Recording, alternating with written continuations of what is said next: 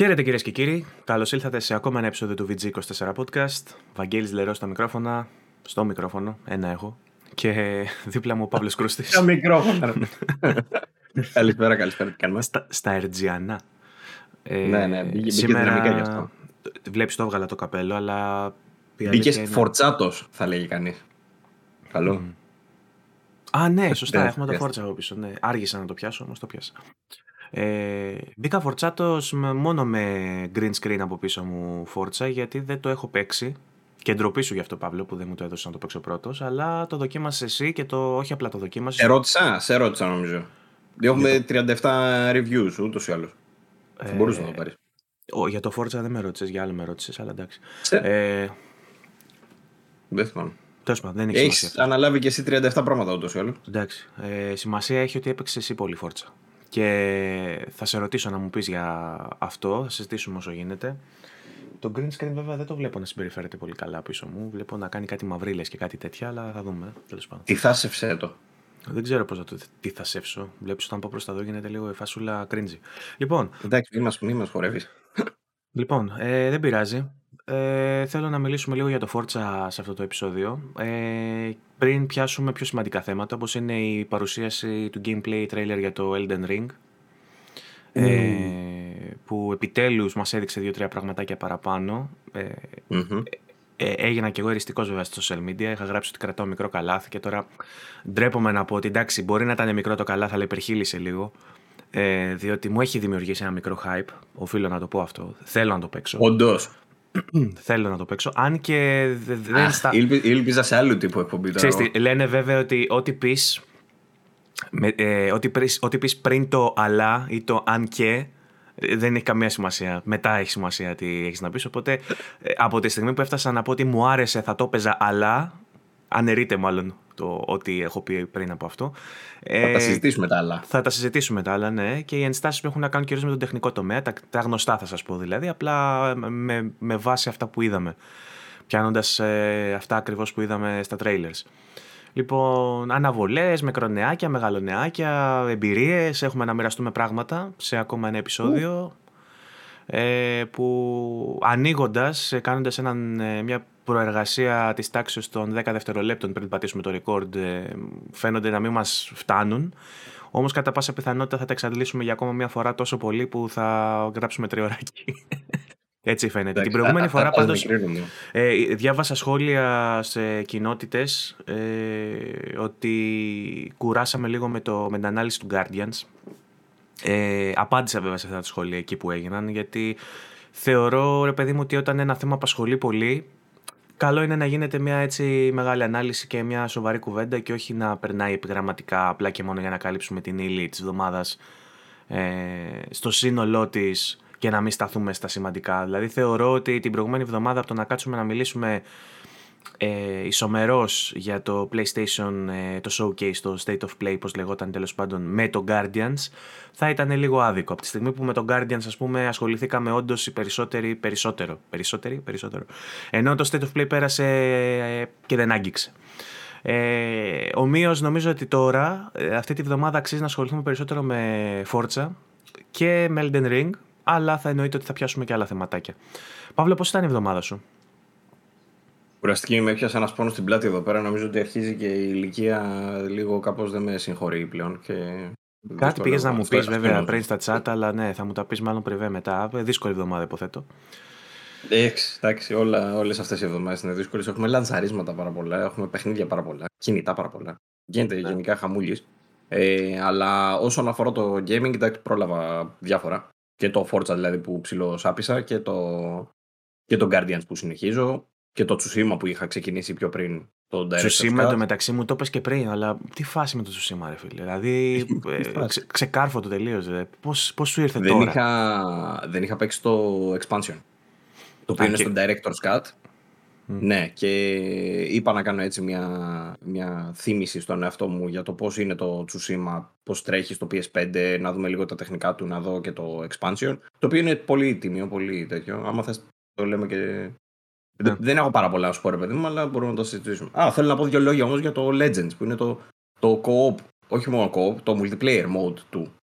Ε, να ενημερώσουμε λίγο και γι' αυτό, γιατί δεν το ξέρει πολλοί κόσμος. Από την άλλη εσύ έχεις δύο λόγια να μας πεις για το Apple Arcade, από όσο ξέρω.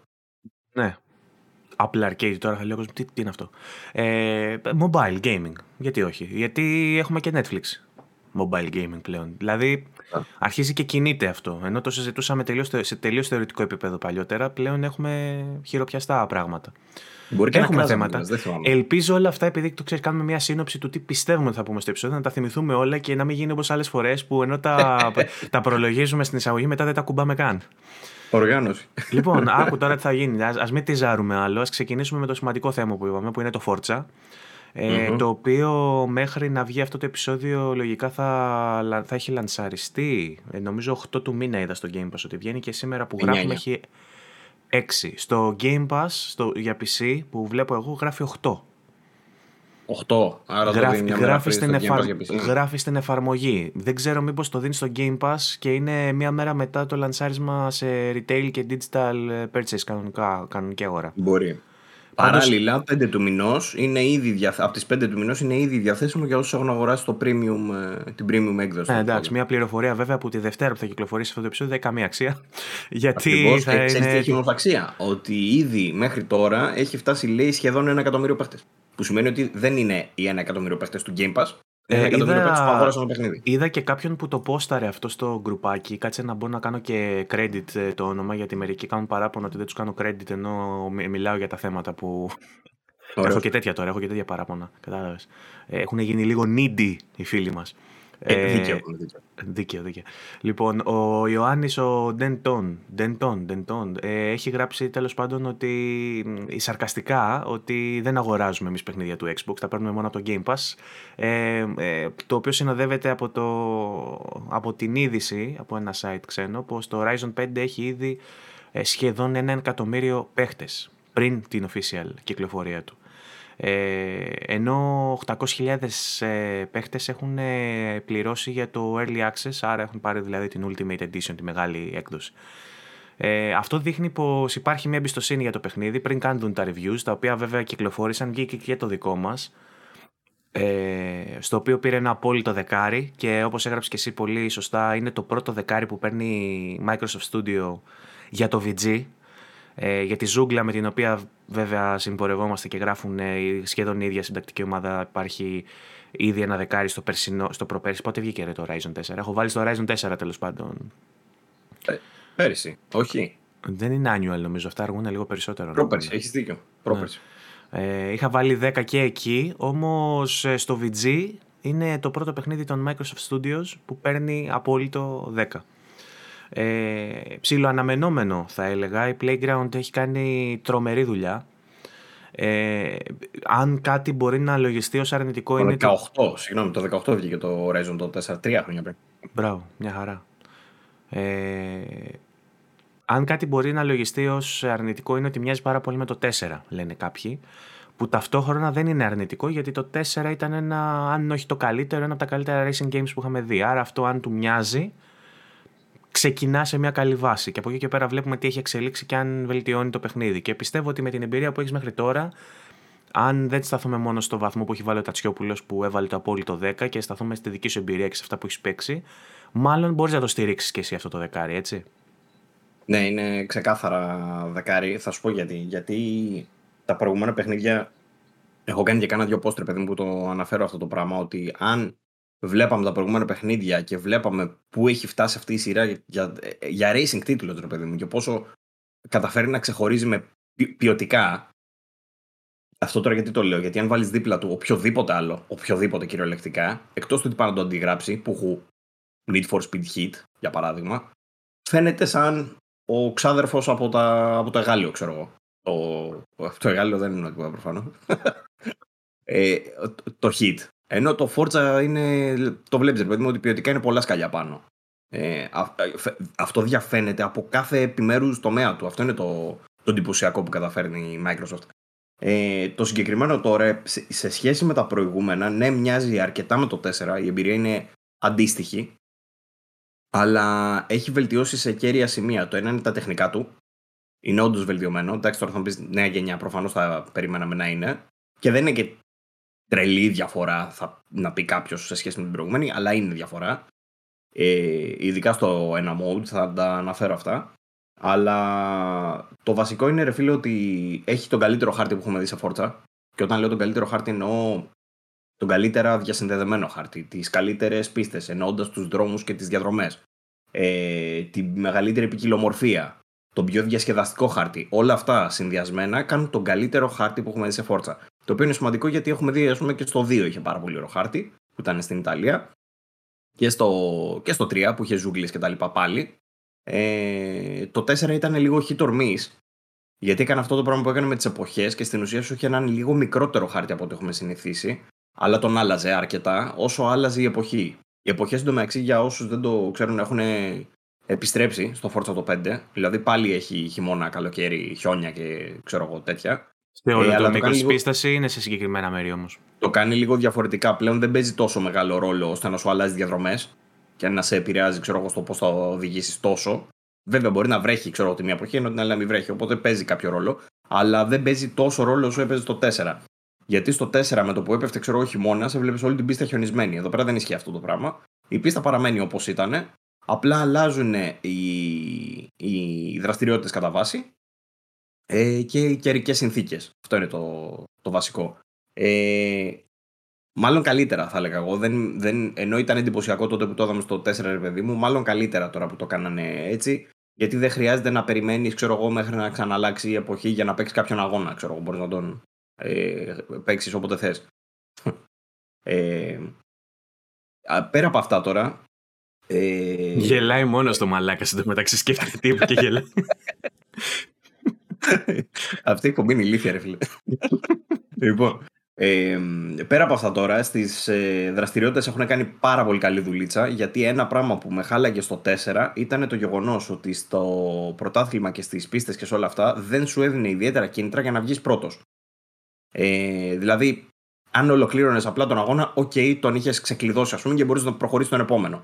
Αυτή τη φορά αυτό έχει αλλάξει και μάλιστα έχει αλλάξει με πάρα πολύ ωραίο τρόπο γιατί έχουν σκεφτεί πάρα πολύ ε, τα incentives ας πούμε που δίνουν στον παίχτη τα οποία έχουν να κάνουν με, με κάποιες καρτελίτσες που ονομάζονται accolades και στην ουσία χωρίζονται σε πολλές υποκατηγορίες. Πώς ήταν, ξέρω εγώ, είχε κάτι αντίστοιχο με τα, που τα χώριζε, ξέρω εγώ, σε campaigns, σε multiplayer, σε τέτοιο και σου έλεγε τι έχεις κλειδώσει, ξέρω εγώ, από το καθένα. Αλλά εδώ πέρα είναι πολύ πιο, πολύ πιο οργανικό και, και σε επηρεάζει και στο πώς θα επιλέξεις, ας πούμε, τη δραστηριότητα να κάνεις. Ε, συγκεκριμένα, ας πούμε, σε ξεκινάει σε... Ε, έχει μια δομή πολύ πιο καθαρή σε σχέση με το προηγούμενο, γιατί σε ξεκινάει σε ένα μέρος του χάρτη όπου ξεκλειδώνεις κάποια πραγματάκια, λειτουργεί λίγο σαν tutorial, λειτουργεί λίγο να μάθεις τις δραστηριότητες και το πώς κάνεις τι. Ε, και μετά από αυτό σου ανοίγει σταδιακά τα υπόλοιπα φεστιβάλ, ας πούμε. Το καθένα μετά έχει τις δικές του δραστηριότητες. Ε, ο τρόπος που το έχουν κάνει αυτό τώρα είναι πολύπλοκος. Έχει δηλαδή ας πούμε, να ξεκλειδώνεις κάποιο πόντο για να για να ανοίξεις τέλος πάντων το ένα στάδιο από αυτά. Αλλά γίνεται πάρα πολύ οργανικά γιατί το μόνο που έχεις να κάνεις είναι απλά να κάνεις πράγματα γύρω σου. Τα πάντα, ό,τι κάνεις στο Forza, λειτουργούν ώστε να σου ανοίξουν διάφορα challenges και διάφορα. οτιδήποτε τέλος πάντων. Ε, από το αν θα κάνεις 500 άλματα μέχρι το αν θα παίξεις ε, ε, 500 φορές στα ερήπια των μάγιας, ξέρω εγώ. Έχει τέτοια πράγματα. Ε, τώρα, η ποικιλομορφία σε αυτά είναι τεράστια. Δηλαδή των δραστηριοτήτων εννοώ. Έχει από το να. Τα γράψει και ο Τατσιόπουλο. Εγώ δεν τα έχω δει όλα αυτά που έχει δει αυτός. Αλλά έχει ξέρω εγώ να πας σε ηφαίστειο, ξέρω εγώ να βάλεις ε, σεισμογράφους και κάτι τέτοιο που έλεγε. Έχει να πας σε ερήπια των μάγια που είπα πριν να εξερευνήσεις, ξέρω εγώ μέσα στα ερήπια. Έχει διάφορα εκεί πέρα να βρεις. Να βγάλεις φωτογραφίες σε αυτά με συγκεκριμένο τρόπο, με συγκεκριμένο αμάξι. Ε, Οπότε έχει πάρα πολλά ε, έχουμε κάποια πράγματα που συνήθως τα συναντάμε σε adventure games, μόνο που εδώ τα κάνουμε μέσα από ένα αυτοκίνητο. Ε... Σε μια κουβέντα που κάναμε με τον Τατσιόπουλο, ένα χαρακτηριστικό πράγμα που υπόθηκε ήταν ότι το παιχνίδι αυτό είναι περισσότερο action adventure παρά racing. Δηλαδή το racing λειτουργεί περισσότερο σαν εργαλείο για να ευχαριστηθείς την περιπέτεια, ας πούμε. Κάπως έτσι. Που racing είναι προφανώς, δηλαδή έχει αγώνες και τέτοια μέσα, δεν λειτουργεί αλλιώς. Ε, βασικά αυτή, αυτή η ναι. διαχείριση μου θυμίζει λίγο τα Yakuza Games και θα μου πεις τώρα πώς την έκανες αυτή τη σύνδεση. Πες το. Για πες.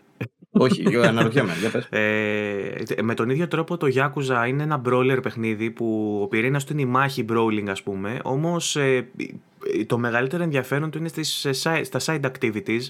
Ε, βάζοντας πολλούς μηχανισμούς και πολλά mini games, action mini games δίπλα. Είτε αυτό είναι arcade ρε παιδί μου που θα πας και θα παίξεις ένα παλιό παιχνίδι της Sega, είτε είναι bowling, είτε είναι baseball, ξέρεις, έχει άλλες δραστηριότητες και καταλήγεις να αφιερώνεις περισσότερο χρόνο στις δευτερεύουσες δραστηριότητες παρά στο bowling. Με τον ίδιο τρόπο νομίζω ότι το Horizon, ενώ σου έχει ένα από τα πιο στιβαρά συστήματα racing και μπορείς να κάτσεις και να κάνεις racing μόνο, ε, ενδέχεται πολλούς παίχτες οι οποίοι δεν είναι ρε παιδί μου, δεν έχουν αυτό το sweet tooth που λένε ε, εκφράσει μου για τα, για τα racing και τους αρέσουν γενικότερα τα παιχνίδια, θα τους δώσει το ερέθισμα, όπως είπες και εσύ, το incentive, για να το πω στα αγγλικά, όπως συνηθίζουμε, ε, να ασχοληθούν και με διαφορετικά πράγματα. Ο Τατσιόπουλος, για παράδειγμα, δηλώνει ότι δεν είναι και πολύ μεγάλος φαν των racing games και επιλέγει να επιστρέφει στην κατηγορία των racing games μόνο όποτε βγάζει το Horizon καινούργιο entry. Έτσι. Ε... Έπαιξε τώρα, είχε, τελευταίο είχε παίξει το 4 και τώρα ξανά παίξει το 5. Εγώ δηλαδή που παίζω και racing games αλλά, αλλά και τα adventures είναι από, τα αγαπημένα, από την αγαπημένη μου κατηγορία είναι σαν να έχω και τα δύο ταυτόχρονα. Οπότε για μένα είναι το απόλυτο.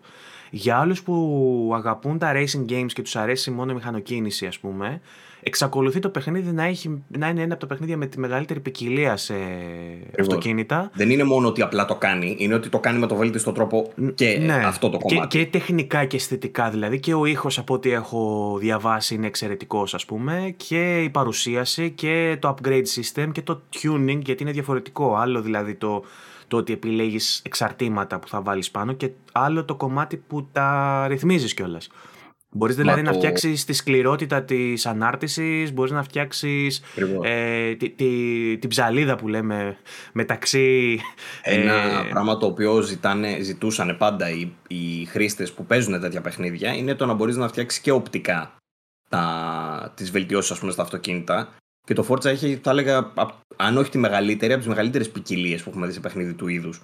Δεν είναι δηλαδή μόνο ότι κάνει ένα πράγμα από αυτά. Είναι ότι μπορείς να έχει ολόκληρη ας πούμε, κοινότητα για τα liveries, liveries πώς λέγονται αυτά. Ναι, ε, για να φτιάχνει ο καθένας το δικό του ας πούμε, χρώματα και το, σχέδια το, πάνω στο αυτοκίνητα. Το κλασικό που νομίζω κάνουμε όλοι είναι να μπαίνουμε και να βάζουμε το livery από το Fast and Furious. Ας πούμε. Εγώ παίρνω Supra και βάζω το πορτοκάλι το κλασικό, ας πούμε. Ή παίρνω Skyline και βάζω το.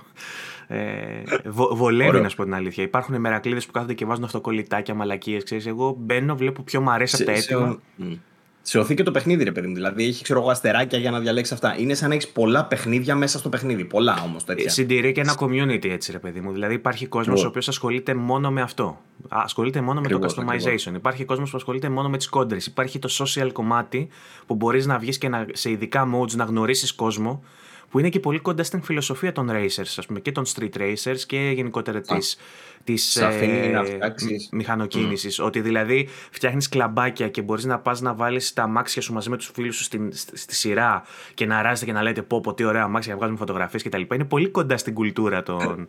Έχει μέχρι και το photo mode για να το κάνεις αυτό. Ναι, ναι, ναι. Ε, αυτό που, που, που, μου κάνει, που μου άρεσε μάλλον λίγο περισσότερο τώρα σε αυτό, πάντα είχε έτσι θα έλεγα ρευστά διασυνδεδεμένο το multiplayer μέσα, στο, μέσα στη συνολική την εμπειρία που παίζει ρε παιδί μου στο Forza. Αλλά για κάποιον ο οποίος δεν ασχολείται καθόλου με multiplayer, όπως εγώ, ε, το βάζει ακόμα πιο οργανικά αυτή τη φορά. Για παράδειγμα, σου πετάει στο χάρτη, ξέρω εγώ, arcade games και σου έχει, ξέρω εγώ, από τις, ε, αυτά που έλεγα πριν, τα accolades, που σου βγάζει το, την καρτέλα, ας πούμε, με τα ψηλό achievements, ε, μία από αυτές, ξέρω εγώ, σου έχει να παίξεις όντως να τελειώσεις ένα γύρο στα arcade games. Τα οποία arcade games είναι multiplayer. Ε, και έτσι όπως ήμουν στο χάρτη, είχα τελειώσει ξέρω, τα 24 από τα 25 ξέρω, εγώ, στην πρώτη περιοχή που είναι στο, στο Μεξικό, στο πρώτο το φεστιβάλ. Ε, και μου είχε μείνει μόνο αυτό. Και λέω: Άντε, δεν πάω να το κάνω, ξέρω να ασχοληθώ και με αυτό. Και το κάνει πάρα πολύ οργανικά. Γιατί απλά ανοίγω το χάρτη, βλέπω πού διεξάγεται και καλά στο χάρτη κάτι τέτοιο. Πάω εκεί και απλά με ενσωματώνει και εμένα μέσα στο παιχνίδι μαζί με τους άλλους.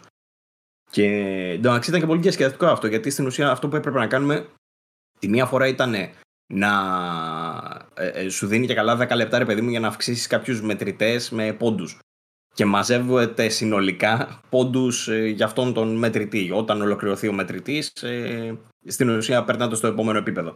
Ε, και έπρεπε συνολικά, ρε παιδί μου, να μαζέψουμε όλοι 10.000 πόντους από παντελίκια, ξέρω ή από, από άλματα ή από ε, διάφορα τέτοια, ας πούμε. Ήμασταν σε μια έρημο, κόβαμε κάκτους ο ένας δίπλα στον άλλον. ήταν, ήταν ωραία φάση αυτό. Ακόμα πιο ωραία ήταν σε ένα άλλο που μας έβαλε, ξέρω εγώ, να ε, μέτραγε αθρηστικά τα μέτρα των αλμάτων που κάναμε. Οπότε έπρεπε, ρε παιδί μου, να βρούμε μια μεγάλη ράμπα όλοι και να κάνουμε όσο πιο γρήγορα και όσο πιο μακριά μπορούσαμε. Έπαιξες ε, με φίλους ή με άγνωστους; Όχι, με άγνωστους. Ε, ε, υπάρχει, υπάρχει κάποιο mod το οποίο είναι καλύτερο με φίλους που τους γνωρίζεις, δηλαδή... Υπάρχουν άπειρα. Άπειρα. Ε, καταρχήν έχει βασική επιλογή στο μενού να φτιάξει convoy. Convoy τι σημαίνει, πατάς το τρίγωνο όσο είσαι στα options, ξέρω εγώ, το τρίγωνο, ωραίο, το Y όσο είσαι στα options, ξέρω εγώ, ε, και σου βγάζει τη λίστα με τους φίλους σου. Και μπορείς να τους προ- προσκαλέσεις για να μπουν στο παιχνίδι σου. Μετά σας βγάζει όλους στον ίδιο χάρτη και μπορείτε να πάτε να κάνετε όλες τις δραστηριότητες μαζί. Καταρχήν, κάθε δραστηριότητα στο Forza, θα το θυμάσαι και από το 4, βγάζει δίπλα ε, με το που μπεις, εκτός από το solo, βγάζει και co-op. Και από το 4 και μετά βγάζει και το custom και καλά που μπορείς να Blueprint, δεν θυμάμαι πώς το λέει. Που και καλά μπορείς να πας και να φτιάξεις και τη δική σου διαδρομή. Μπορείς να κάνεις τα πάντα. Οτιδήποτε μπορείς να ε, σκεφτείς σαν ιδέα, μπορείς να το κάνεις. Το campaign του, το κομμάτι της ιστορίας του μπορείς να το παίξεις μαζί με φίλους και να πηγαίνετε στα ίδια events. Σε όλα, όλα μπορείς να τα κάνεις. Τα μόνα που δεν θυμάμαι αν μπορείς να τα κάνεις είναι τα story missions. Τα οποία. Story έχουν βάλει και καλά μια λυσίδα, μάλλον τρει-τέσσερι αλυσίδες με διαφορετικές ιστοριούλες και καλά. Σε φάση, τι να σου πω τώρα. Σε ζητάει ένας αρχαιολόγος να πάτε να εξερευνήσετε μια σπηλιά. Έχει τέτοιο ξέρω. Αυτό δεν θυμάμαι τώρα αν μπορείς να το κάνεις μαζί με φίλους. Αλλά έχω την εντύπωση ότι όλα μπορείς να τα κάνεις, οπότε παίζει να και αυτό. Ε, αλλά έχει ούτως ή άλλως αμέτρητες δραστηριότητες. Δεν είναι ότι τελειώνεις ποτέ. Ο Τατσιόπουλο έχει ρίξει λέει 30 ώρες. Ε, έχει δει ρε παιδί με τα βασικά του campaign και αυτά. Έχει και βασικό campaign. Γιατί στην ουσία το βασικό campaign είναι αυτό που εξελίσσεται από το φεστιβάλ σε φεστιβάλ, το οποίο έχει κάποια συγκεκριμένα μεγάλα ας πούμε, showcases που πρέπει να ολοκληρώσεις. Τα showcases ε, έχει είναι τα κάποια... κλασικά αυτά με τα αεροπλάνα, τα τρένα, αυτά που έχει, κάνανε παλιά. Έχει και τέτοια, ναι, ναι, ναι. Έχει και τέτοια. Τολμώ να πω ότι είναι και λίγο πιο εντυπωσιακά αυτή τη φορά. Είναι λίγο πιο, όχι πιο εντυπωσιακά, πιο ευρηματικά. Ε, δεν είναι απλά μια και... κόντρα πούμε, με το τρένο στο ναι, τέλος της διαδρομής. Θα έχουν πρέπει... προσθέσει και κάτι άλλο, ρε παιδί μου. Και θα έχουν βάλει και κάποια stands, ξέρω εγώ, με, κάποιους, με κάποιες μοτοσυκλέτες οι οποίες θα σε κυνηγάνε στο ενδιάμεσο. Έχει, έχει διάφορα τέτοια. Ε, δεν έχω δει πολλά τέτοια, αλλά το πρώτο και το δεύτερο πούμε, που είδα είχαν, είχαν μια ποικιλία. Δεν έχει μοτοσυκλέτες, ε, δεν τις οδηγάς εσύ; Όχι, όχι, είναι καθαρά αυτοκίνητα. Έχει μοτοσυκλέτες απλά να οδηγούν οι υπόλοιποι. Ε, τι άλλο να σου πω τώρα; Πάνω σε αυτά, ρε παιδί μου, σκέψου έχει στηθεί ένα σύστημα όπου σου επιτρέπει και να εξερευνάς με την άνεσή σου. Δηλαδή να πηγαίνεις και να ψάχνεις σε σπηλιές των μάγια. Σου λέει βρες το ψηλότερο σημείο εδώ πέρα στα ερήπια και κάνε ένα άλμα. Ή βρες την κρυμμένη καρτέλα που έχουμε κρύψει κάπου βαθιά στις σπηλιές. Έχει τέτοια πραγματάκια. Ε, τα οποία σε κάνουν να νιώθεις λίγο uncharted. Είναι τέτοια φασούλα του. Adventure. Ε, ναι, ναι, ναι. Αλλά πέρα από αυτό έχεις φυσικά και ό,τι σε racing θα περίμενες.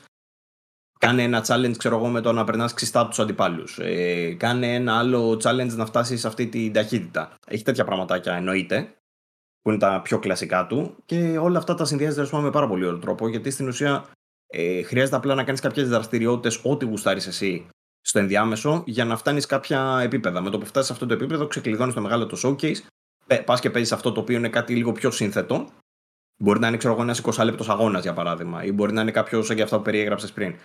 Ε, για να προχωρήσεις μετά στο επόμενο επίπεδο.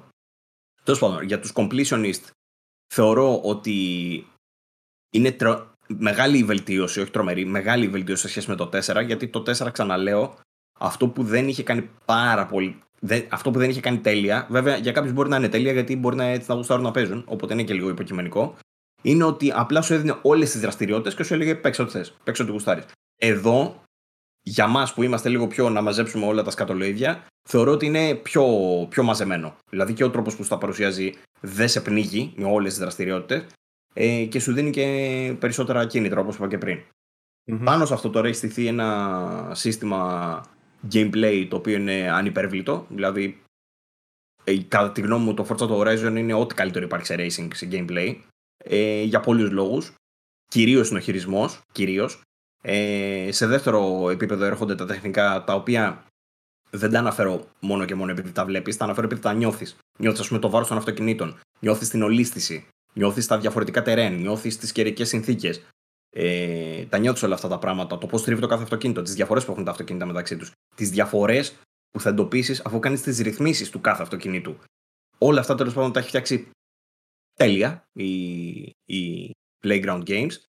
Και η προσοχή στη λεπτομέρεια, ρε παιδί μου, είναι τέτοια που δεν αφήνει περιθώριο να πεις ότι κάτι με χαλάει, κάτι μου ξενίζει. Ξέρεις ότι αν πάρω αυτό το αυτοκίνητο θα το οδηγήσω έτσι, είναι καλό για αυτά τα terrain και καλό θα είναι σε αυτή την αποστολή να πάρω εκείνο. Α, κάτι άλλο που βοηθάει πάρα πολύ είναι ότι έχει recommended cars πλέον σε κάθε αποστολή. Δηλαδή σου λέει ρε παιδί μου ότι στη συλλογή σου έχεις 30 αυτοκίνητα. Ωραία, για, αυτά, για αυτή την αποστολή σου προτείνουμε αυτά τα 4.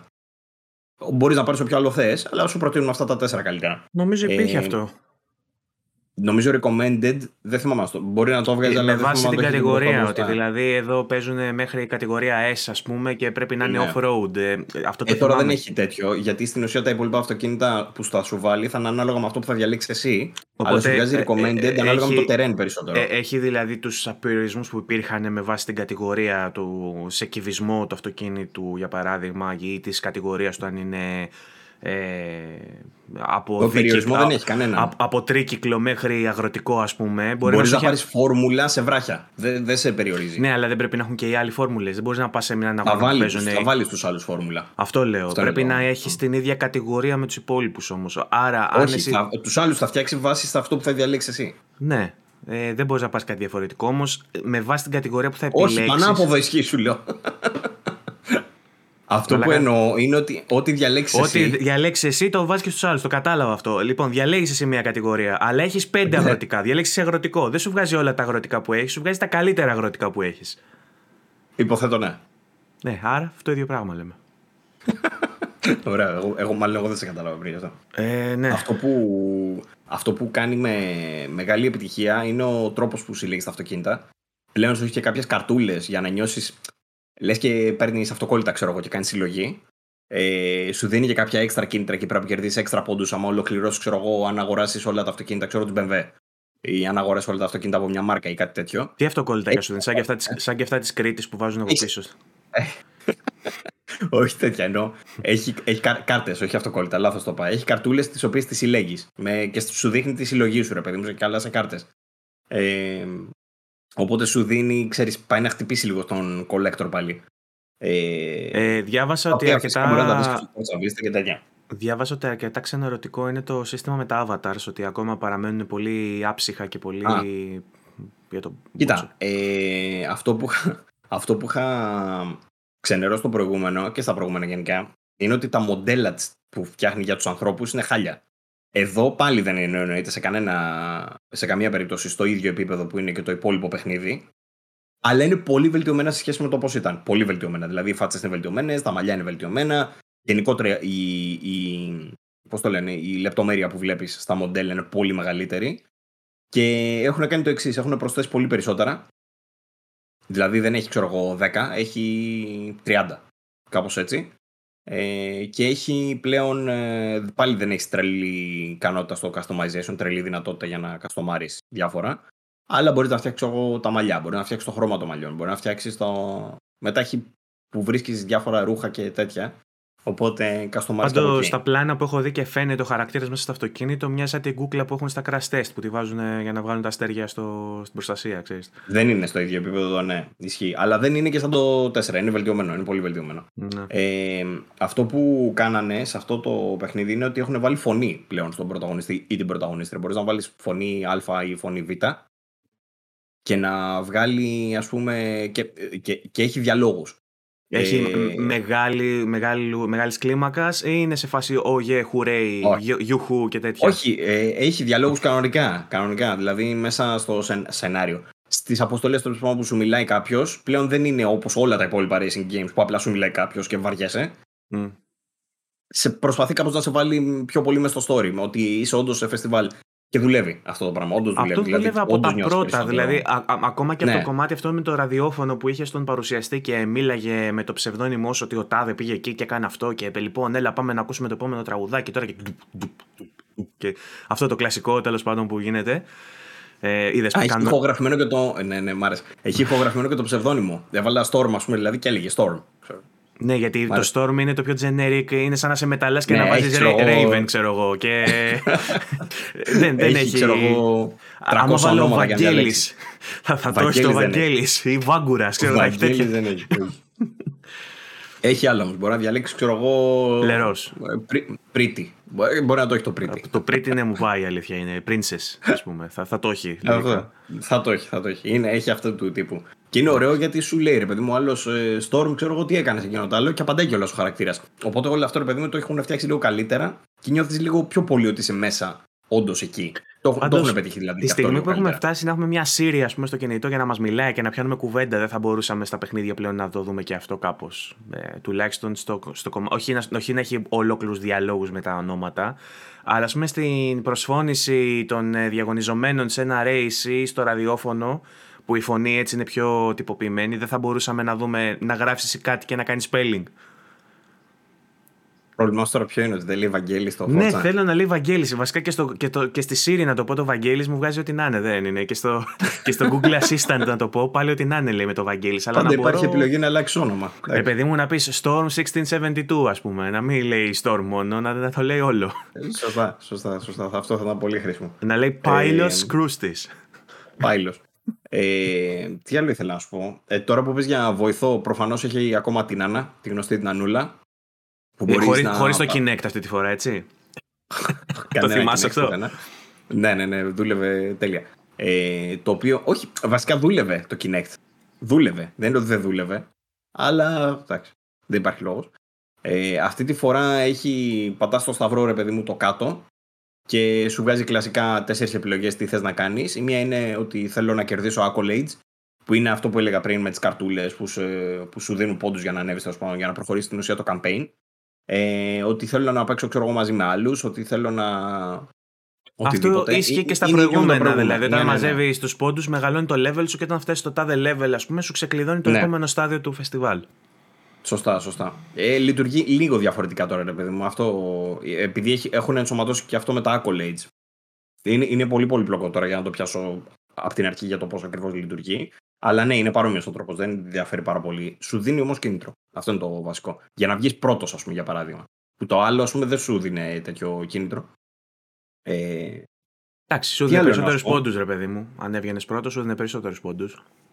Ε, τώρα έχει περισσότερο νόημα όμως να κερδίσεις τα accolades γιατί στην ουσία είναι σαν να κλειδώνεις συλλογές. Κατάλαβες; Δηλαδή δεν θα έχεις πλέον 24 στα 25, αν δεν βγεις πρώτος, θα έχεις 25 στα 25 ναι. σε μία καρτέλα. Τέλος πάντων, το, το περιεχόμενο αναμφισβήτητα λοιπόν είναι ότι πιο πλήρες έχουμε δει σε racing ναι, game. δεν μπορώ να φανταστώ τι άλλο θα μπορούσαν να βάλουν ρε παιδί μου σε κάτι τέτοιο. Δηλαδή, το, το μόνο παιχνίδι που θα είχε λίγο πιο absurd έτσι, περιεχόμενο που μπορώ να σκεφτώ είναι το crew ας πούμε, το οποίο όμως σαν racing υστερεί πάρα πολύ. Ε, έχει όμως την ποικιλία ότι αλλάζει από αυτοκίνητο σε αεροπλάνο, σε βάρκα, σε γυρνάει τον κόσμο ανάποδα, έχει τέτοια. Ε, αλλά σε κάτι πιο ρεαλιστικό, έτσι πιο χειρωμένο ρεαλιστικά, ε, νομίζω ότι είναι top σε αυτόν τον τομέα το Forza και το ίδιο ισχύει και για τα τεχνικά του, ήδη κάνουμε μια αναφορά. Πιστεύω ότι στα γραφικά δεν μπορούμε να πούμε ε, ε, επαρκώς τέλος πάντων να, να αναλύσουμε το πόσο όμορφο είναι. Πρέπει να το δει κανείς για να το πιστέψει ε, αυτόν τον φωτορεαλισμό ιδιαίτερα, γιατί τα textures είναι, είναι ένας τομέας ο οποίος ήταν ήδη πολύ, σε πολύ καλό επίπεδο. Είδα μάλιστα κάποια συγκριτικά που έδειχναν το 5 σε σχέση με το 2 και μου έκανε εντύπωση πόσο ωραίο ήταν ε. το 2. Ε, το είδα στο βίντεο που έκανε το Digital Foundry, ας πούμε, που έδειχνε ότι το 2 ήταν επίσης το παιχνίδι που ε, κυκλοφόρησε στη μεταβατική περίοδο μεταξύ του Xbox 360 και του Xbox One και μάλιστα κατάφερε στο Xbox 360 να έχει μια πάρα πολύ καλή εικόνα, πάρα πολύ όμορφο αποτέλεσμα. Πηγαίνοντας λίγο πιο μπροστά τα τεχνικά στο, στην καινούργια κονσόλα τότε, το Xbox One. Και το ίδιο συμβαίνει τώρα με το Horizon 5. Έχουμε δηλαδή ένα παιχνίδι που βγήκε και στο Xbox One, αλλά βγαίνει και στο Series. Ε, και στην ανάλυση του Digital Foundry, από ό,τι είδαμε, και από τα λεγόμενα του Τατσιόπουλου βέβαια, ο οποίος το έπαιξε το παιχνίδι, αν δεν κάνω λάθος, Xbox One. Ε, μιλάμε για ένα παιχνίδι που ακόμα και στην προηγούμενη γενιά είναι πάρα πολύ όμορφο, έτσι. Ναι. Ε, στην ουσία το μόνο που διαφέρει στον οπτικό τομέα δεν έχει διαφορές μεγάλες. Διαφέρει κλασικά εντάξει τις επιδόσεις, ρε παιδί μου, ανάλυση και frame rate. Αλλά στα υπόλοιπα, το σύστημα φωτισμού, ας πούμε, που είναι ε, αιχμής της τεχνολογίας, όχι. Ακόμα και στο Xbox One που έχει κυκλοφορήσει το 2013. Δεν είναι ray traced βέβαια τεχνολογίες, reflections Όχι, Θα πούμε ε, ray tracing στο Forza έχει μόνο στο Vista Mode. Σε όλα τα υπόλοιπα modes δεν έχει. Ε, το και στο Vista, Mode, να πούμε, έχει είναι το, self-reflection, είναι το self-reflection. μπανιστήρι mode. Το Vista Mode είναι το Ναι. μπανιστήρι mode που κάθεσαι απλά έξω από το αυτοκίνητο και παίρνεις μάτι. Όταν μπεις μέσα και ξεκινήσεις και τσουλάει, δεν είναι, είναι Vista, είναι. Αλλά έχω Ζ- φάει σβήστα. 37 ώρες βγάζοντας φωτογραφίε. Πολύ καλό. Έχω φάει 37 ώρες βγάζοντας φωτογραφίες. Έχω πεθάνει στη φωτογραφία. Έχεις φάει Α, 37 ώρες φωτογραφία. Και μετά Ε, μου λες εμένα ότι υπερβάλλουμε δεν προφανώς, έχεις αλλά χρόνο έχουμε να το- κάνεις πράγματα, τολμάς και βγαίνεις και το λες Έχω έτσι. φάει, έχω φάει μεγάλο ποσοστό του χρόνου που έχω αφιερώσει στο Forza, τον έχω φάει στα, στις φωτογραφίες. Αυτό, αυτό είναι η αληθινή, η, η υπάρκτη κατάσταση. Ε, έχει αυτό το Vista Mode τέλος πάντων που έχει Ray Tracing για τα self-reflections. Self-reflections τι εννοούμε, ότι πάνω στο μοντέλο έχει αντανακλάσεις για το ίδιο το μοντέλο, δηλαδή γιατί δεν έχει ούτως ή άλλως τίποτα γύρω-γύρω για να δεις. Ε, Ή που ότι ανοίγει η πόρτα οπότε- και καθρεφτεί- καθρεφτίζεται η πόρτα πάνω στο καπό, ας Αυτό- πούμε, αν ανοίγει προς τα πάνω. Συν το ότι έχουμε πολύ πιο σωστές σκιές κατά αυτόν τον τρόπο, πολύ πιο σωστή απεικόνηση των υλικών κατά αυτόν τον τρόπο. Ε, οπότε στο Ray Tracing, στο Forza Vista, όντως ε, χτυπάμε φωτορεαλισμό. Ε, εκτός Ε, τώρα του είναι Forza για όλα Vista τα όμως, μοντέλα πάλι ή έχουμε. υπάρχουν συγκεκριμένα μοντέλα που μπορούν να μπουν στο Όχι, Vista. ε, αυτά που κάνει τον Gran Turismo, άσε μιλάμε. Αυτά που κάνει ο Καζουνόρη. δεν προλαβαίνουμε, θα κάνουμε τα μισά. Αυτά δεν υπάρχουν. Ε. Και δεν το λέω τώρα για να, Γιατί για να μα, πω και, και, πόσο και- ανώτερο είναι το Forza και, από το και στα Gran Turismo. ποδοσφαιρά και αυτό δεν γίνεται. Κάποιοι παίχτες μοιάζουν, Ναι, κάποιοι δεν μοιάζουν. Deal with it, ας πούμε. Δεν... Το λέω γιατί τον Gran Turismo το λατρεύω επίσης. Άσχετα που τα τελευταία χρόνια εντάξει δεν το έχω σε μεγάλη εκτίμηση. Αλλά γενικά θεωρώ ότι κάνουν διαφορετικό πράγμα ρε παιδί μου σε σχέση με το Forza. Οπότε δεν θα μπω σε διαδικασία σύγκρισης. Αυτό που θα πω όμως είναι ότι από τότε που ξεκίνησαν αυτά τα πράγματα, από τον Gran Turismo το 6 νομίζω ήταν αυτό. Ε, άρχισε το παιχνίδι να παραπέει τον Gran Turismo. Δηλαδή θα βάλουμε στα μισά, τα μισά αυτοκίνητα θα είναι premium, τα άλλα μισά δεν θα είναι. Αυτά δεν είναι για να βγάλεις ολοκληρωμένο παιχνίδι έτσι. Τέλος πάντων, δεν έχουμε τέτοια κατάσταση εδώ. Και ξαναλέω, δεν το, ξ- δεν το λέω ότι είναι το κάτι που είναι θετικό για το Forza και αρνητικό για τον Gran Turismo. Είναι όπως θα έπρεπε το Forza και όπως είναι όλα τα υπόλοιπα παιχνίδια και απλά είναι αρνητικό για τον Gran Turismo. Στα παλιότερα παιχνίδια γιατί το έχουν διορθώσει μετέπειτα. Τέλος πάντων. Το Gran Turismo, ας πούμε, Sport δεν θυμάμαι αν είχε. Αν έφτασε στο τέλος να έχει. Το Sport νομίζω αυτοκίνητα, βγήκε με καλύτερα. λίγα αυτοκίνητα όμως και άρχισε και τα βάζε με update σιγά Ναι, σιγά. Οπότε. Ναι, το. Τέλος πάντων. Ε, για να μην πάμε προς τα εκεί, γιατί δεν θέλω τώρα να μιλήσω για τον τουρισμό, έχω να το πιάσω στα χέρια μου και πόσα χρόνια. Δεν έχει να κάνει τώρα με αυτό. Θα φύγει Έρχεται, το 7, θα κοντός τα πούμε ψαλμός. και για εκείνο. Μπράβο. Θα τα πούμε στην ώρα του και εκείνου. Ε, αυτό που έχει είναι 500, 600 αυτοκίνητα, κάτι, κάτι τέτοιο. Ε, είναι όλα φοβερά, φοβερά, φοβερά μοντέλα. Τρομερή ποιότητα. Τα μοντέλα λένε ότι τα έχουν φτιάξει σε συνεργασία με την Turn 10, που είναι στην ουσία του Forza Motorsport. Οπότε η συνεργασία δηλαδή του Forza Motorsport και του Forza Horizon είναι εκεί, είναι στα μοντέλα των αυτοκινήτων. Όλα τα υπόλοιπα ε, είναι Στη- πάνω στην playground. Στην φυσική του αμαξώματος έχει βάλει χεράκι, δηλαδή στο πώς. Φαντα- το φαντάζομαι, βάρος, ναι. δηλαδή. Γιατί το Motorsport, ας πούμε, είναι πιο simulation θεωρητικά. Στο, αν και μοιάζουν Ναι. πάρα πολύ, ε, θεωρητικά είναι πιο πολύ simulation στο, Ξέρεις στο τι, κομμάτι να του. σου πω που έχει παρεξηγηθεί λίγα και το Horizon. Όλοι λένε arcade racer, arcade racer. Κατά τη γνώμη μου, το Horizon δεν είναι arcade racer. Είναι κάτι που είναι ανάμεσα σε arcade racer και sim. Και θα βγουν τώρα οι purists, θα πούνε έλα αυτό sim τώρα από πού και ως πού. Θα πω που το βασίζω. Νομίζω, το βασίζω στο ότι, γεγονός νομίζω ότι ο σωστός χαρακτηρισμός είναι open world racing, ενώ το άλλο είναι pista Ναι. racing, ας πούμε, circuit racing. Σωστά. Αυτό, αυτή είναι η διαφοροποίησή λόγο- τους. Και φυσικά υπάρχει, εντάξει, δεν το αρνούμε ότι υπάρχει σαφώς διαφορά στο χειρισμό του ενός και στις ρυθμίσεις του ενός και στις ρυθμίσεις του αλλού. Αλλά αυτό που μπορείς να κάνεις από το άποψη ρυθμίσεων και στο ένα και στο άλλο ε, είναι κάτι το οποίο μπορείς να το κυλήσεις λιγάκι και προς το sim. Δηλαδή δεν είναι arcade racer φάση ε, Hot Wheels racing. Καμία σχέση. Γιατί το διαβάζω αυτό από άτομα τα οποία ρε παιδί μου θέλουν να ρίξουν λάσπη. Έλα εντάξει τώρα με το παιχνιδάκι που χτυπάς λέει από μπάρα σε μπάρα, ξέρω εγώ, και ε, πηγαίνεις. Δεν είναι έτσι. Το, το Forza το Horizon δεν είναι τέτοιου τύπου arcade racer. Είναι άλλου τύπου. Δεν θα το χαρακτήριζα arcade, θα το χαρακτήριζα σκέτο, αλλά όχι sim. Ενώ το Forza, το Motorsport μπορεί να πάει προς sim. Όπως και να έχει τέλος πάντων, αυτό το, η ισορροπία που έχουν βρει ανάμεσα σε arcade και sim θεωρώ ότι είναι ιδανική για διασκέδαση. Ότι είναι ο ιδανικός χειρισμός για να νιώθεις και τέλεια το αυτοκίνητο, να νιώσεις ότι, OK, οδηγάω αυτοκίνητο και, το, και έχει τέλεια απόκριση, ρε παιδί μου. Είναι ακριβώς όπως το ήθελα. Το βάρος του, ο χειρισμός του, όλα. Ε, και ε, πολύ διασκεδαστικό. Είναι δηλαδή η χρυσή Ναι. τομή. Νομίζω Αυτό ότι το απλά πράγμα τώρα πρέπει. δεν το καταφέρνει κάθε racing game. θα πρέπει να φτιαχτεί ένα sub-genre, ας πούμε, που θα λέμε racing adventure. Θα μπορούσε να φτιαχτεί κάτι τέτοιο. Ωραίο. και να πολύ υπάρχει ε, racing sim και racing adventure φάση. ωραίο. Το θέμα είναι, ρε φίλε, ότι. Πίνεις βιταμίνη, τι πίνεις; Ναι, είναι σαν χυμούλης, θα λέμε βιταμίνη. Μάλιστα. Ε, και ξέρεις, βγαίνει τώρα ο χορηγός. Ε, ε, Η αλήθεια είναι ότι ένα, Λοιπόν. τονοτήλ, ένα τονοτήλ θα το θέλαμε για χορηγό σε αυτή την εκπομπή, έτσι, για να μα. θα θα τους ψάξω, θα μιλήσουμε. θα, Ε, κάνουμε, θα κάνουμε και review και unboxing. Έτσι. Ε, αυτό που, που ήθελα να πω για το Forza τέλος πάντων πριν που ξεκίνησε να λες για τα τεχνικά είναι ότι όντως είναι πιθανότατα ό,τι πιο όμορφο έχουμε δει ως τώρα. Το ξέρω βαριά κουβέντα, αλλά μάλλον ισχύει. Από την ε, τεχνική άποψη κυρίως, γιατί τεχνική και εικαστική προφανώς, γιατί λειτουργεί ρε παιδί μου με τέτοιο τρόπο ο χάρτης, τα μοντέλα, ο φωτισμός, τα physics, όλα μαζί ε, και δίνουν ένα αποτέλεσμα που είσαι με πεσμένα σαγόνια μόνιμα.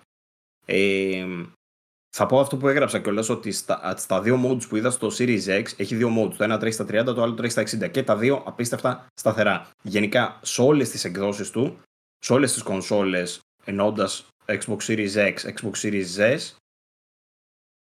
Αυτά. Γιατί στις προηγούμενες δεν ξέρω τι παίζει. Ε, ε, ε, λειτουργεί με τα frames ε, full. Είναι κομπλέ. Πολύ σταθερά. Αυτό που αλλάζει είναι το εξής. Στο, thir- στα, στα 30 FPS είναι native 4K, δεν πέφτει.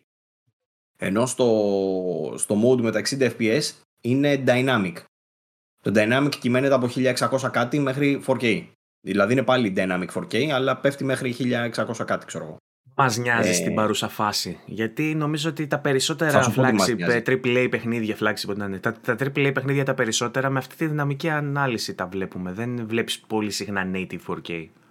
Ναι. Ε, θα σου πω που μας νοιάζει. Σκέψου, εγώ προτιμώ το 30 FPS mode για τον απλούστατο λόγο ότι έχουν κάνει απίστευτη δουλειά. Ότι τρέχει, θα σου πω γιατί. Γιατί τρέχει ε, με, με βουτυρένια κίνηση. Έχουν βάλει ένα motion blur το οποίο το έχουμε πει και και από προηγούμενα παιχνίδια. Το οποίο λειτουργεί πάρα πολύ σωστά. Και δεν καταλαβαίνεις καν ότι παίζεις 30 FPS, ρε παιδί μου. Λειτουργεί, απόκριση λειτουργεί άψογα. Ε, οπότε δεν σε ενοχλεί. Το πλεονέκτημα και γιατί χρησιμοποιώ και εγώ το 30 fps mode είναι το fidelity. Έχει ε, βελτιωμένη, ε, ε, πώς το λένε, βελτιω... πιο πλούσιο περιβάλλον, δηλαδή αναπεριπτώσεις και ανα biome που είσαι τέλος πάντων έχει περισσότερα πράγματα στο περιβάλλον σου, περισσότερα φυτά, περισσότερες πέτρες, ε, μεγαλύτερη γεωμετρία σε κάποια από αυτά. Έχει ε, ανώτερο φωτισμό, χρησιμοποιεί δηλαδή εφέ τελευταίας γενιάς, ενώ το 60 fps mode μπορεί να χρησιμοποιεί τα εφέ φωτισμού ξέρω εγώ, που είχαμε πέρσι, κάπως έτσι. Ε, αλλά έχουν αλλάξει λίγο όλο το σύστημα ούτως ή άλλως, το Global Illumination από ό,τι έλεγε και το Digital Foundry. Είναι όλο αλλαγμένο, γι' αυτό βλέπουμε δηλαδή τέτοια διαφορά. Βλέπεις δηλαδή, ξέρω εγώ, τα φυτά και αυτά να, να μπαίνει το φως από μέσα τους και να το βλέπεις να συμπεριφέρεται εντελώς ρεαλιστικά το φως. Ε, βλέπεις τις σκιές από τις πέτρες. Α, έχουν χρησιμοποιήσει πλέον πάρα πολύ ε, parallax occlusion, το οποίο είναι και καλά αυτό που δίνει βάθος στα textures. Με το που βλέπεις δηλαδή κάτω, ρε παιδί μου, το δρόμο και έχει μια λακκούβα. Σε παλιότερα παιχνίδια θα βλέπεις τη λακκούβα σαν επίπεδο. Απλά θα την έβλεπες σαν σχέδιο ζωγραφισμένο. Ε, τώρα βλέπεις ότι όντως κάνει 3D κούρμπα, ξέρω εγώ. Ε, και έχει πάρα Το πολλές οποίο πέτρες, όμως, έχει βράχει το Αν Μεξικό. πατήσει μέσα τα μάξι, αλλάζει ας πούμε τέτοιο στον άξονά του. Ναι, ή- ναι, ναι, ναι. Πλέ- πλέον, πλέον αλλάζει. Πλέον αλλάζει γιατί έχει και πάρα πολλά σκέψου. Έχουν βάλει πάρα πολλά βράχια. Έχω κολλήσει άπειρες φορές σε βράχια, ας πούμε. Που πριν δεν υπήρχαν στα πλάγια του δρόμου. Μπορεί να κολλήσει σε κάποιο βράχο και να είσαι πάνω του έτσι. Ε, Πώ οδηγά θα μου έλεγε κάποιος. Ε, πέρα από αυτό όμως έχουν φέρει και τις καιρικές συνθήκες σε άλλο επίπεδο. Με τον ουρανό πλέον να σκοτεινιάζει dynamically την ώρα που πάει να ρίξει βροχή, ξέρω εγώ και έτσι. Ε, να αρχίζουν να πέφτουν λίγες σταγόνες και μετά να πέφτουν περισσότερες. Οι σταγόνες κάτω επιτέλους δεν είναι όπως βλέπουμε σε όλα τα παιχνίδια που το καλά το κάνουν, το Spider-Man ας πούμε, ή το Forza το 4. Όταν βλέπεις σταγόνα κάτω, ή το Tsushima, όταν βλέπεις σταγόνα κάτω, το βλέπεις να είναι σε πολλά κυκλάκια ίδια, ρε παιδί μου, όταν πέφτουν οι σταγόνες. Είναι λες και πέφτουν ταυτόχρονα παντού. Κάτι το οποίο δεν είναι πολύ φυσικό, αλλά. και είναι ωραίο, αλλά δεν είναι το τέλειο. Ε, το 4 θεωρώ ότι έχει την καλύτερη βροχή, μακράν. Ε, γιατί βλέπεις να πέφτει πολύ πιο ρευστά η, η βροχή, ας πούμε, κάτω και να δημιουργεί και λιμνούλες στο δρόμο που αλλάζουν την οδηγική Θα το συμπεριφορά. πω και το- γιατί με την διαφάνεια. τρώει. Ανυπομονώ να δω πόσο καλύτερο θα είναι στο PC. Ανυπομονώ και εγώ να μας πεις τη γνώμη σου στα PC, η αλήθεια είναι. Θεωρώ ότι σε... δεν θα δεις διαφορά. Θεωρώ ότι έχουν χρησιμοποιήσει τα υψηλά assets στο 4K 30 mode. Θεωρώ ότι απλά θα το δεις με... όπως πρέπει στα 60. Αυτό. Όπως πρέπει, χάστε. Ναι. ναι, κατά πάσα πιθανότητα αυτή θα είναι η διαφορά, ρε παιδί μου. θέλω, να το ε, θέλω να το οικειοποιηθώ αυτό το hashtag όπως πρέπει, θέλω να το οικειοποιηθώ. Δηλαδή, γιατί είναι ό,τι πρέπει για το Switch το έχει οικειοποιηθεί άλλος. Εγώ θέλω το όπως πρέπει στο PC. Τσαμπίρε. Λοιπόν. Okay. Ε, ναι, ναι, μπορείς να το κάνεις, Βαγγέλη μου, ό,τι θες. Ό,τι θες, αγόρι ε, αυτά τώρα για το Forza. Εντάξει, ήδη είπα πάρα πολλά. Δεν έχω να. Ειλικρινά ψάχναμε να βρούμε, ρε παιδί μου, τι θα μπορούσε να πει κάποιος ως αρνητικό. Θα μπορούσα να πω ως αρνητικό, ξέρω εγώ, το γεγονός ότι όταν ανοίγεις το photo mode, πάλι κάνει 2-3 δευτερόλεπτα να ανοίξεις και να κλείσει. Που, που θα το περίμενα σε αυτή τη γενιά να είναι σφαίρα. Αυτό. Ε, με το SSD και με αυτά, ναι. Ναι, κατά τα άλλα, ειλικρινά σου μιλάω, δεν, δεν υπάρχει κάτι ρε παιδί μου κακό να πεις για αυτό το παιχνίδι. Στα τεχνικά γενικότερα. Οπότε και για ήχο μπορείς να πεις τα ίδια, έτσι. Για να αφήσουμε τα ήχο, γραφικά. Ναι, εντάξει. Όχι και ο ήχος είναι. Χρησιμοποιεί αντίστοιχα ρε παιδί μου το κάθε περιβάλλον. Από ό,τι κατάλαβα είναι ένα σύστημα σαν ray tracing, χωρίς να είναι ray tracing όμως. Κατευθυντικός ήχος. Δηλαδή, Είχαμε πει ότι το ray tracing ναι. δεν έχει να κάνει μόνο με τον οπτικό τομέα έχει να, ή μόνο με τις αντανακλάσεις. Έχει να κάνει και με το πώς γίνονται cast οι σκιές αλλά και η κατευθυντικότητα του ήχου, γιατί είναι per object, ε, κάθε, ο, κάθε, ο προγραμματισμός είναι per object για κάθε αντικείμενο ξεχωριστά. Εν προκειμένου, η Playgrounds έφτιαξε ένα σύστημα για τον ήχο που λειτουργεί σαν αυτό. Δεν είναι όμως ray tracing, δηλαδή να χρησιμοποιεί hardware ray Ώστε να μπορέσει να το τρέξει και στην προηγούμενη γενιά, ας πούμε. Έτσι. Είναι, σωστά, είναι software based, δεν είναι hardware based. Είναι software και είναι εξαιρετική λύση και αυτή, γιατί έχουν βάλει και καλά όταν περνάς από ένα τούνελ ο, ο ήχος που παίρνεις είναι επίτα από υπολογισμούς. Δεν είναι ρε παιδί μου ότι απλά έχουν βάλει άλλη ηχογράφηση, ξέρεις, να ακούς τον ήχο ε, λίγο αλλιώς. Equalization, ας πούμε, να το κάνει ναι. πιο μουντό. Είναι... Αυτό. Στην ουσία το χρησιμοποιούν με φυσικό τρόπο τις αντανακλάσεις και όλα αυτά για να βγαίνει ο ήχος όπως θα βγαίνει όντως αν έμπαινες μέσα σε ένα Και Doppler effect, ας πούμε, όταν περνάνε δίπλα σε όλα αυτοκίνητα. Να το... Έτσι. Ε, αυτό ακούστηκε λίγο σαν το, σαν το butter κλεωμένη ακούστηκε. Αυτό πετάει το cake. Δεν ήταν τόσο, τόσο αυτοκίνητο. Αντίο κέικ. Τόσο, αυτά με το Forza δεν έχω τώρα να κλείσω με κάτι άλλο. Σύλλογο ψάχναμε για αρνητικά ρε παιδί δεν έχει. Και, και επειδή ακριβώς είναι, βασίζεται πολύ στο 4 που ήταν ήδη, αν όχι τέλειο, σχεδόν τέλειο, και είδαμε και όλε αυτές τις κάποιες βελτιώσεις. Δηλαδή έχει πάρει ας πούμε, και έχει βελτιώσει το campaign. Που σε οθεί να παίξεις πιο πολύ, περισσότερο. Εγώ έχω εθιστεί, ας πούμε, με το 4 δεν θυμάμαι να έχω φάει τέτοιο κόλλημα. Ε, σε σημαίνει να αφήσεις τον Guardians, έτσι. Ντροπή σου που το άφησες ναι, ναι, ναι, ναι, ναι, ναι, φαντάσου. Ε, το ξανάπιασα τώρα. Ε, εντάξει, έπαιξα δηλαδή ένα δεκαωράκι φόρτσα και το ξαναέπιασα τώρα τον Guardian. Ε, σκέψου δηλαδή τώρα μετά από, από, από όλα αυτά που έχει καταφέρει η σειρά να βρίσκουν πάλι ψηλοπράγματα και να τα διορθώνουν και να τα βελτιώνουν. Μόνο και μόνο γι' αυτό ρε παιδί μου θεωρώ ότι άξιζε φέτος να είναι το πρώτο μας δεκάρι για τα Xbox Game Studios που δεν έχουμε ξαναδώσει είναι όντως ρε παιδί μου αυτό που. το ταβάνι πούμε, του. Είναι του Ζάντερ, του είδους. Mm. Mm. Αυτά με το Forza. Θα το ευχαριστηθεί οποιοδήποτε, θεωρώ. Δηλαδή δεν είναι ανάγκη να είστε λάτρε των racing games, καμία σχέση. Σε οποιονδήποτε να το δώσεις. Καταρχήν το Forza εγώ το χρησιμοποιώ για benchmark. Το έχω για benchmark στα. Ε, το 4 χρησιμοποιούσα πριν για τηλεοράσεις, για ήχο, για τα για πάντα. Για να δει HDR, ας πούμε, και ήχο για τέτοια. Ναι, και για HDR. Να πούμε επίσης ότι ενεργοποιήθηκε και το Dolby Vision, γιατί το είχαν, δεν το είχαν ενεργοποιημένο για κάποιο λόγο, το έχουν ενεργοποιήσει τώρα. Ε, όποιοι παίζανε νωρίτερα τέλος πάντων θα το ξέρουν αυτό το πράγμα. Πλέον είναι ενεργοποιημένο και ως Dolby Vision, άσχετα που κανένα παιχνίδι πλέον δεν, ακόμα, πλέον, ακόμα δεν υποστηρίζει Dolby Vision natively. Ε, βελτιώνει σίγουρα την εικόνα του Dolby Vision, το έχουμε αναφέρει σε προηγούμενη εκπομπή.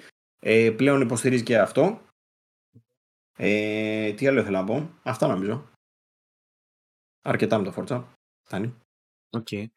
Ε, στο προηγούμενο επεισόδιο κάτι σε ρωτήσανε βέβαια για τηλεοράσεις τώρα, μιας και έπιασες τηλεόραση. Δεν ξέρω αν θες να το πιάσουμε έτσι ε, ενδιάμεσα πριν προχωρήσουμε. Ψάχνω να, βρω, ψάχνω να βρω το σχόλιο, δώσ' μου μισό λεπτό. Ε,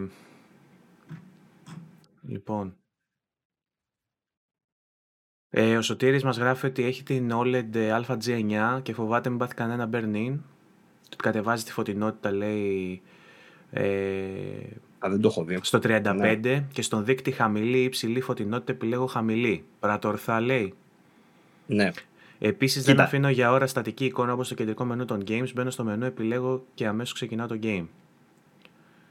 Εγώ θα ε... έλεγα να το ευχαριστηθούμε κιόλας, ρε παιδί μου, λίγο. Δηλαδή, ναι. δεν είναι μόνο να παίζουμε με χαμηλή φωτεινότητα για να προστατέψουμε την τηλεόραση. Την τηλεόραση την παίρνεις προφανώς για να δεις και τις δυνατότητές της. Οπότε, αν θες, ξεσάλωσε και λίγο, ρε παιδί. Δηλαδή, μπορείς να το αναπτύξει, δεν τίποτα.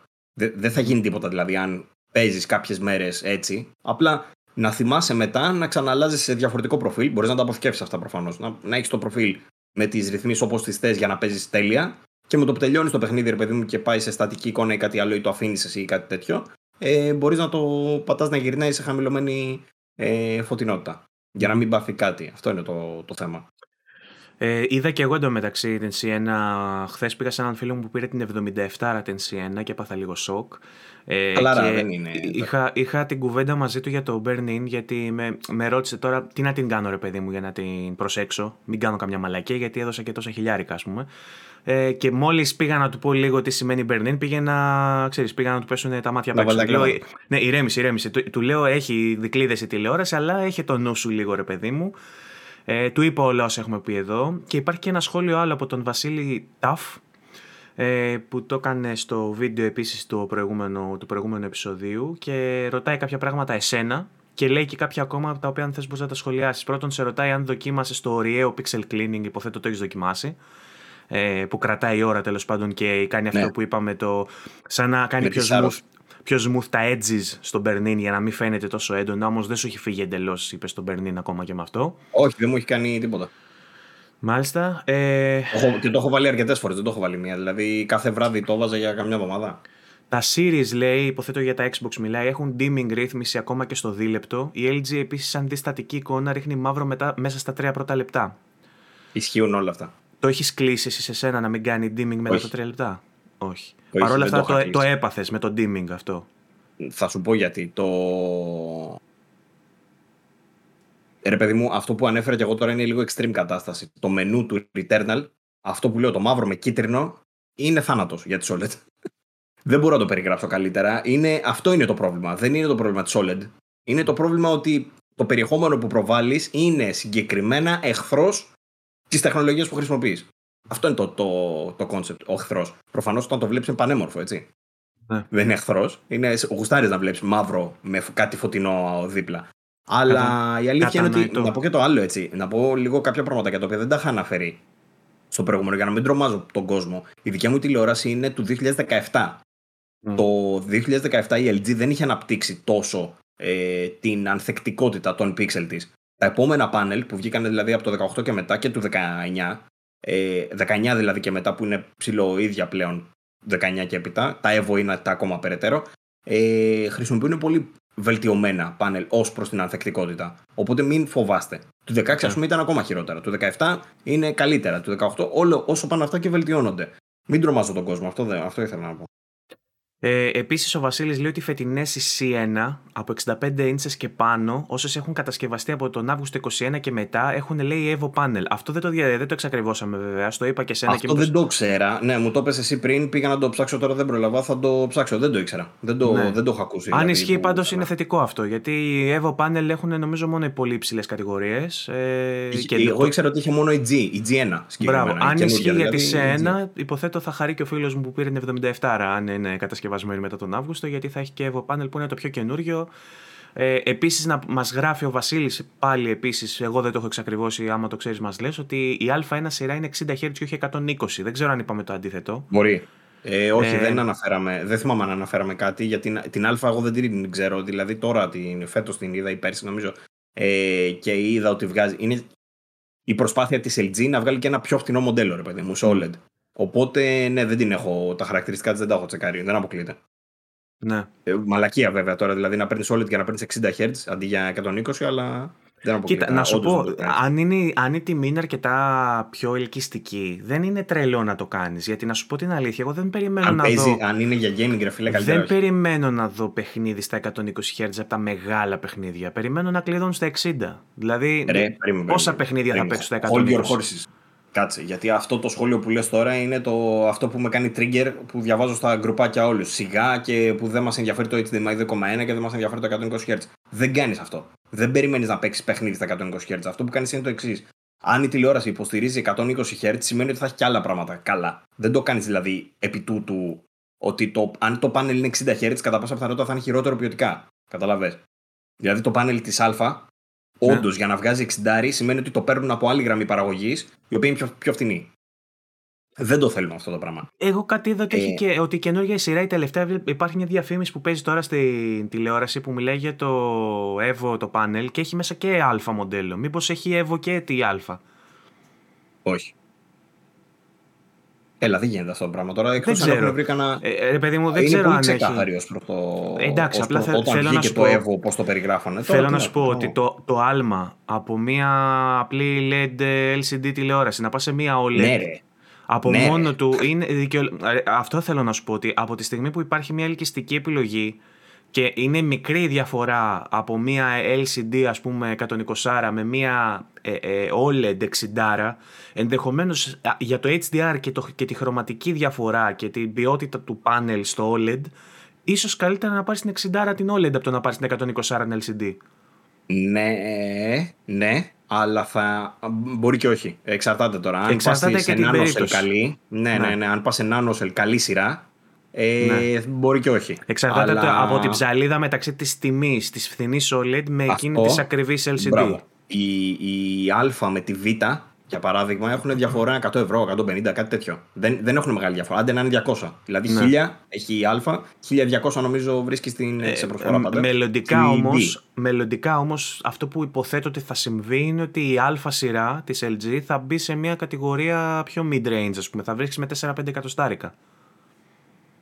Τώρα αυτό δεν ξέρω γιατί το έχουν κάνει κουβέντα πολλές φορές ότι πρέπει να φτηνίνουν κάποια στιγμή οι OLED, αλλά εδώ δεν πέφτουν οι QLED της Samsung.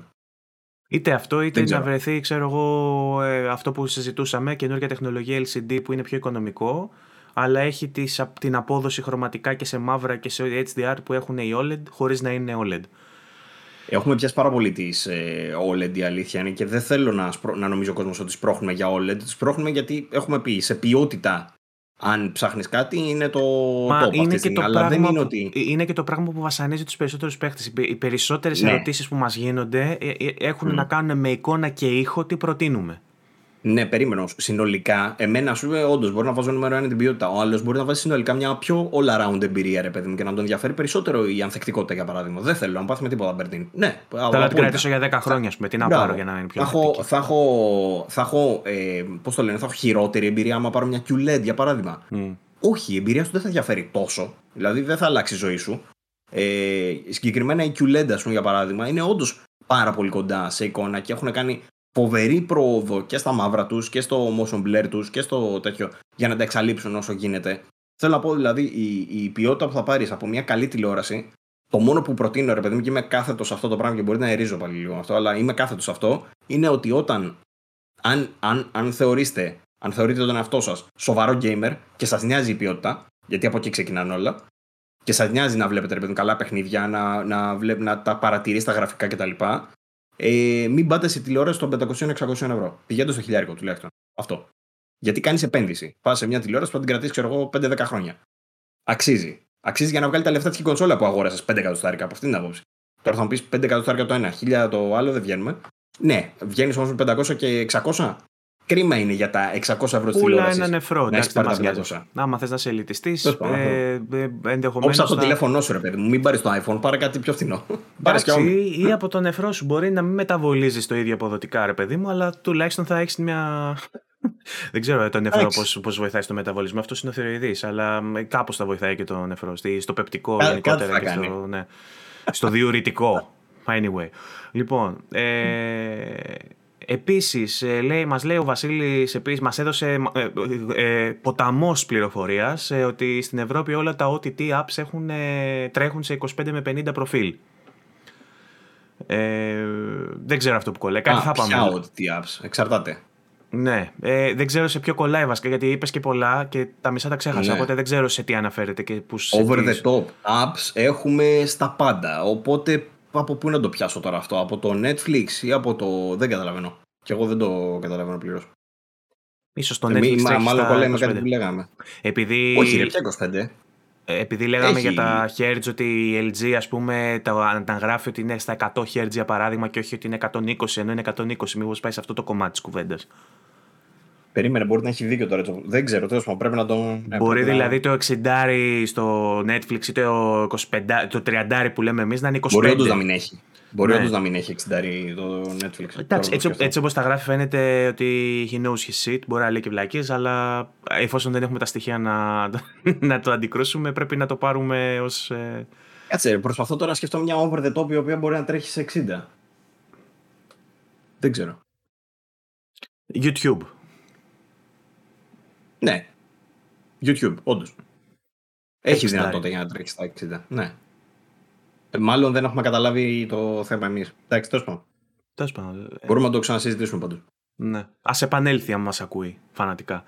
Λοιπόν, ε, ε, ερώτηση από άνθιμος Spooky, μιας και είμαστε σε αυτό. Το βασικό που κοιτάμε για Gaming TV είναι τα hertz. Ερωτηματικό. Νομίζω απαντήσαμε μέχρι Ε, τώρα. εξαρτάται.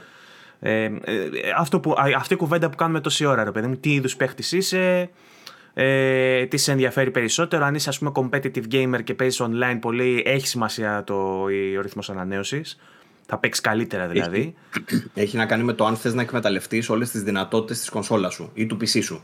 Αν θες να εκμεταλλευτείς full, ναι, θα κοιτάξεις να πάρεις με HDMI 2.1, θα κοιτάξεις να πάρεις με, το, με τη μέγιστη αντίθεση. Σχετικό είναι αυτό, γιατί μπορεί η καλύτερη, αυτή Αλλά- που έχει το καλύτερο, τον καλύτερο ρυθμό ανανέωσης να μην είναι το ίδιο καλή σε τιμές nits και HDR, ας πούμε. Οπότε τα κινηματογραφικά παιχνίδια να μην τα βλέπεις στο top τους, γιατί δεν έχει το απόλυτο HDR. Που το απόλυτο HDR μπορεί να το έχει μια τηλεόραση.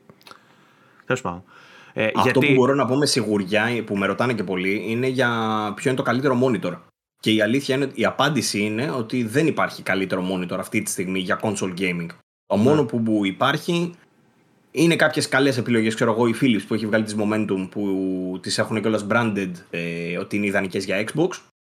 Ε, οι οποίες μπορεί να είναι 55 inch ξέρω εγώ και πάνω, αλλά όχι και πιο μικρές. Αλλά τέλος πάντων τα κάν- είναι στην ουσία monitor VA panels, IPS VA, ε, για κονσόλες που έχουν κάποιες διευκολύνσεις, ας πούμε, για τις κονσόλες. Παρ' όλα αυτά, ακόμα δεν μπορώ να προτείνω κάποιο monitor για κονσόλα. Λοιπόν, και Όταν η, τε- βγουνε, η δεν τελευταία ερώτηση τεχνικής φύσεως που είναι σε άλλο βίντεο και μάλλον δεν είναι fan του podcast αυτός. Έχει, απλά είδε το review που είχες κάνει στα ακουστικά. Αλλά στο απαντήσουμε γιατί με έχουν ερωτήσει εμένα προσωπικά σε live streams και σε τέτοια.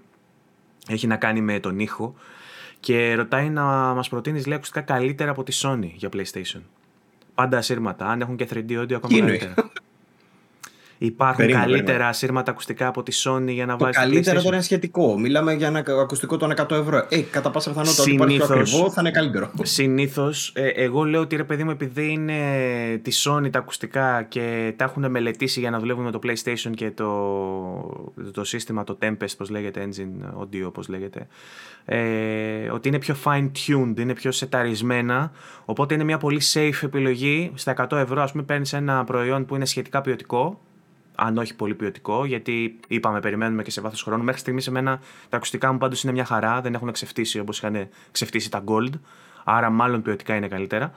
Ε, και είναι μια all around safe επιλογή, έτσι, καλή επιλογή. Αλλά από εκεί και πέρα υπάρχουν πιο ακριβά ακουστικά που αν τα βάλεις σε μια οποιαδήποτε συσκευή στε- με στερεοφωνικό ήχο, λόγω του ότι είναι πιο ακριβά, έχουν καλύτερα speakers πάνω, δεν ξέρω γιατί, αποδίδουν καλύτερα. Δεν ξέρω όμως αν αποδίδουν καλύτερα με το 3D audio της Sony. Εσύ έχεις να προτείνεις κάτι άλλο, ας πούμε, που να είναι καλύτερο έτσι; Αν είναι να το αναλύσουμε λιγάκι, το 3D audio στην ουσία είναι η κατευθυντικότητα που μας Ναι. ενδιαφέρει πάρα πολύ. Η ποιότητα των ήχων, η ποιότητα του ήχου που θα ακούσουμε όμως, η, η συχνοτική απόκριση το, που μπορεί να βγάλει το ακουστικό, είναι ε, άλλα πράγματα. Για παράδειγμα, άλλη κατηγορία είναι τα ακουστικά των 400 ευρώ και άλλη κατηγορία προφανώς αυτό τώρα που έβγαλε η Sony, τα οποία είναι πιο...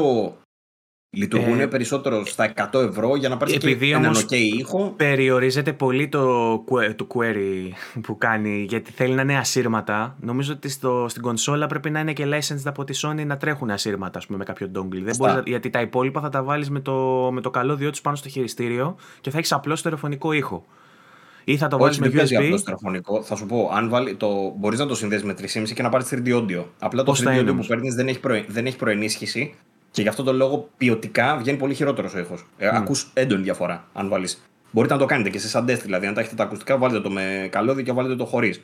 Επειδή από τη μία βγαίνει, μπαίνει και, και ο αναλογικός ενισχυτής που έχει το χειριστήριο που είναι του κόλλου ε, μέσα, ενώ στο άλλο έχουμε καθαρά ψηφιακό αποτέλεσμα, το καθαρά ψηφιακό είναι πολύ καλύτερο. Ε, εν προκειμένου τώρα υπάρχουν ακουστικά που είναι branded για PS4, PS5, ρε παιδί μου. Καταρχήν, ό,τι κάνεις σε PS4 κάνει και σε PS5. Ο λόγος που τα ξεχωρίζουμε είναι γιατί χρειάζεται για να παίξουν ασύρματα το dongle, το USB dongle. αν έχετε, αν έχετε ακουστικά με USB dongle, μην τα βάζετε για κανένα λόγο να παίξετε με καλώδιο γιατί παίρνετε χειρο, χειρότερο ήχο. Καλύτερα να παίζετε ασύρματα. Ε, το, τα ακουστικά αυτά τέλος πάντων υπάρχουν πολλές λύσεις που μπορείς να κάνεις. Μπορεί να πάρεις καλύτερα ακουστικά που να μην είναι σύμβατα με PS4 και να συνδεθείς μέσω Bluetooth, ξέρω εγώ, με την τηλεόρασή σου. Μπορεί να έχεις κάποιο lag, αλλά μπορεί να μην έχουν καν lag. Ε, όλα έχουν μάλλον lag. Τόσο που μπορεί να έχουν μικρότερο, αυτό εννοώ. Ε, υπάρχουν όμως και για PS4 πολλές επιλογές. Υπάρχει από την, ε, και η Turtle Beach και η. η το ξεχάσει τώρα. Τα Arctis στα 9. 9P νομίζω είναι τα branded για PlayStation συγκεκριμένα. Ε, είναι φοβερά ακουστικά. Τα...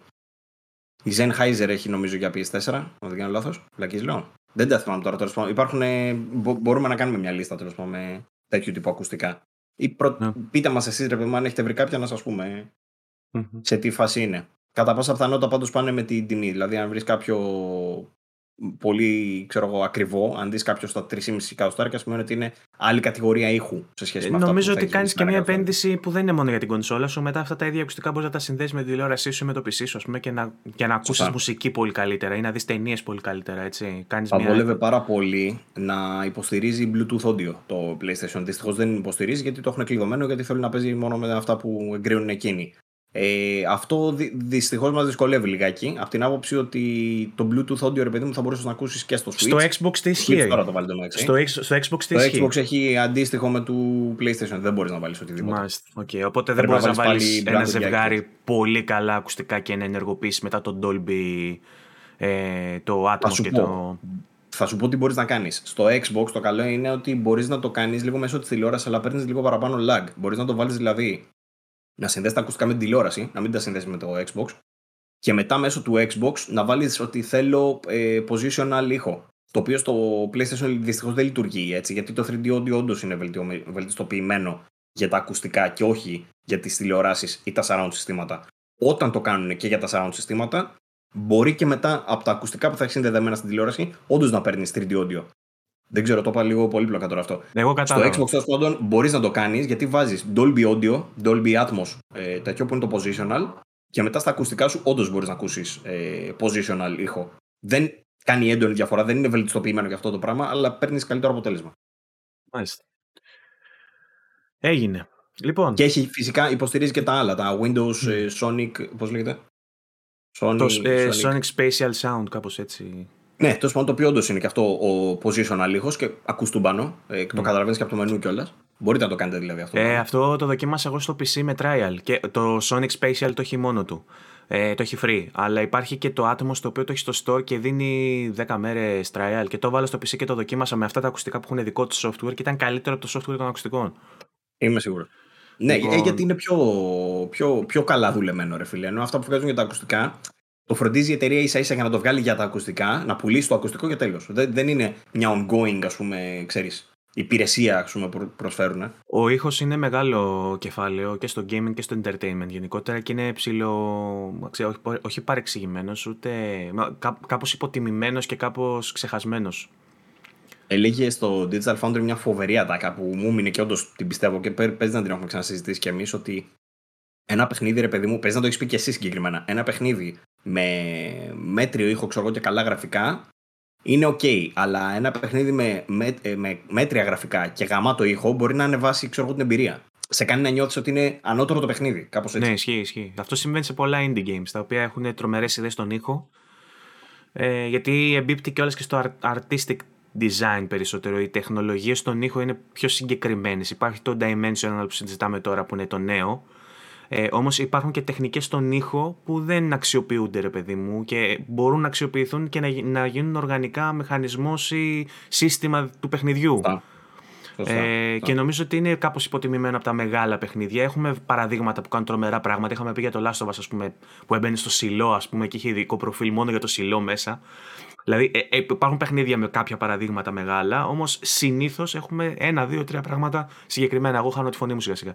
Ε, Ένιωσα αυτό που λες. Ένα από τα παραδείγματα που μου έχουν μείνει είναι στο Resident Evil το Village που ένιωθα με το 3D audio. Πού να βρω τα collectibles, ρε φίλε. Δηλαδή, mm. ακουγόταν από εκεί και γύρνωσα και το κοίταζα και ήταν εκεί. Αυτό και μόνο ήταν. Αλλάζει την εμπειρία, ρε παιδί μου, που παίζεις.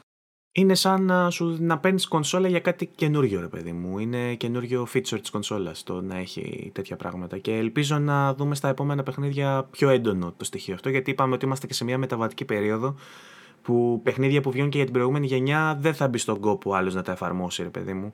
Ενώ αργότερα down the line που θα έχουμε παιχνίδια μόνο για την καινούργια γενιά θα είναι ψηλό στάνταρ το 3D audio, το 3D Mm. Λοιπόν, αυτά. Ε, και... Το Forza εντωμεταξύ τρελό Dolby, Dolby Atmos. Ε, mm. Εγώ δεν το δοκίμασα, το έλεγε το Digital Foundry. Έχουν χρησιμοποιήσει λίγο φοβερά τα, τα ηχεία του ύψους. Τέλος πάντων.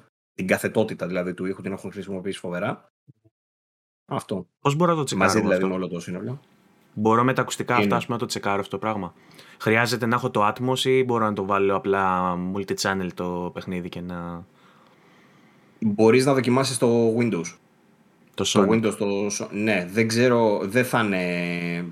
Νομίζω ότι όταν το βάζεις βέβαια μετά δεν θα λειτουργεί το Dolby Atmos μέσα στο παιχνίδι για να σου δείξει την τέτοια, αλλά κατά πάσα πιθανότητα μπορεί να έχουν μια ρύθμιση, ρε παιδί μου. Ε, στο, speaker, στο speaker setup που έχω εδώ πέρα το 5,1 θα το καταλάβω, ας πούμε, χρειάζεται να έχω Atmos ε, certified. Ε. Το ύψος το καταλαβαίνεις με το Atmos που είναι τα, τα mm. ηχεία που είτε που στοχεύουν προς το ταβάνι, είτε είναι από το ταβάνι προς τα κάτω. Ίσα την μπάρα που, είναι που έκανες review τώρα πρόσφατα και έκανε 5,5 χιλιάρικα. Πόσο έκανε. Ένα χιλιάρικο. λοιπόν, πάμε να προχωρήσουμε. Ένα χιλιάρικο, η πιο φτηνή ε, μπάρα που είναι και, και, όχι μόνο πιστοποιημένη από την, από την ε, Dolby, την είχε σχεδιάσει η Dolby mm. για να βγαίνει έτσι. Οπότε καταλαβαίνεις ότι ο ήχος που παίρνεις είναι όπως πρέπει το Dolby Atmos. Αυτά δεν λέω το. Μιλάω για την sci-fi, ε, SX-fi, ε, ένα, ε, ένα πράγμα τη φορά. Τώρα είμαστε στη φάση προσπαθείς να πείσει τους ακροατές να αγοράσουν OLED. Μόλις τους πείσει και πάρουν όλοι OLED, θα πρέπει να τους μιλήσεις για τον ήχο μετά και το πόσο σημαντικό είναι να πάρουν και μια καλή μπάρα. Ξέρεις γιατί πορώνομαι με αυτό το πράγμα. γιατί όντως με το που κάποιος δει άλλη τηλεόραση, το ίδιο παιχνίδι που έπαιζε, θα νιώσει ότι όντως είναι άλλη εμπειρία. Το ίδιο ισχύει και, και με τον ήχο. Αν παίζεις με ακουστικά, ξέρω εγώ, του κόλλου, των 50 ευρώ, και πας μετά σε κάνει ηχοσύστημα Dolby και παίξεις το ίδιο παιχνίδι που έπαιζες, που το ξέρεις, νιώθεις ότι αλλάζει η εμπειρία σου. Φαντάζομαι τώρα αυτά τα δύο σε συνδυασμό. Ναι, νιώθεις ότι πας τρεις γενιές μπροστά. Το έπαθα με κινητό αυτό, αυτό το είπα, έτσι. Που Για δοκιμάζω τώρα το iPhone και έχω πάθει την πλακάρα με το στερεοφωνικό ήχο. Ήταν η πρώτη μου φορά που άκουσα στερεοφωνικό ήχο και μάλιστα το συγκεκριμένο με επιστοποίηση Dolby Atmos. Ε, το, το, δικό μου μονοφωνικό και η πρώτη φορά που έβαλα να παίξω παιχνίδι με το Atmos έπαθα πλάκα. Δεν μπορεί να καταλάβεις. Δηλαδή, έβαλα να παίξω. ε, ε, ναι, αυτό ακριβώς. Δεν ξέρω, το έχεις πάθει και εσύ αυτό; Ε, ε, εσύ, εσύ θα έχεις δοκιμάσει λογικά στερεοφωνικά, θα έχεις δοκιμάσει εδώ και τρία χρόνια στα κινητά. Δεν ε, θα σου είναι κάτι νέο. Πέρσι που δοκίμασα το δικό μου, αυτό που έχω τώρα το Mi 10 Pro, ήταν η πρώτη φορά που έπαθα πλάκα με, με ήχο από κινητό. Αλλά Έβαλα... νομίζω το iPhone μετά πρέπει να το δοκιμάσω. Έβαλα το The Last Campfire και είχε κάτι. Ανάβαν κάτι φωτιές και τα λοιπά που ήταν γύρω. Και την πρώτη φορά που το άκουσα έκανε έτσι. Γύρισα πίσω και εδώ τι έγινε; Τέτοιο πράγμα. Ο ήχος δεν υπάρχει. Δηλαδή, βιντεάκι, μουσική τώρα στο YouTube κτλ. Ε, ο ήχος εξεφύγει. Εντάξει, δεν ήθελα να σταθώ σε αυτό. Θα, θα πούμε για το arcade αργότερα της Apple λογικά, θα πω και άλλα πράγματα, αλλά ο ήχος είναι μεγάλο πράγμα. Ε, Θες να μας πεις τώρα για το arcade ή, ε, ή, δεν, έχω ή να πρόβλημα. Elden Ring; δεν έχω πρόβλημα ή στο Elden Ring αυτό θα πάω. κάνω μια μικρή αναφορά στο arcade για να το αφήσουμε γιατί δεν νομίζω να ενδιαφέρει πολλούς. Ε, ε, το... Όχι, εγώ θέλω, θέλω όμως να, να, του, να πούμε στον κόσμο για το... να τους ενδιαφέρει γιατί είναι κάτι που μας έχει εκπλήξει για μας. Το sum up είναι ότι όποιος έχει iPhone και δεν έχει δοκιμάσει το arcade κάνει το μεγαλύτερο λάθος της ζωής του. Δεν υπάρχει δικαιολογία. Υπάρχει Κατά τα άλλα δεν θέλω να σταθώ πολύ και αρχίζει βαρύκνου μετά. Υπάρχει δικαιολογία ε, τι, κάτι πήγα να πω τώρα και το χάσα. Δεν υπάρχει δικαιολογία από τη στιγμή που υπάρχει trial και αν μπεις και το δοκιμάσεις, θα σε βάλει σε σκέψεις. Εγώ αυτό που σκέφτομαι πλέον για το arcade είναι ότι όσο λόγο ύπαρξης έχει ένα Netflix, ένα Apple TV, ένα ε, Amazon Prime, ένα, ε, μια οποιαδήποτε συνδρομητική υπηρεσία, ακόμα περισσότερο και από το online της Nintendo για παράδειγμα, άλλο τόσο νόημα έχει ύπαρξη μιας υπηρεσίας σαν το Apple Arcade και αυτό γιατί παιχνίδια που βγαίνουν τώρα ή σχετικά πρόσφατα μπαίνουν κατευθείαν στο arcade και τα παίζει ως μέρος της συνδρομής σου. Εγώ, ας πούμε, έπαθα πλάκα ε, με το ότι υπάρχει το Baldo. Θυμάσαι το Baldo που το συζητούσαμε σχετικά πρόσφατα; Υπάρχει το δωρεάν... για review. Ναι, υπάρχει μέσα στο. Όποιος είχε arcade το έπαιξε από την... σχεδόν από την κυκλοφορία του. Μετά υπάρχει μέσα το The Last Campfire το οποίο υπάρχει μόνο στο PlayStation. Νομίζω περιμένουμε να μπει στο Steam τώρα. Δεν ξέρω πού άλλο υπάρχει. Υπάρχει το Crix. Αυτή τη στιγμή βλέπω την οθόνη. Κοίτα πόσα παιχνίδια έχω κατεβάσει κινητό έτσι δηλαδή το έχω γεμίσει. Ε, υπάρχει το Crix που είναι από την Αμανίτα, αγαπημένη εταιρεία και δική μου και του Βασίλη Τατσιόπουλου. Πολλά παιχνίδια τέτοιου τύπου. Ε, Σινάριο και τα λοιπά, ναι. Machinarium, το Pilgrims που είναι επίσης τρομερό, ε, Jenny Leclou που το νομίζω το είχα κάνει review, δεν θυμάμαι αν το έχω κάνει για το VG review, αλλά είναι τρομερό και αυτό, ε, Hitchhiker, Cat Quest 2, ε, το Layton ε, MJ, αυτό το που είναι της Nintendo από τη Level 5, της Level 5 είναι, αλλά το βλέπουμε στο Switch και στα Nintendo DS, ε, το The Pathless, Sayonara, ε, The Room. Το The Pathless είναι στα κινητά. Το The Pathless είναι στα κινητά και παίζει και τέλεια, δηλαδή άμα το βάλω τώρα στο τρέξω, Τρελό. ε, δεν δεν θα μπορέσω να το δείξω, αλλά το άλλο, το, κοίτα εδώ, παίζεις Pathless στο κινητό και τρέχει τέλεια. Ρε. Ε, Εν τω μεταξύ, μπορείς κανονικότατα να συνδέσεις Bluetooth χειριστήριο του PlayStation, εννοείται. Το άλλο τέλειο που έχει, δεν ξέρω αν θα φανεί τώρα εδώ πέρα, έχει ένα. Δεν θα φανεί. Λοιπόν, έχει ένα πάνελ το οποίο έχει τον ε, λογαριασμό σου και έχει επιτεύγματα μέσα και σου δείχνει στο συγκεκριμένο παιχνίδι τα achievements που έχεις πάρει στο, σε αυτό το παιχνίδι. Μπορείς να τα συγκρίνεις με φίλους. Δηλαδή, υπάρχει μια ολόκληρη ε, πλατφόρμα που θυμίζει το PSN και το Xbox και υπάρχει σε κινητό. Αλλά το θέμα δεν είναι αυτό. Το θέμα είναι ότι τα παιχνίδια που δίνει, που τα περισσότερα είναι indie και έχει, έχει το 2K22 το μπάσκετ, ας πούμε, μέσα. Και το, παι- που είναι παιχνίδι κανονικό και τρέχει με γραφικά σαν προηγούμενη γενιά, ας πούμε. Τα γραφικά του είναι τέτοιου τύπου. Παίζω, υπάρχει υποστήριξη για χειριστήριο. Λοιπόν, και όλα αυτά μπορείς να τα έχεις με μια συνδρομή που, αν δεν κάνω λάθος, είναι 12 ευρώ το μήνα, 14, κάτι τέτοιο. Όχι, ρε, πολύ πιο φθηνό. Είναι, Ε, είναι 5 πιο ευρώ. φθηνό. 4. Ναι. Α, το Apple TV είναι τόσο. Μπορεί να τα μπέρδεψα, περίμενα να σου πω. Και τα δύο μαζί παίζει να είναι τόσο που λες. Α, ναι, έχει το πακέτο που τα έχει όλα της Apple, όλο το Apple πακέτο που κάνει 14 και έχει και το Cloud Storage νομίζω και τα σχετικά. Ε, δεν ε, το έχω ψάξει για να σου πω ακριβώς γιατί δεν είναι sponsored. Αν ήταν sponsored αυτό που λέω, θα τα είχα ψάξει να στα, να στα πω, να στα πω επακριβώς. Απλά είναι όντως μια εμπειρία που είχα για πρώτη φορά επειδή δεν είχα ξαναπιάσει τα χέρια. Πια μου πέσει τώρα, θα κλαίγα. Δεν είχα ξαναπιάσει τα χέρια μου. Φαίνεται ότι δεν είχα ξαναπιάσει τα χέρια μου iPhone. Ε, και μου έκανε εντύπωση γιατί πιστεύω Πέντε ευρώ. ότι. Αυτό, 5 Πέντε ευρώ, ευρώ το μήνα. μπράβο. Με 5 ευρώ το μήνα παίζει indie games, ρε παιδί μου, και μεγάλα παιχνίδια που έχουν βγει πολύ πρόσφατα και παίζει στην ίδια ποιότητα που θα παίζει, ας πούμε, σε ένα Xbox One. Θα σαν να παίζεις την προηγούμενη γενιά. Δεν είναι τα γραφικά που θα παίξεις στο Series X και στο PlayStation 5, αλλά είναι πολύ μπροστά τα γραφικά του. Ε, έχει υποστήριξη για χειριστήριο. Ε, είναι ρε παιδί μου σαν ένα άλλο Game Pass. Είναι, και έχει indie games που εμένα με ενδιαφέρουν αρκετά. Οπότε όποιος έχει iPhone, ας μπει να κάνει το trial και δεν το έχει κάνει ακόμα. Δεν πιστεύω ότι υπάρχει gamer που δεν το έχει δοκιμάσει και έχει iPhone, αλλά ας το δοκιμάσει Βλέπω, γιατί πραγματικά έχει- αξίζει. Sonic Racing, βλέπω τώρα μέσα, έχει το άλλο το Fantasia, Fantasia, Fantasia πώς λέγεται ρε, που είναι του τύπου του Final Fantasy. Το που έχω είναι με, αυτό. και καλά με τις, μιντα- με τις μινιατούρες μέσα και αυτό Φα- λένε φοβερό. Fantasian λέγεται και έχει, Fantasian. έχει τα, οι πίστες είναι σαν το Trooberbrook. Είναι τραβηγμένες με φωτογραφία, Μμ, με πυλό μπράβο. φτιαγμένες κτλ. Και το terrain που παίζει είναι έτσι. Επίσης, Ocean Horn 2 που είναι ένας κλόνος του Breath of the Wild απίστευτα όμορφος. Ίσως είναι πιο ωραίο από το Breath of the Wild σε γραφικά και σε τεχνικά. και είναι το ίδιο παιχνίδι, δηλαδή από τον πρωταγωνιστή που είναι ίδιος με το Link μέχρι, τι να σου πω τώρα, μέχρι, αυτά, μέχρι τη ζωή που είναι σε καρδούλες. Ε, Δεν ξέρω πού να πρωτοσταθώ και είναι αυτό το πράγμα. Δεν, δεν ξέρω αν φαίνεται. Δεν φαίνεται ρε γάμο το. Με την κάμερά μου δεν φαίνεται. Ε, επίσης είναι full άβολο αυτό για όσους ε, ακούνε από το Spotify αλλά η φάση είναι Breath of the Wild τελείως Breath of the Wild έτσι Όποιος Αυτό είδε να πούμε, τώρα, μπο- αυτό μπορείς να συνδέσεις χειριστήριο και να παίξεις κανονικά, Ναι, λες ναι, και ναι, παίζεις ναι, ναι, ναι. τέτοιο. Κανονικότατα. Όποιος έχει προφανώς και iPad ακόμα καλύτερα ή ξέρω εγώ Mac. Ε, να πω ότι το είχα δοκιμάσει πέρυσι εγώ το Apple Arcade και είχα εκπλαγεί. Ρε παιδί μου, να ξεκινήσω από κάπου αλλού. Υπάρχει λόγος που δεν καλύπτουμε mobile games στο VG24. ναι. Ο λόγος αυτός είναι γιατί τα θεωρούμε σκουπίδια. Και τα περισσότερα είναι.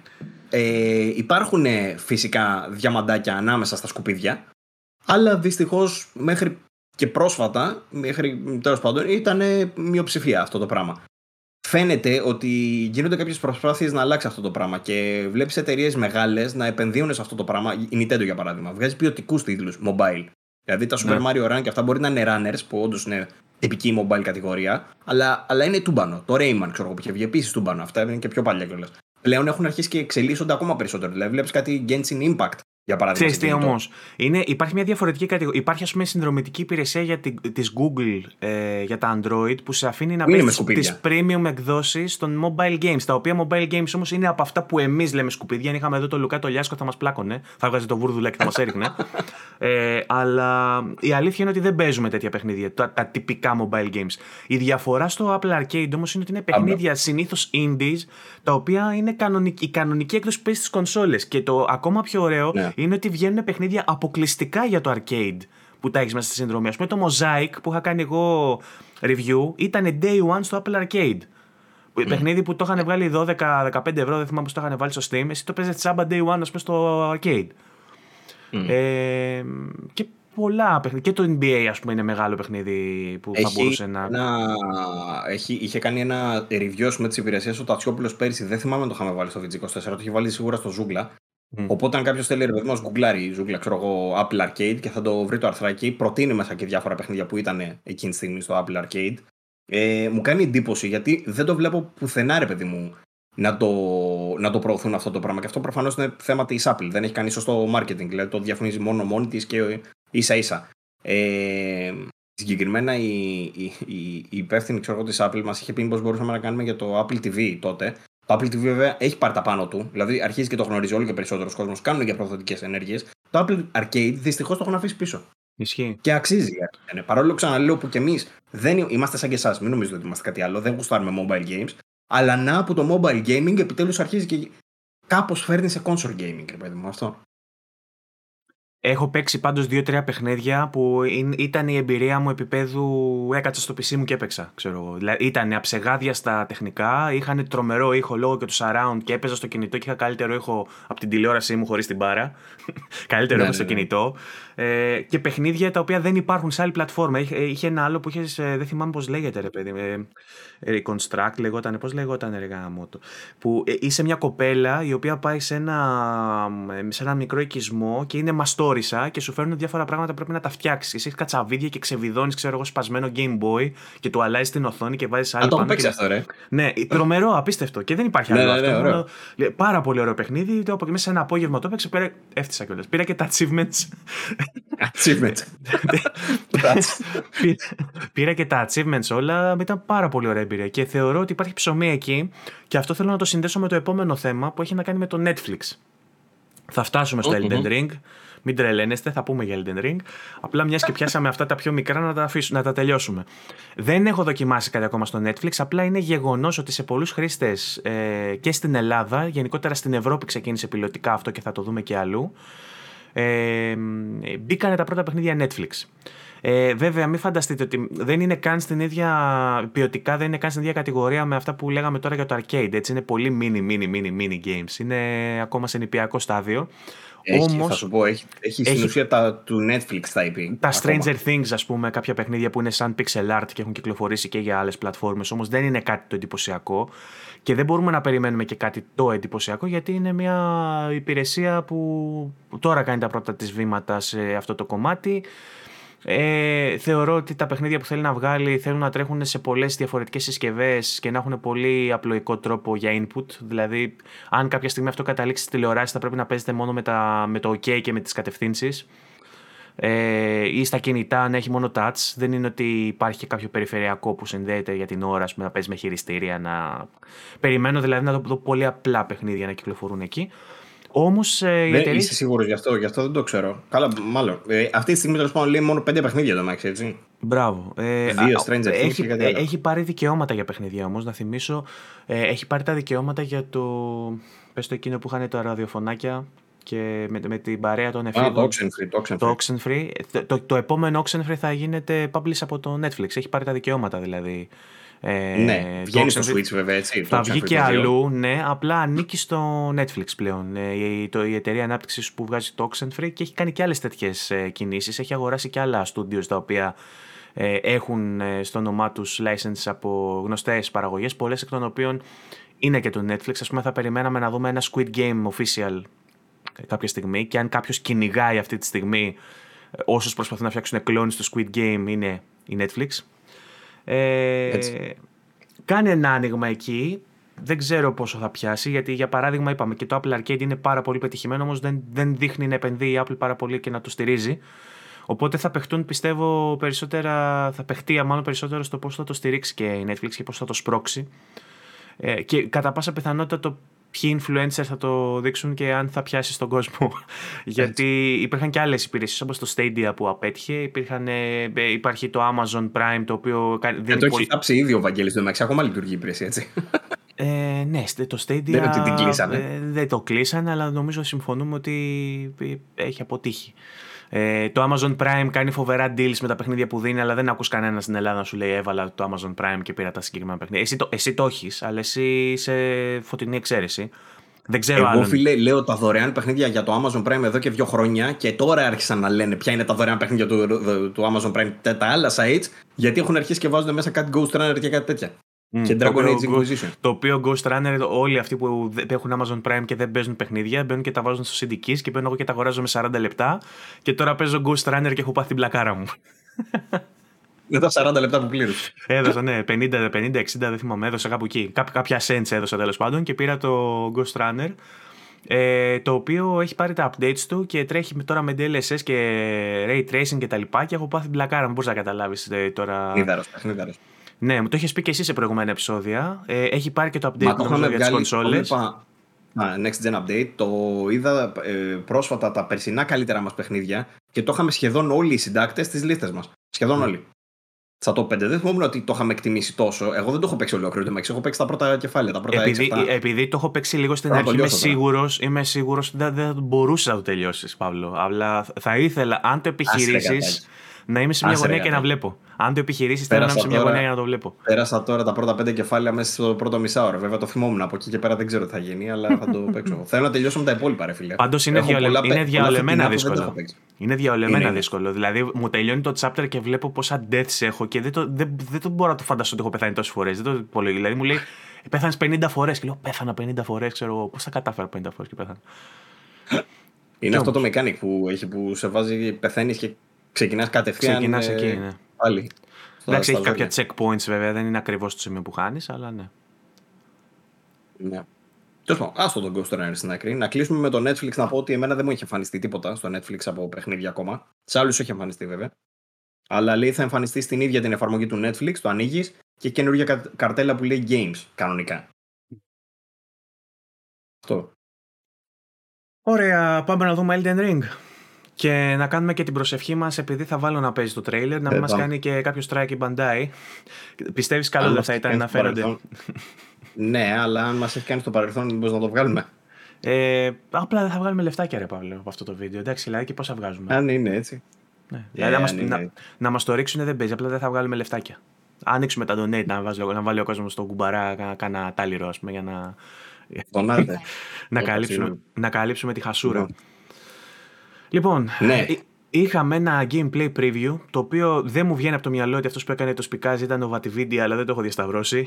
γιατί η φωνή μοιάζει πάρα πολύ με το Vatividia και αν θα έπρεπε κάποιον να επιλέξουν για να κάνει την παρουσίαση είναι ο Vatividia, θα ρωτήσει τώρα ποιος είναι ο Vatividia και θα έρθουν οι ντομάτες ψηφιακά θα έρθουν ψηφιακά οι ντομάτες και θα περάσουν μέσα από, το, τα παράθυρα και θα σου σκάσει το κεφάλι. Είχα τρελό κράξιμο και λέω γιατί δεν το έχω ξανακούσει ποτέ Κοίτα, αυτό το όνομα. Ε, το να μην ξέρεις τον Βατιβίτια είναι σαν να σε νοιάζει η ανάλυση του, των τεχνικών σε παιχνίδια και να μην ξέρεις τον Digital Foundry.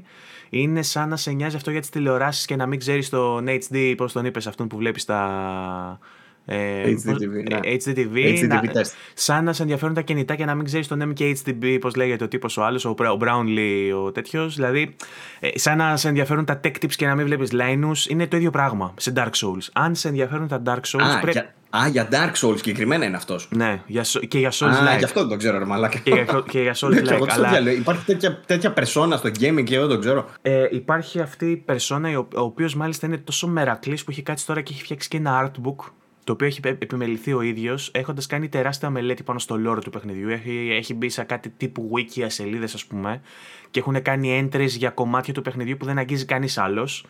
Ε, και με βάση στοιχεία και μικρολεπτομέρειες που έχει πετάξει ο Μιγιαζάκη εδώ και εκεί, έχουν χτίσει το υπόβαθρο για όλο το lore. Που δεν το βρίσκεις πουθενά αλλού ατόφιος όλο το παιχνίδι, ρε παιδί μου. Σου αφήνει hints εδώ και εκεί ο Μιγιαζάκη, γιατί να πούμε ότι τα Souls είναι και κάποια παιχνίδια στα οποία δεν γίνεται ξεκάθαρη αφήγηση. Δεν είναι ότι μπαίνεις μέσα και σου λέει, Έλα τώρα να κάτσεις παιδάκι μου να δεις το cutscene να σου πω τι παίζει με τον κόσμο.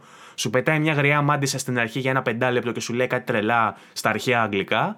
Και μετά σου πετάει τυχαία quotes από εδώ και από εκεί με τους NPCs. Δεν είναι ότι θα σε βάλει να δεις ένα cutscene για αρκετά δευτερόλεπτα που θα σου κάνει exposition του κόσμου. Το καταλαβαίνεις μόνος σου. Αν λοιπόν θες να βρεις συμπυκνωμένη την πληροφορία και να δεις τι παίζει με τον κόσμο, κάτσε και βλέπεις βάτι βίντεο. Ο οποίος είναι ένας τύπος με μια πολύ γαλήνια, ωραία φωνή.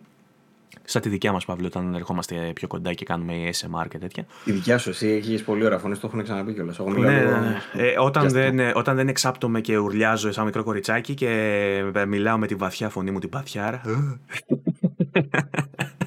Ωραία η παθιάρα φωνή. με, τη, με, με, την παθιάρα τη φωνή μου, τότε ναι. Ε, ο τύπος λοιπόν κάθεται και κάνει ανάλυση του lore και έμοιαζε πολύ η φωνή του με αυτόν τον narrator που είδαμε στο gameplay preview. Δεν ξέρω αν είναι ο ίδιος, δεν το ψαξά, θα μπορούσε. Ε, όμως μου άρεσε πολύ αυτή η επιλογή της Bandai να χρησιμοποιήσει αυτό το ύφος για να δείξει βίντεο από το παιχνίδι. Ε, θα το βάλω να παίζει και θέλω να μου πεις εσύ ποια είναι η πρώτη σου εντύπωση και θα σου πω μετά εγώ που έχω κάτσει και έχω δει βάτη βίντεο για λεπτομέρειες. Θα μου, θα, θα μου πεις. Ναι, περίμενε κάτσε γιατί έχει, έχω, έχει κολλήσει το σύμπαν εδώ πέρα και μου έρχονται οι ατάκες σου μαζεμένες μετά σε fast forward. Λοιπόν, ε, να πω για όσους δεν μας ξέρουν ότι δεν είμαι φαν το, της σειράς, δεν είναι από το είδος που προτιμώ, δεν έχω πάθει καμιά τέτοια, τα συμπαθώ όμως. Είμαι, είμαι, είμαι θετικά προσκύμενος. Παιδιά, κρατήστε τις ντομάτες, κρατήστε τους, ε, τις, ε, πώς το λένε, τις τσουγκράνες δεν είμαστε εδώ για να κρίνουμε το παιχνίδι, δεν το έχουμε πιάσει στα χέρια μας, δεν το έχουμε δει από κοντά. Ε, λέω απλά την άποψή μου για αυτό που είδα, έτσι, και σύμφωνα και με τα όσα ξέρουμε ως τώρα. Λοιπόν, αυτό που είδα για αρχή δεν με εντυπωσίασε. Ε, να πω ότι αρνητικές σκέψεις κατέκλυσαν το μυαλό μου, θα το πω έτσι. Γιατί; Το ένα είναι ότι ξέρω ότι η σειρά βασίζεται σε ένα πολύ σφιχτοδεμένο χάρτη, ο οποίος αποτελεί. το κάθε παιχνίδι, έτσι. Ο οποίος αποτελεί και αναπερίπτωση την επιτυχία του κάθε παιχνιδιού. Όσο καλός και σφιχτοδεμένος είναι αυτός ο χάρτης, τόσο πετυχημένο συνήθως βγαίνει και το παιχνίδι. Ε, και πάνω σε αυτό τώρα βασίζεται και ένα αρρωστημένο art, ένα art direction, ρε παιδί μου, το οποίο είναι συνήθως ε, βγαλμένο με φοβερή φαντασία και, φο... και φινέτσα και μεράκι. Και αυτό που είδα τώρα από το. και μάλλον και το, για να κλείσω το τρίτο μέρος που σκεφτόμαστε συχνά για τα σε τα παιχνίδια είναι ο τεχνικός τομέας ότι είναι πάντα παραμελημένος.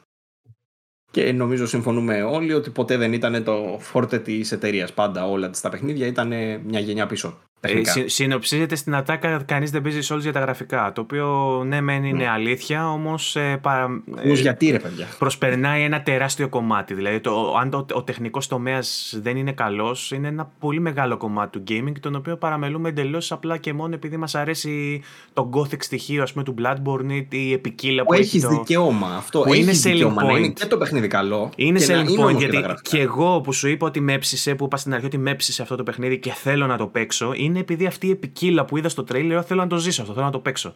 Από την άλλη όμως, όταν βλέπω για παράδειγμα, όπως φαίνεται τώρα στην οθόνη, όλα τα δέντρα να έχουν ένα συγκεκριμένο ηλίθιο animation και να κάνουν αυτό, και να βλέπει από ένα δάσος με 45 δέντρα να έχουν ακριβώς συγχρονισμένη την ίδια κίνηση, την ίδια στιγμή που έχεις δει την του Σουσίμα. Έχεις δει Uncharted, έχεις δει όλα αυτά τα άλλα παιχνίδια με foliage τέλειο. Και ξαφνικά πρέπει να γυρίσεις σε αυτό το τεχνικό τομέα. Ε, είναι όπως και να το κάνεις, ρε παιδί μου, σε σπάει λίγο. Σε, έπαιζα φόρτσα, έπαιζα φόρτσα που τα δέντρα κινούνται απίστευτα φυσικά και το φως περνάει από μέσα τους απίστευτα φυσικά. Νομίζει φωτορεαλισμό. Και μετά πάω και βλέπω το τρέιλερ του, του Elden Ring. Καταλαβαίνουμε. Αυτό που θέλω να πω είναι το εξής τώρα, για να μην τα παρόλα σκατά. Ε, φαίνεται ότι οι τύποι πάνε να φτιάξουν ένα Dark Souls 4 με όλα μαζί αυτά, ό,τι συμπεριλαμβάνεται στα Dark Souls, σε open world. Αυτό είναι το, το concept. Και το open world δεν το βλέπω να λειτουργεί κάπως ε, με κάποια ιδιαιτερότητα. Δηλαδή αυτό που είδα μου φαίνεται λες και απλά είπε ο Μιγιαζάκη ρε παιδί μου και θα φτιάξουμε Dark Souls. Τι πρέπει να κάνουμε τώρα για να το διαφοροποιήσουμε. Πρέπει να το κάνεις σε, σε open world. Άντε, δεν γαμιέται. Είναι τέτοια φασούλα. Έτσι το νιώσα εγώ. Χωρίς να ξέρω τη σειρά εις βάθος, ξαναλέω. Μην αρχίσετε το κράξιμο. Ε, παιδί μου, ε, ε, βλέπω σε τίτλους μεγάλους, σε ειδήσεις και σε βίντεο η εξαιρετικά τεράστια και τιτανομέγιστη και γαμάτη κλίμακα, με κεφαλαία κλίμακα. Πες μου τι είδανε. Πες μου εσύ, έχεις παίξει Death Stranding και έχεις δει απέραντα λιβάδια. Και τώρα βλέπεις απέραντα λιβάδια με, με ομίχλη. Που είχε και στο Death Stranding και ομίχλη, ξέρω και χιόνια και απ' όλα έχει. Δηλαδή... παιδί μου, το, το art είναι ωραίο. Δεν διαφωνώ. Το δέντρο, ας πούμε, αυτό έτσι όπως φαινόταν που πέφτει από πάνω, πάρα πολύ ωραίο. Το πιο εντυπωσιακό μακράν, προφανώς, ε, σημείο του τρέιλερ ήταν ο Δράκος. Μακράν. Ε, τα boss fights γενικότερα, όλα τα boss fights ήταν εντυπωσιακά. Ναι. Και είναι το δυνατό σημείο σε, όλα τα soul, σε όλα τα soul games είναι αυτό το. Δηλαδή ε, υπάρχει επίσης, ε, διακρίνεις ένα τεράστιο contrast στο animation. Εμένα αυτή είναι η μεγαλύτερη πληγή του παιχνιδιού και του franchise ε, των Souls και γενικότερα όλων των Souls-like και των Souls-born και όλων αυτών των παιχνιδιών τέλος πάντων είναι το animation. Γιατί δεν γίνεται να κινείται με αυτόν τον τρόπο ο χαρακτήρας, να έχει αυτό το clipping και να λες Mm, Μπορείς να πατάς στην άκρη του γκρεμού και να κουμπάνε δύο πίξελ και να κάθεσαι. Τι θα πήγαινε πολύ σε αυτό το παιχνίδι, να βάλουμε platforming, να βάλουμε κάθε το άξονα. Να μπορώ να χοροπηδάω πάνω σε άκρες γκρεμού ενώ δεν έχει σωστό clipping το παιχνίδι και άλλες φορές πέφτεις από εκεί που δεν θα έπρεπε να πέφτεις ή μένεις όρθιος πάνω εκεί που δεν θα έπρεπε να είσαι όρθιος. Ε, θεωρώ ότι ναι. από τη στιγμή που δεν έχουν φτιάξει τέτοια παιχνίδια, είναι καταστροφικό το να βάλεις στοιχεία platforming και να τον βάλεις να πηδάει από άκρη σ' άκρη πάνω σε γέφυρες και πάνω σε δέντρα και πάνω σε, σε γκρεμούς. Γιατί χτυπάει αμέσως και σου θυμίζει ένα παιχνίδι προηγούμενης δεκαετίας και πάμε για εικοσαετία τώρα σιγά σιγά έτσι όπως περνάνε τα χρόνια. Γιατί έχουμε φτάσει 2021. Σίγουρα μπορώ να σκεφτώ το 11 παιχνίδια που έχουν καλύτερο animation. Ε, τεχνικά, επειδή, επειδή μπορεί να υπερβάλαμε και σε κάποια σχόλια στο group, τεχνικά δεν θεωρώ ότι είναι δύο γενιές πίσω που κάπου, το, κάπου αναφέρθηκε αυτό. Κάποια πράγματα. Αλλά μία γενιά πίσω είναι. Κάποια πράγματα είναι δύο γενιές πίσω. Δεν είδες πράγματα που σου, που σου θύμισαν παιχνίδια του PlayStation 3. Δεν έχεις δει παιχνίδια στο PlayStation 3 που είναι καλύτερα; Απλά είναι ένα καθαρό έμο PlayStation 4 παιχνίδι. Αυτό θέλω να πω. Σε καμία περίπτωση δεν είναι ένα γενιά. Σε καμία περίπτωση. Και έχει κάποια εντυπωσιακά πράγματα όπως ήταν ξέρω εγώ, τα εφέ του Δράκου για παράδειγμα. Η φωτιά. Ήταν, ήταν τούμπανη. Μου θύμισε το, deep down, ξέρω εγώ. Τέλος το contrast, είναι, το contrast που ξεκίνησα την, πρόστα, την πρότασή μου με αυτό και δεν την ολοκλήρωσα είναι ότι βλέπεις τα boss fights, το animation των boss να είναι καταπληκτικό. Η κίνηση που έχουν τα boss δηλαδή στον χώρο και το πώς αντιδρούν στα χτυπήματά σου και το πώς σε προσεγγίζουν διαφορετικά στη μάχη, το τι ποικιλία υπάρχει στο animation των, των ε, μαχών αυτών, σε, σε σαλεύει, είναι απίστευτο και μετά βλέπεις τον χαρακτήρα σου να ανεβαίνει τα βράχια με ένα animation ηλίθιο και να τρέχει, ας πούμε, και να πηδάει με ένα animation ή με δύο animations. Και λες, ρε φίλε, γιατί; Εμένα αυτό με χαλάει. Μήπως το έχουν πάρει αυτοί ότι αυτός είναι ο χαρακτήρας μας και ο χαρακτήρας πρέπει να κινείται έτσι και αυτό είναι το συστατικό των παιχνιδιών μας. Και το έχουν δέσει τώρα σκηνή κορδόνι και γι' αυτό κάνουν κακά animations επί τούτου; Δεν ξέρω, εγώ δεν μπορώ να σκεφτώ άλλο λόγο. Είναι δυνατόν να κάνουν κατ' επιλογή κακά animations; Αν καθορίζει την οικαστικότητα του τίτλου ξέρω εγώ, και το στυλ του, ξέρω εγώ. Μπορεί, φαντάζομαι. Τι να σου πω, Ευαγγελία, εδώ άλλοι φτιάχνουν pixel παιχνίδι. Texture work. Πάμε στο επόμενο. Ναι. Είδες, κάτι εσύ που είναι next gen; Εντάξει, έχει μια με καλύτερη γεωμετρία από τα υπόλοιπα παιχνίδια. Αλλά έχεις, ναι. δει, έχεις δει το remake για το Demon Souls της Blue Point. Δεν σου φαίνεται αυτό ένα τεράστιο ψωγύρισμα; Ναι. Αυτό και αυτό είναι το βασικό πρόβλημα που θέλω να συζητήσουμε. Έχοντας δει πλέον τον Demon Souls, νομίζω ότι κάνει κακό στα παιχνίδια. Βασικά δεν είναι μόνο αυτό, Ευαγγέλη. Είναι ότι μου φάνηκε χειρότερο από το Sekiro. αυτό είναι το πρόβλημα μου. Συμφωνώ, ναι. Που είναι τα πιο, σημα... τα πιο μεγάλα παραδείγματα από From Software που έχω να σου, να σου πω και εγώ, γιατί τον περισσότερο χρόνο που έχω δώσει σε From παιχνίδια είναι το Sekiro και το Demon Souls. Το Demon Souls το ναι. τέλειωσα, ναι. το Sekiro προς το τέλος τα παράτησα. Προς το τέλος όμως. Ναι. Ε, τα υπόλοιπα τα Dark Souls τα έχω πιάσει μεταγενέστερα γιατί στην αρχή δεν έπαιζα, δεν μ' άρεσαν και όταν αποφάσισα ότι θέλω να τα πιάσω, ήδη μου φαινόταν πολύ παλιά τα παιχνίδια. Δεν μπορώ να τα παίξω. Δηλαδή, δεν μπορώ να βάλω Dark Souls να παίξω τώρα, ρε παιδί μου. Κουράζομαι. Επειδή ανεβάζουμε αυτή τη στιγμή τον μετρητού του θυμού, ρε παιδί μου, για τους θεατές, καλό είναι να πετάμε και κανένα θετικό που και που έτσι για ένα τέτοιο. Να πω ότι αυτό που, που είδαμε σε, σε αρρωστήλα και, και δημιουργικότητα ήταν. Εμένα μου άρεσε. Ήταν ωραίο. Δηλαδή αυτό το μεσονικό με την κυτρινίλα ε, τον, τον πρωταγωνιστή που είναι με μακριά γκρίζα μαλλιά, ξέρω εγώ. Το... Τι να πω, τέτοιου είδους πραγματάκια και το, τη σαπίλα των NPCs που πετυχαίνεις. Ε, αυτά έχουν, έχουν κάποιο ενδιαφέρον. Δηλαδή, φαίνεται ότι όντως είναι χαρακτηριστικό της εταιρείας ρε και των παιχνιδιών που φτιάχνουν. Το, και το, art, το, art design, το art design είναι εκπληκτικό. Ωραία, το δεχόμαστε. Είναι ωραίο, είναι ωραίο. Mm-hmm. Οι τεχνικές που χρησιμοποιούνται δεν μας πείθουν. Το art design είναι καταπληκτικό και ο κόσμος δείχνει να έχει μια ε, από τα λίγα που μπορείς να κρίνεις από κάποια λεπτά που βλέπεις το ίντερνετ δείχνει να έχει μια συνοχή και δείχνει να έχει ένα ενδιαφέρον του τύπου θέλω να μπω να το ζήσω, θέλω να μπω να το ψάξω αυτόν τον κόσμο. Ε, ναι. Εμένα είναι αυτό που με κέρδισε γιατί σου λέω ότι το απόσταγμα της όλης εμπειρίας και η άποψη που έχω σχηματίσει από το τρέιλερ είναι ότι αυτό το παιχνίδι εγώ θέλω να το δοκιμάσω. Θέλω σίγουρα να το παίξω. Συνδυάσω, θα συνδυάσω δύο hot takes αυτή τη στιγμή, λέγοντας ότι εμένα δεν, προ, δεν μου το προκάλεσε πολύ αυτό, γιατί μου θύμισε το Breath of the Wild. Πώς το, πώς το έγινε αυτό, δεν το κατάλαβα. Είδα, είδα λιβάδια τεράστια, στα, τα οποία είναι κενά και δεν έχει τίποτα να κάνεις. Σκεφτόμουν ότι πάλι θα τρέχω σαν τον δηλαδή. χωρίς λόγο. Και το Death Stranding, ε, το Death Stranding είναι επί τούτου όμως. Το Death Stranding είναι επί Καλά, ούτε το Death Stranding το συμπαθώ ιδιαίτερα. Μην πάμε στα τρία hot takes όμως. Α μένουμε στα δύο. Το Death Stranding είναι επί τούτου τουλάχιστον γιατί αυτός είναι ο μηχανισμός του, ρε παιδί μου. Πρέπει να διασχίσεις άδεια λιβάδια. Το Zelda που με τα δεκάρια και τα 25 που παίρνει, δεν ξέρω για ποιο λόγο πρέπει να διασχίζω τόσα λιβάδια κενά. Πάλι για το Zelda θα κατάληξα να μιλάς τώρα. Θες να βγάλεις την εμπάθεια σου για το Zelda πάλι, αλλά. Θα τα αφήσω. Φοβάμαι τέλος πάντων μην είναι έτσι και αυτό. Δεν φαίνεται πολύ από τα τρέιλερ, αλλά το φοβάμαι και αυτό μην είναι έτσι. Φαίνεται. Είδαμε το χάρτη λίγο. Φαίνεται να έχει έτσι και ποικιλία στις περιοχές και διάφορα πραγματάκια. Βλέπεις ένα τεράστιο κάστρο στο βάθος, ας πούμε, με πολύ ωραία γεωμετρία. Αυτό ήταν πολύ εντυπωσιακό, πολύ επιβλητικό. Το δέντρο αυτό που είπαμε που καλύπτει. Φαίνεται να έχει δηλαδή πραγματάκια να σε κάνει λίγο να νιώθεις ότι είσαι κάπου σε φάση μέση γη, ας πούμε. Σε πιο ε, πιο ε, τι θα έκανε ο Μάρτιν, ε; μια φορά αντέγραψε το Lord of the Rings, το ξανααντέγραψε. Δεν...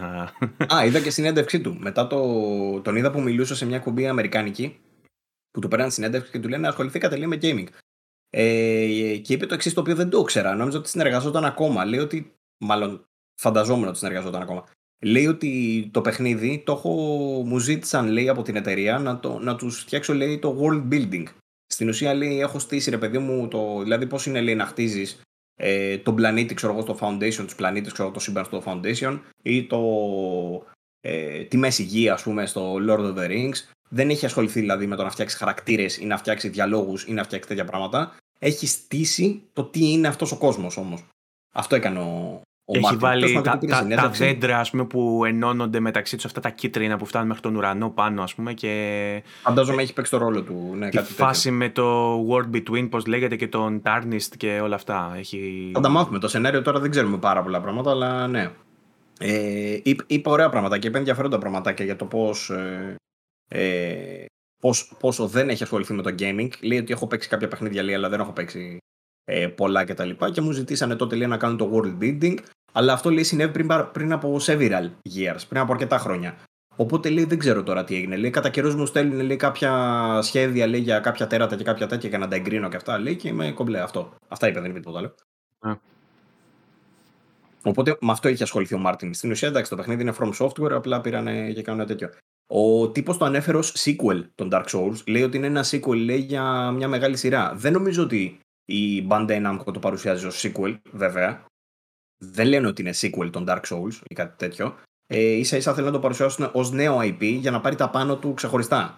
Γιατί βασίζονται σε αυτό για να γίνει mainstream, όπως είχα διαβάσει στην άλλη συνέντευξη του εκπροσώπου της Bandai Namco.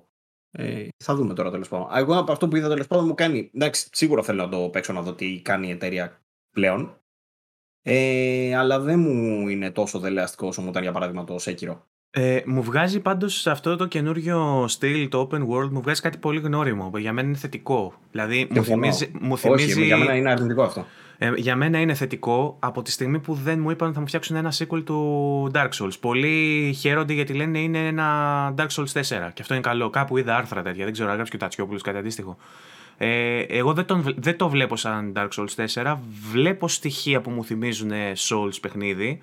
Όμως τα στοιχεία που υπερισχύουν είναι αυτό, αυτά που μου θυμίζουν άλλα παιχνίδια open world και αυτό για μένα είναι ενθαρρυντικό γιατί είναι σαν να μου λέει προσπάθησε να παίξεις. Είναι σαν να απλώνει το χέρι σε ανθρώπους που δεν πολύ γούσταραν τα Souls Games, ρε παιδί μου. Και αυτή, αυτή είναι η δίωδος, είναι το παραθυράκι για να μπουν στα Souls Games. Με τον ίδιο τρόπο που άπλωσε το χέρι το Sekiro σε ανθρώπους που παίζουν action games γενικότερα και τους αρέσουν, όμως δεν είχαν παίξει ποτέ Souls Games γιατί τα θεωρούσαν, ε, θεωρούσαν πολύ ε, ανιαρό αυτό το ψάξιμο και το να πηγαίνεις στα τυφλά και να ανοίγεις και να ανοίγεις διαδρόμους στο Metroidvania κτλ. Οπότε έδωσαν με το Sekiro ένα πιο action oriented παιχνίδι και με αυτόν τον τρόπο νομίζω ότι μας δίνουν ένα πιο open world oriented, έτσι πιο RPG oriented παιχνίδι, περισσότερο από τα Souls-like στοιχεία που έχουμε συνηθίσει με, τα, ε, με την εξερεύνηση και το, αυτό με, με τις ψυχές και που χάνει το progress. Εστιάζει σε διαφορετικά πράγματα. Για μένα είναι θετικό αυτό. Μου δίνει δηλαδή ακόμα ένα κίνητρο να το παίξω το παιχνίδι. Προσωπικά Εντάξει, μιλάω. Έτσι. ακόμα δεν έχουμε δει πάρα πολλά πράγματα. Είδαμε το 15 λεπτό, βέβαια, έδωσε καλή γεύση, καλή εικόνα για το χάρτη, για το πώς λειτουργούν τα quests, για το πώς λειτουργεί η. Το, α, η, η, η οδήγηση πήγα να πω. Το, πώς λέγεται, ρε. Η περιήγηση τέλος πάντων. Με το άλογο. Αυτό δεν μου άρεσε, να σου πω την αλήθεια. Δεν μου μου, φάνηκε άρεσε. λίγο φτηνή η είναι ιδέα λίγο που ενώ έχουν. φθηνιάρικο. Ε, ε, το, ε, ε, ο μηχανισμός, το σύστημα που σε ανεβάζει επίπεδο στον κάθε το Μπράβο, άξονα αυτό πηγαίνοντα πήγα να σε πω τώρα. συγκεκριμένο σημείο μου θυμίζεις Spyro the Dragon 1998, ξέρω. Έτσι μου θυμίζεις αυτό. Επειδή κάποιος αποφάσισε εκεί πέρα να κάνουν το χάρτη πιο κάθετο, το οποίο είναι πολύ καλό γιατί θα λειτουργήσει με μεγαλύτερη ποικιλία κτλ. Ναι, αλλά έρχεται ο άλλος και σου λέει: Θα έχουμε άλογο. Πώς θα το κάνουμε το άλογο; Και βρήκαν αυτή την ιδέα. Και καλά, Μμ. το παρουσιάζουν μέσα. Δεν, αυτό είναι ευθυνό λίγο. Αυτό Ναι. δεν μ' άρεσε. Τώρα θα μου πεις λεπτομέρεια, Klein. Εντάξει, λειτουργεί πιο Συν ότι χρηστικά ο, για τον παίχτη. ο, ο τρόπος που πέφτεις από πλατφόρμα σε πλατφόρμα είναι και αυτός. Είναι σαν απλά να έχουν βγάλει το drop ναι, damage. μωρέ, έπρεπε να έχουν δουλέψει λίγο καλύτερα Και αυτό το πέφτει πράγμα. με ένα συγκεκριμένο animation που θυμίζει λίγο τον τρόπο που, έπε, που έπεφτε στο Shadow of Mordor από τους πύργους που έπεφτε κάτω και προσγειωνόταν σε σαν, σαν slow motion στα πόδια του και μετά συνέχιζε, ξέρω εγώ. Λε- βγάλαμε ναι, ναι, βγάλαμε ναι. τον drop Ισχύει. damage Εμένα δηλαδή αυτό και μου απλά θύμισε. μπορείς να πέφτεις από πλατφόρμα σε πλατφόρμα. Δεν χρειάζεται όμως να κάνεις αναρρίχηση ή καταρρίχηση ε, με Γιατί κάποιο εκεί μηχανισμό. Στο Shadow of Mordor φάνη, φαίνεται ότι, ότι είχαν πάλι με το, το πρόβλημα με την καθετότητα και απλά τον είχαν κάνει να κάνει μεγάλα άλματα, ξέρω εγώ, ή να πέφτει όντως και Μπράβο, Android damage. μπράβο. Αυτά Δεν λίγο είναι φτηνές λοιπόν λύσεις. ο- ότι από τη στιγμή που έχουμε βάλει open world το οποίο είναι εξερευνήσιμος και θα έχεις ένα υποτυπώδες platforming, σου βάζω και ένα υποτυπώδες platforming system ή parkour system, ας πούμε, που μπορείς να, σκαλφαρώ- να σκαλ, σκαρφαλώνεις στα κτίρια. Απλά σου λέω ότι σε συγκεκριμένα σημεία έχεις τη δυνατότητα να αλλάζεις από πλατφόρμα σε πλατφόρμα. Και εγώ αυτό το βρίσκω πολύ ρηχό. Ε, Είναι οπότε θεωρώ ότι απλά ε, μεγαλώνει όντως η κλίμακα και εκεί τελειώνει η ιστορία. Δεν είναι ένα open world ε, ξεκάθαρα παιχνίδι το οποίο εφαρμόζει όλα όσα έχουμε ως, έχ- έχουν ε, θεωρηθεί standards πλέον για τα open world παιχνίδια. Είναι ένα Souls Games το οποίο πνε- μεγαλώνει στην κλίμακα και όπως μπορεί συνδέει το παιχνίδι με την καινούργια του ταυτότητα. Όπως μπορεί. Και αυτό, αυτό, που, μπορού, αυτό που μπορεί, οι τρόποι που μπορεί, ε, είναι ρηχοί. Είναι πολύ απλή. Είναι απλοϊκή. Κοίτα, για να μην ε, ξαναλέω και να μην κράζουμε και μας Ε, ε, δε- πετάξουν ρε εσύ, ντομάτες, α- αυτά, δεν- που λέμε, αυτά που λέμε δεν έχουν ε, α- αρνητική χρειά. Είναι απλά μια ανάλυση του παιχνιδιού έτσι όπως το βλέπουμε. Δεν πάει να πει ότι το παιχνίδι δεν θα είναι καλό. Θα του είναι τρέιλερ, καλό. ναι, αυτό. Ναι, είναι, θα είναι καλός στα πράγματα που θα κάνει καλά και θα είναι κακό στα πράγματα που κάνει άσχημα. Εφόσον το παιχνίδι βγαίνει και διατυμπανίζει ότι είναι open world, πώς θα το κάνουμε; Σαν open world του λείπουν πράγματα. Δεν πάει να πει ότι αυτό το παιχνίδι δεν θα πάει καλά κριτικές ή ότι δεν θα το παίξουμε ή ότι δεν θα αρέσει στους Souls fans. Απλά δεν έχει. Θα το δούμε έτσι. Δεν είναι ότι. Δεν, α- ακόμα δεν το έχουμε δει. Τώρα λέμε τη γνώμη μας απλά από αυτά που είδαμε από το τρέιλερ. Δεν, δεν λέμε κάτι άλλο. Η βασική μου εμένα η ανησυχία, ξαναλέω, και ως μη σοουλά, αλλά φαντάζομαι ότι ε, από αυτά που διαβάζω και από τους χρήστες, όντως ο κόσμος ε, αγαπάει πάρα πολύ το, το game design και το, το σχεδιασμό του χάρτη. Νομίζω ότι εδώ πέρα ίσως εμφανιστεί πρόβλημα. Δηλαδή, φ- το, όχι νομίζω, φοβάμαι μην εμφανιστεί πρόβλημα γιατί είναι πολύ πιο. Αν είναι ανοιχτός ο χάρτης, ότι είναι πιο επιρρεπές το παιχνίδι στο να κάνει λάθος εκεί. Και το φοβάμαι μην χαθεί αυτό το πράγμα. Κατά τα άλλα, εντάξει. Κομπλέ. Εντάξει, επειδή ακριβώς ξέρουμε λίγα πράγματα όμως, θα μπορούσε να είναι μικρό το κομμάτι του παιχνιδιού που είναι σε, στο overworld, ας πούμε, και στον ανοιχτό κόσμο. Και να μπαίνεις, ας πούμε, δείχνει κάτι μεγαλειώδη κάστρα, ας πούμε, που είναι και να πολύ ωραία λειτουργείς σαν σχεδιασμένα. hub, ξέρω εγώ δηλαδή. Και να απλά να λειτουργείς μπορεί να σαν hub, ναι, μετακινείσαι. και να μπαίνεις μέσα στο κάστρο και εκεί να παίρνει Μπορεί, τη μορφή Souls παιχνιδιού και να είναι το ίδιο καλό έτσι όπως μας έχει συνηθίσει. Και απλά να σου δίνει ρε παιδί μου και ένα overworld το οποίο μπορείς να βγεις και να φαρμάρεις, γιατί από ό,τι έδειξε από το τρέλερ και αυτά που καταλάβαμε και μας μόρφωσε και ο Vatividia, ε, δείχνει να έχει ε, πλανόμενους, ε, πλανόμενους, πλανόδιους ε, εχθρούς καραβάνια ας πούμε, τα οποία λουτάρεις και τους παίρνεις ε, provisions και ε, crafting items έχει πανίδα ζώα τα οποία σκοτώνεις και τους παίρνεις το δέρμα και το κρέας κτλ. Οπότε θα έχει κατά πάσα πιθανότητα ένα πιο σύνθετο crafting και Crafting system και upgrade τέτοια. system που είναι RPG στοιχείο που εμπλουτίζει όπως και να το κάνουμε γιατί το, τα Souls Games έχουν και αυτά πολλά ε, RPG στοιχεία αλλά δεν έχουν τα πάντα σε αρκετά μεγάλο βαθμό δηλαδή τα Souls μαζεύεις συγκεκριμένα αντικείμενα και πας στον Smith, ε, πώς λέγεται, στον ε, Smith, στον Blacksmith Blacksmith, ναι.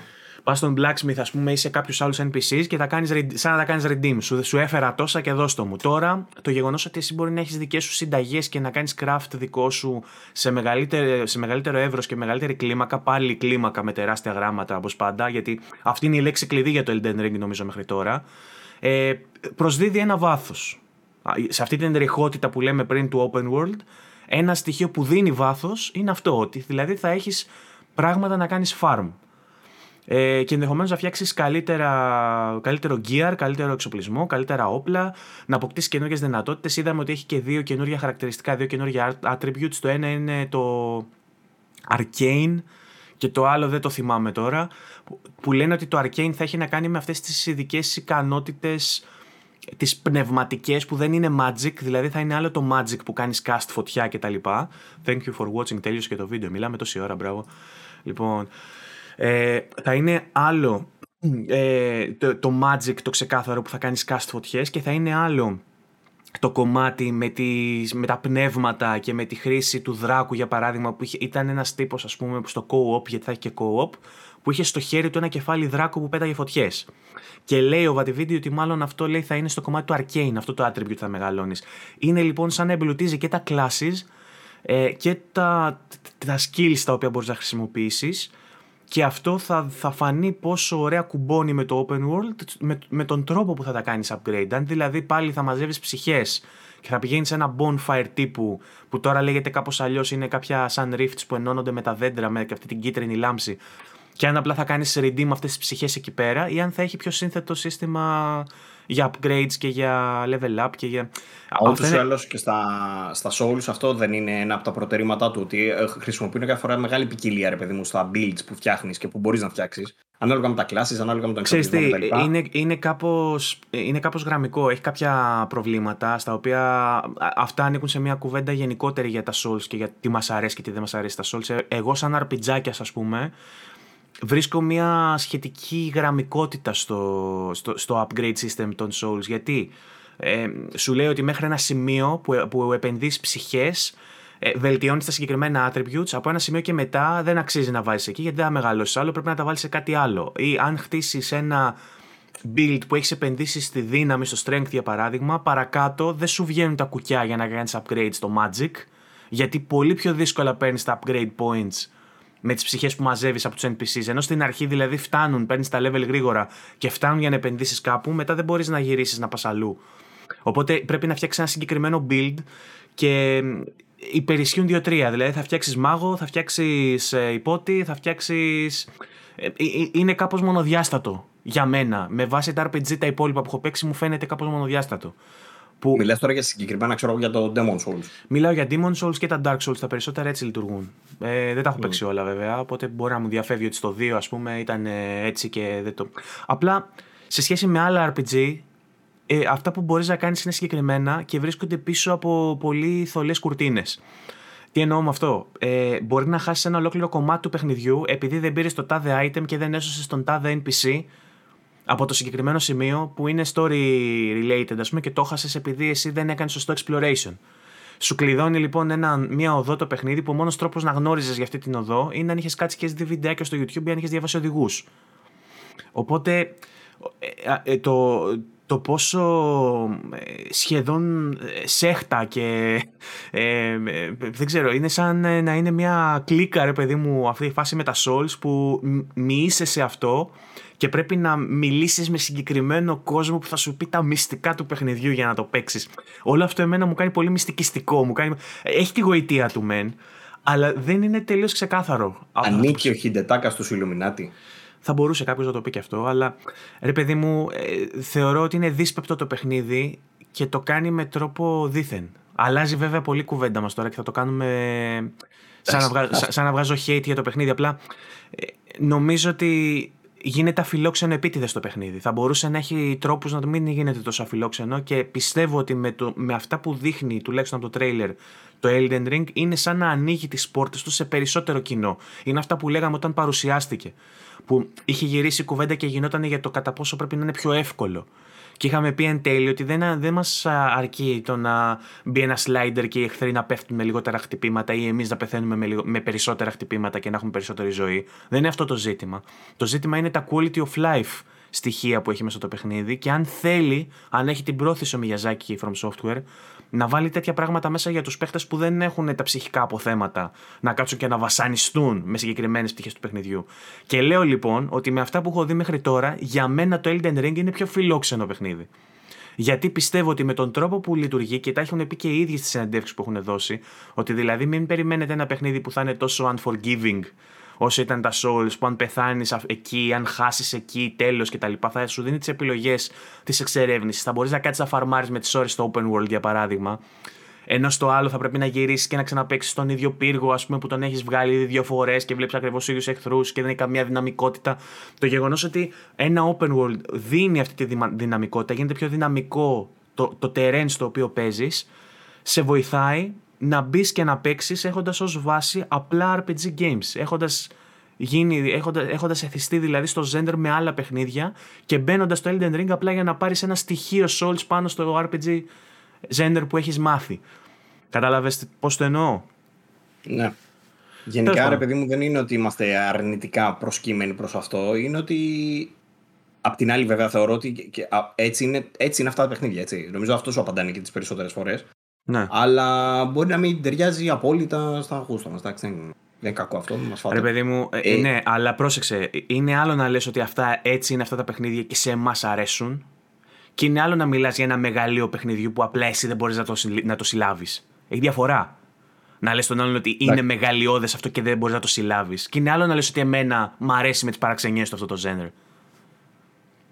Κατάλαβες. Εγώ σου λέω, ε, εγώ απλά σου λέω το, το συγκεκριμένο genre έχει τις αδυναμίες του. Όπως μπορούμε να πούμε πούμε, για τα simulation ότι έχουν μία, δύο, τρεις ε, αδυναμίες, τα ποδοσφαιράκια, τα racing έχουν αυτές τις αδυναμίες. Ότι τα action adventure πλέον έχουν πάει και μιμούνται τα RPG και έχουν ένα, δύο, τρία ε, πράγματα που είναι λάθος. Ότι η Ubisoft βγάζει τα division και είναι όλα ίδια. Ότι ε, έχουν πάρει όλη το, μηχανισμό, το, το σύστημα αυτό των Far Cry και έχει τους πύργους που πας και τους ανοίγει. Έχει πάρει τώρα μπουλντόζο, Βαγγέλης και καταστρέφει. Ρίχνει από εδώ. Ρε παιδί μου, θέλω να σου πω ότι υπάρχουν tropes και αυτά τα πράγματα που συζητάμε είναι τα tropes του Souls Genre. Δεν πάει να πει ότι είναι καλό ή κακό, για τον ίδιο τρόπο που δεν θα μηδενίσουμε το Far Cry επειδή έχεις να ανοίγεις πύργους για παράδειγμα, και σε κάποιους σε κάποιους αρέσει αυτό το πράγμα και καλά κάνει που τους αρέσει. Με τον ίδιο τρόπο έχει κάποια tropes, τα, τα Souls Games έχουν κάποια tropes που δεν είναι αντικειμενικά μεγαλειώδη. Δεν πιάσαν τον παπά από τα αρχίδια. Αυτό εννοώ. δηλαδή, απλά κάνουν κάποια πράγματα και αρέσουν στον κόσμο αυτά τα πράγματα που κάνουν. Δεν πάνε από ότι είναι καλά ή κακά. Μπορεί όμως να είναι παράξενα. Να μην είναι αντικειμενικά, ξέρω εγώ, καλά.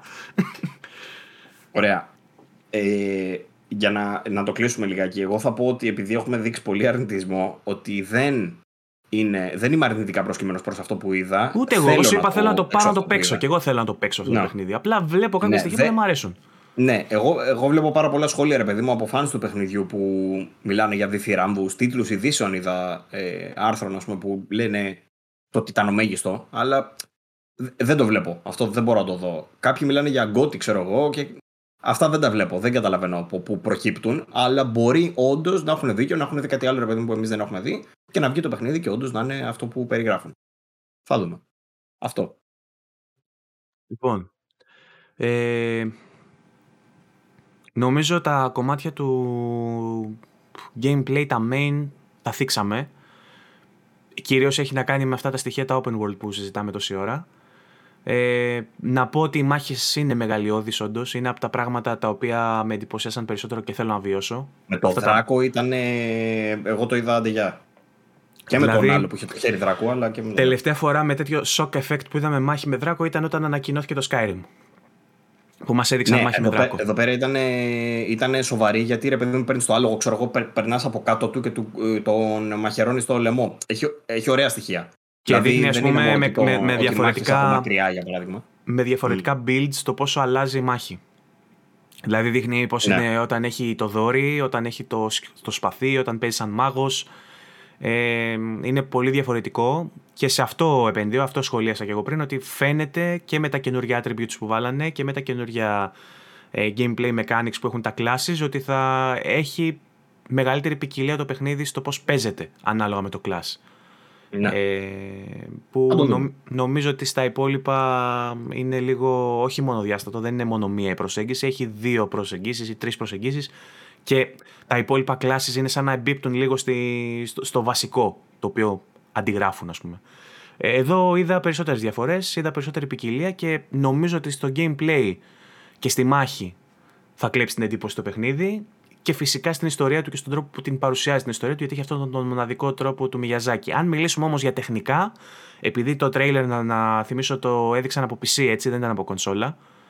και επειδή έχουμε δει και ένα απόσπασμα από βίντεο που έτρεχε στην προηγούμενη γενιά και δεν ήταν τόσο ωραίο, ήταν πάλι στο, στο σημείο με τα βράχια που χοροπήδαγε πάνω στα βράχια και σου είχα σχολιάσει εγώ ότι πώς είναι έτσι τα βράχια και πώς είναι έτσι το ένα και πώς είναι έτσι το άλλο.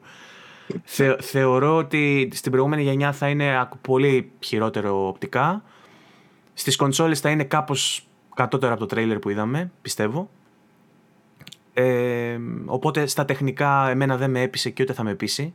Δεν πιστεύω δηλαδή ότι θα βγάλει αντίστοιχο αποτέλεσμα πουθενά ίδιο με τον Demon Souls, το οποίο για μένα, το πες και εσύ, συμφωνείς νομίζω, δεν είναι ωραίο. Το να βλέπεις δηλαδή ένα remake να είναι απίστευτο και μετά να βλέπεις το επόμενο μεγάλο τους παιχνίδι να είναι χειρότερο και τεχνικά να γυρίζεις στο... Και Sekiro. Και Sekiro. Βέβαια αυτό είναι open world, το άλλο δεν είναι τόσο τέτοια η έκταση, αλλά ναι. Τέλος πάντων, ναι. Ε, και οι επιλογές στο platforming που για μένα θα ξενήσει πολύ κόσμο. Δηλαδή, όταν θα ξεκινήσουν να πηδάνε από κτίριο σε κτίριο και να πηδάνε με το άλογο από μεριά σε μεριά, νομίζω ότι θα, θα ξενερώσει αρκετός κόσμος που θα πάει ανυποψίαστος να παίξει αυτό το παιχνίδι, πιστεύοντας ότι θα βρει. Δεν ξέρεις τώρα πόσο θα το χρησιμοποιεί αυτό, αν θα είναι για συνέχεια. Αυτό, αν θα είναι, επειδή ξέρουμε πολύ λίγα πράγματα, έχουμε δει μόνο κάποια τρέιλερ και έχουμε διαβάσει κάποιες πληροφορίες. Ε, με κάθε επιφύλαξη, απλά κρίνοντας το τρέιλερ, αυτό είναι που πιστεύω. Επαναλαμβάνω βέβαια, είναι ένα παιχνίδι που από όσα έχω δει θέλω να το παίξω. Και αυτό λέει πολλά από μόνο του, έτσι. Ε, και όχι επειδή μου έχουν πεπιλήσει στο μυαλό ε, σχόλια τύπου τον Γκότι, ξέρω εγώ, και περιμένουμε την παιχνιδάρα του Μιαζάκη κτλ. Αν, αν ήταν ένα παιχνίδι που δεν έχει δώσει άλλα δείγματα ο δημιουργός του και ήταν η πρώτη φορά που το βλέπα, και πάλι θα με έψινε και θα ήθελα να το δω. Δεν έχει να κάνει δηλαδή με την προϊστορία του στούντιο. Λοιπόν, αυτά. Περιμένω το κράξιμο από κάτω από το σωτήρι τον ε, ε, Αθανασόπουλο, πώς, ε, νομίζω Αθανασόπουλος λέγεται, το σωτήρι τέλος πάντων. Ε, και Όχι μόνο, λοιπόν, πιστεύω θα, θα μπουν και άλλοι. Θα μπουν και άλλοι, ναι. Περιμένω να δω το φωτόσπαθο στα dislike μετά από αυτό. Ε, δεν μας πειράζει, αυτή είναι η γνώμη μας. Περιμένουμε τα σχόλιά σας. Ε, αν θέλετε πείτε μας και τα σημεία στα οποία διαφωνείτε, όχι όμως με αυτά τα γενικόλογα, απλά δεν το πιάνετε και απλά τα souls είναι αυτό που Αν είναι. Αν και... θα λες, μην βρίζετε όμως, μην βρίζετε. Ρε βρίστε άμα θέλετε, απλά πείτε μας, ε, επειδή είσαι μαλάκας. Όχι, εντάξει. Ε, επειδή υπάρχουν κάποιοι που απλά θα μπουν και θα γράψουν επειδή είσαι μαλάκας. Ε, δεν, δεν θέλω να δω σχόλια του τύπου δεν, έτσι είναι τα souls και ε, δεν μπορείς να το καταλάβεις αν δεν είσαι souls fan. Θέλω να δω αντικειμενικά ε, σχόλια με ανάλυση γιατί πιστεύετε ότι είναι αποδεκτό να είναι έτσι το animation. Όχι γιατί έτσι είναι πάντα το animation και έτσι είναι αυτά τα παιχνίδια και δεν το παίζει για τα γραφικά και δεν το παίζει για το animation. Πώς γίνεται να μπορείς να παίζεις ένα παιχνίδι του 2021 που έχει animation 2010. Αυτό θέλω να μάθω. Λοιπόν, και αν βέβαια ε, είναι αποδεκτό και συμφωνώ απόλυτα να μου πει ο άλλος ότι το ξέρω ότι είναι σκατά το animation, το παίζω για την ιστορία. Το ξέρω ότι είναι, αυτό το αποδέχομαι. Απλά να υπάρχει παραδοχή ότι αυτό το παιχνίδι τεχνικά είναι κακό. Αλλά έχει ωραία ιστορία και ωραία μάχη. Αλλά τεχνικά είναι κακό, το αποδέχομαι αυτό. Δεν είναι ok, δεν είναι μέτριο, δεν είναι καλούτσικο, είναι κακό. Εντάξει. Μάτα, ρε παιδί μου. το κατάλαβαν, εντάξει. Όχι, γιατί έχω νεύρα τώρα. Έχω νεύρα τώρα. Λοιπόν, πάμε, πάμε. πάμε. Θα, να, να σου πω κάτι άλλο τώρα για να γουστάρεις. Έτσι ναι, τώρα ναι. πάνω, όπως είσαι, πάρω την κάβλα. Ή football. Το δες; Εκεί γελάω, ρε φίλε, δεν νευριάζει. Αυτό, να γυρίσουμε λίγο τούμπα. Νέα ανακοίνωση. Ναι. Για πες. Λοιπόν, θέλουμε να σας ενημερώσουμε ότι η έκδοση version 1 του eFootball 2022, την έχουν δηλαδή υπόψη τους, δεν είναι μόνο η 091 που λέγαμε, είχε προγραμματιστεί να κυκλοφορήσει στις 11 Νοεμβρίου. Έχει αναβληθεί για την άνοιξη του 2022. Επίσης, θα θέλαμε να ανακοινώσουμε την ακύρωση και την αυτόματη επιστροφή χρημάτων του eFootball 2022 Premium Player Pack, το οποίο περιλαμβάνει στοιχεία που μπορεί να χρησιμοποιηθούν μόνο στο παιχνίδι μετά την ενημέρωση τη έκδοση 1. Είχαν βγάλει οι τύποι το premium pack που έκανε 40 ευρώ και σου έλεγε ότι αυτά τα στοιχεία που έχει μέσα δεν υπάρχουν. Δεν έχει τίποτα να χρησιμοποιήσει τώρα. Οπότε επειδή και εμεί το αναβάλουμε, σου λέμε ότι το ακυρώνουμε τέλο πάντων για να μην ε, μα τρέχετε στα δικαστήρια.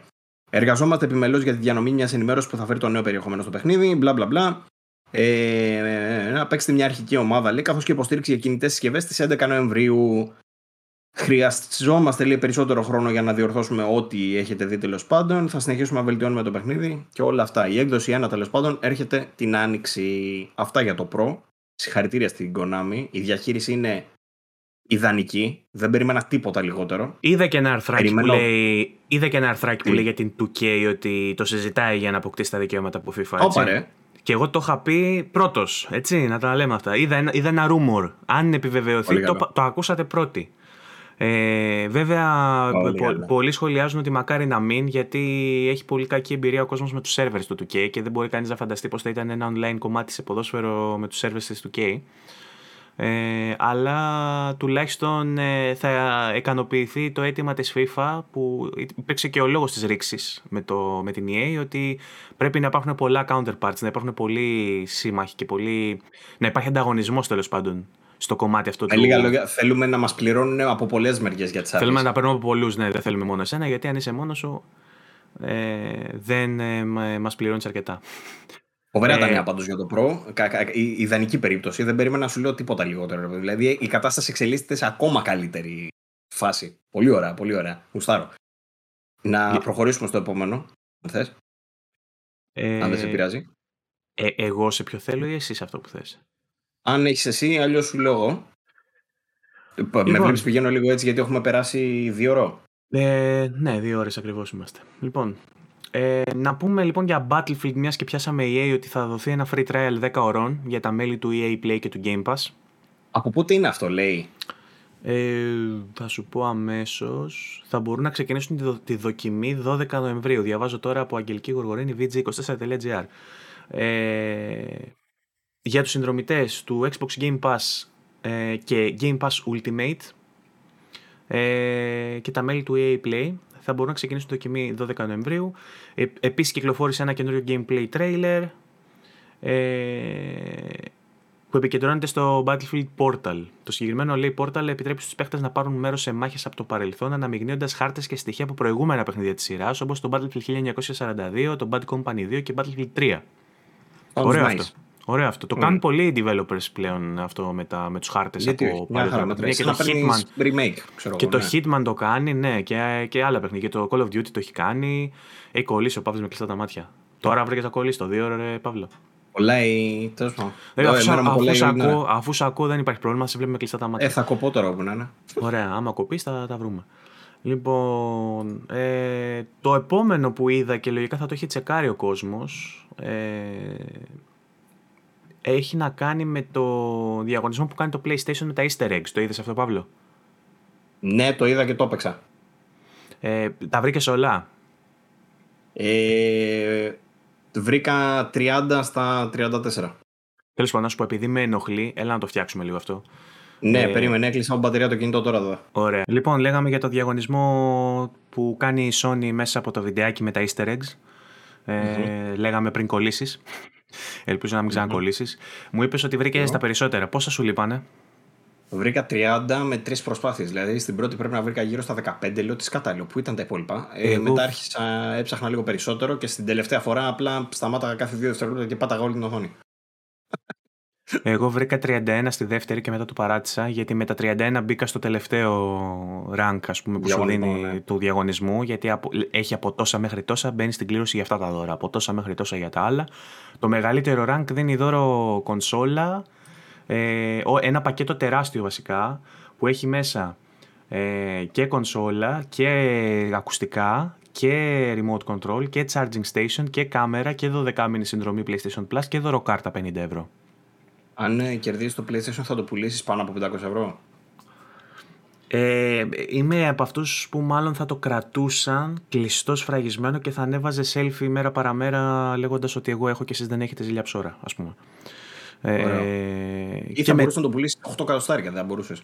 θα μπορούσα και δεδομένη της οικονομικής μου κατάστασης είναι και αυτό ένα πολύ πιθανό σενάριο.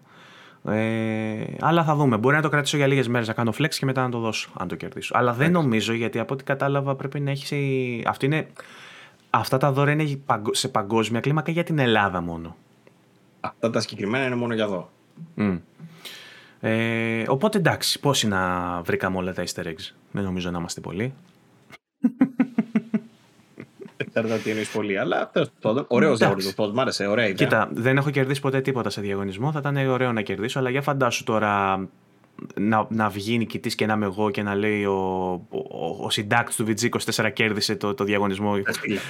Ε, φίλε. δηλαδή, ε, πιο, πιο στημένο, δηλαδή δεν υπάρχει να μυρίζει στημένο από, από αλλού. Αλλά δεν, εντάξει, είπαμε. Θα Πολύ, μπορούσε πολλοί να από κερδί- αυτούς που λάβανε τέτοιο φαντάζομαι ανήκουν σε site και σε ομάδες. Μάλλον θα το κερδίσει και αυτό η Ναβαρίνου, πώς λέγεται αυτή που τα κερδίζει όλα, Αγγελική Ναβαρίνου, πώς λέγεται; Που κέρδιζε σε όλους τους διαγωνισμούς στα τηλεοπτικά τα τέτοια. Πάμε λίγο για να κλείσουμε τώρα. Αυτό που θέλω να σου πω είναι για το Call of Duty. Σε ενδιαφέρει; Όχι, αλλά πες μου. Αυτό να σου πω, είδα στο Excelάκι που έχεις φτιάξει ότι έχεις γράψει Xbox PlayStation, δεν έχεις γράψει PC. Δεν βγαίνει σε PC αυτό ή έχεις κάνει λάθος στο Ναι, Excel. μωρέ, δεν έχω σημειώσει και εσύ. Βγαίνει, πώς δεν Το βγαίνει. είπα κι εγώ, γιατί είσαι και λίγο Ε, εμπαθής εσύ με το PC και. Ναι, ναι.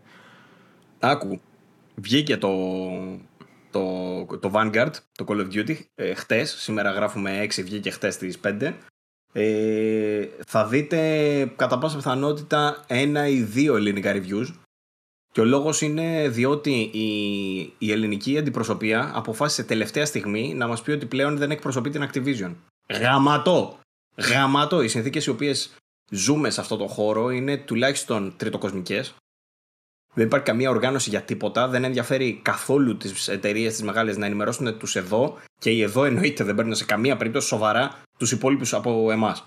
Ε, δεν ξέρω τώρα κατά πόσο κάποια μέσα θα καταφέρουν να βρούνε πρόσβαση για την Activision έξω, γιατί λέει ότι πλέον η Activision θα το κινεί το PR τέλος πάντων μέσα από τα δικά της κανάλια. Δεν ξέρω καν τι σημαίνει αυτό το πράγμα. Ούτε η αντιπροσωπεία, η πρώην πλέον αντιπροσωπεία, ήξερε να μας το εξηγήσει αυτό το πράγμα.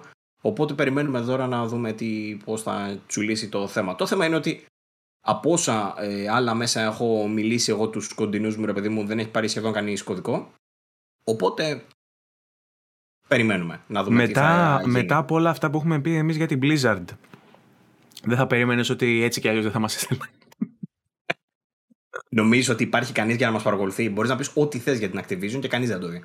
Είναι τόσο οργανωμένοι. Το οποίο είναι κρίμα για αυτούς δηλαδή. Δεν- Βέβαια, δεν το από την βλέπουν. άλλη, άλλαξαν οι σχέσεις μας με τη Microsoft. Ναι, ευτυχώς εμφανίστηκε ξανά γιατί ανέλαβε ξανά το. Η Active Media ανέλαβε ξανά το PR της Microsoft γιατί υπήρχε ένα κενό. Οπότε τώρα είμαστε σε, σε καλή θέση. Δηλαδή πήραμε το Forza, δεν το πήραμε δύο εβδομάδες πριν. Θα θέλαμε, το πήραμε λίγες μέρες πριν. Πρόλαβε το Ατσιόπουλος, έριξε ένα 30ωρο και έγραψε το review. Ε, το review το είχαμε δηλαδή την ίδια μέρα που έληξε το embargo. Απλά το embargo έλυγε το πρωί, εμείς το είχαμε το βράδυ το review έτοιμο. Ε, και είμαστε ok τέλος πάντων. Και από εδώ και πέρα φαίνεται ότι θα είμαστε λίγο πιο ok. Να πω για το Call of Duty όμως να ξαναγυρίσω ότι το Vanguard βγήκανε τα reviews, είναι από τα χειρότερα Call of Duty που έχουν βγει, σύμφωνα με τη βαθμολογία και μόνο. Δεν είναι κακό, δηλαδή έχει 70. Περίμενα να σου πω ακριβώς πόσο έχει αυτή τη στιγμή.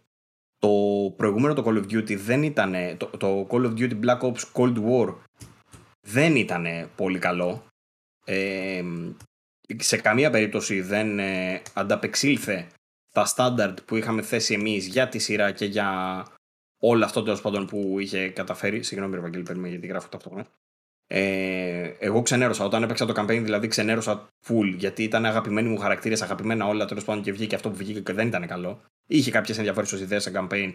Ο τεχνικός τομέας, ας πούμε, ήταν πάρα πολύ ωραίος, αλλά σαν παιχνίδι, σαν campaign, campaign ήταν, δεν ήταν καλό. Και το Modern Warfare ήταν Ε, αρκετά καλό. Εγώ είχα εντυπωσιαστεί τότε που Αυτό, βγήκε. αυτό, επειδή ακριβώς είχε βγει το Modern Warfare του μπανό και λέγαμε τι καμπαϊνάρα επιτέλους ξαναφτιάξανε, λέμε μήπως πήραν τα πάνω τους. Καμία σχέση. Η Infinity Ward απλά πήρε τα πάνω της. Η Και Sledgehammer, ε, η Treyarch, από ό,τι φαίνεται. ναι. κάπου άκουσα ότι έχει και πολύ μικρό campaign, έτσι, τέσσερις ώρες, κάτι τέτοιο. Ε, όλα τόσο δεν είναι μωρέ. Λοιπόν, το Cold War είναι στα. εβδο- Το περσινό δηλαδή το Call of Duty είναι στο 76 στο Metacritic και το φετινό είναι στο. Περίμενα να σου πω γιατί παλεύω εδώ και ώρες. Είναι στο 77. Που σημαίνει ότι δεν είμαστε σε πολύ καλό σημείο. Είναι πιο κάτω από το ε, World War 2 που είχε βγει πάλι από τη Sledgehammer Β' Παγκοσμίου Πολέμου που είχε βγει το 18 νομίζω. Είχε βγει το World War 2 ε, το οποίο είχε εκείνο 79.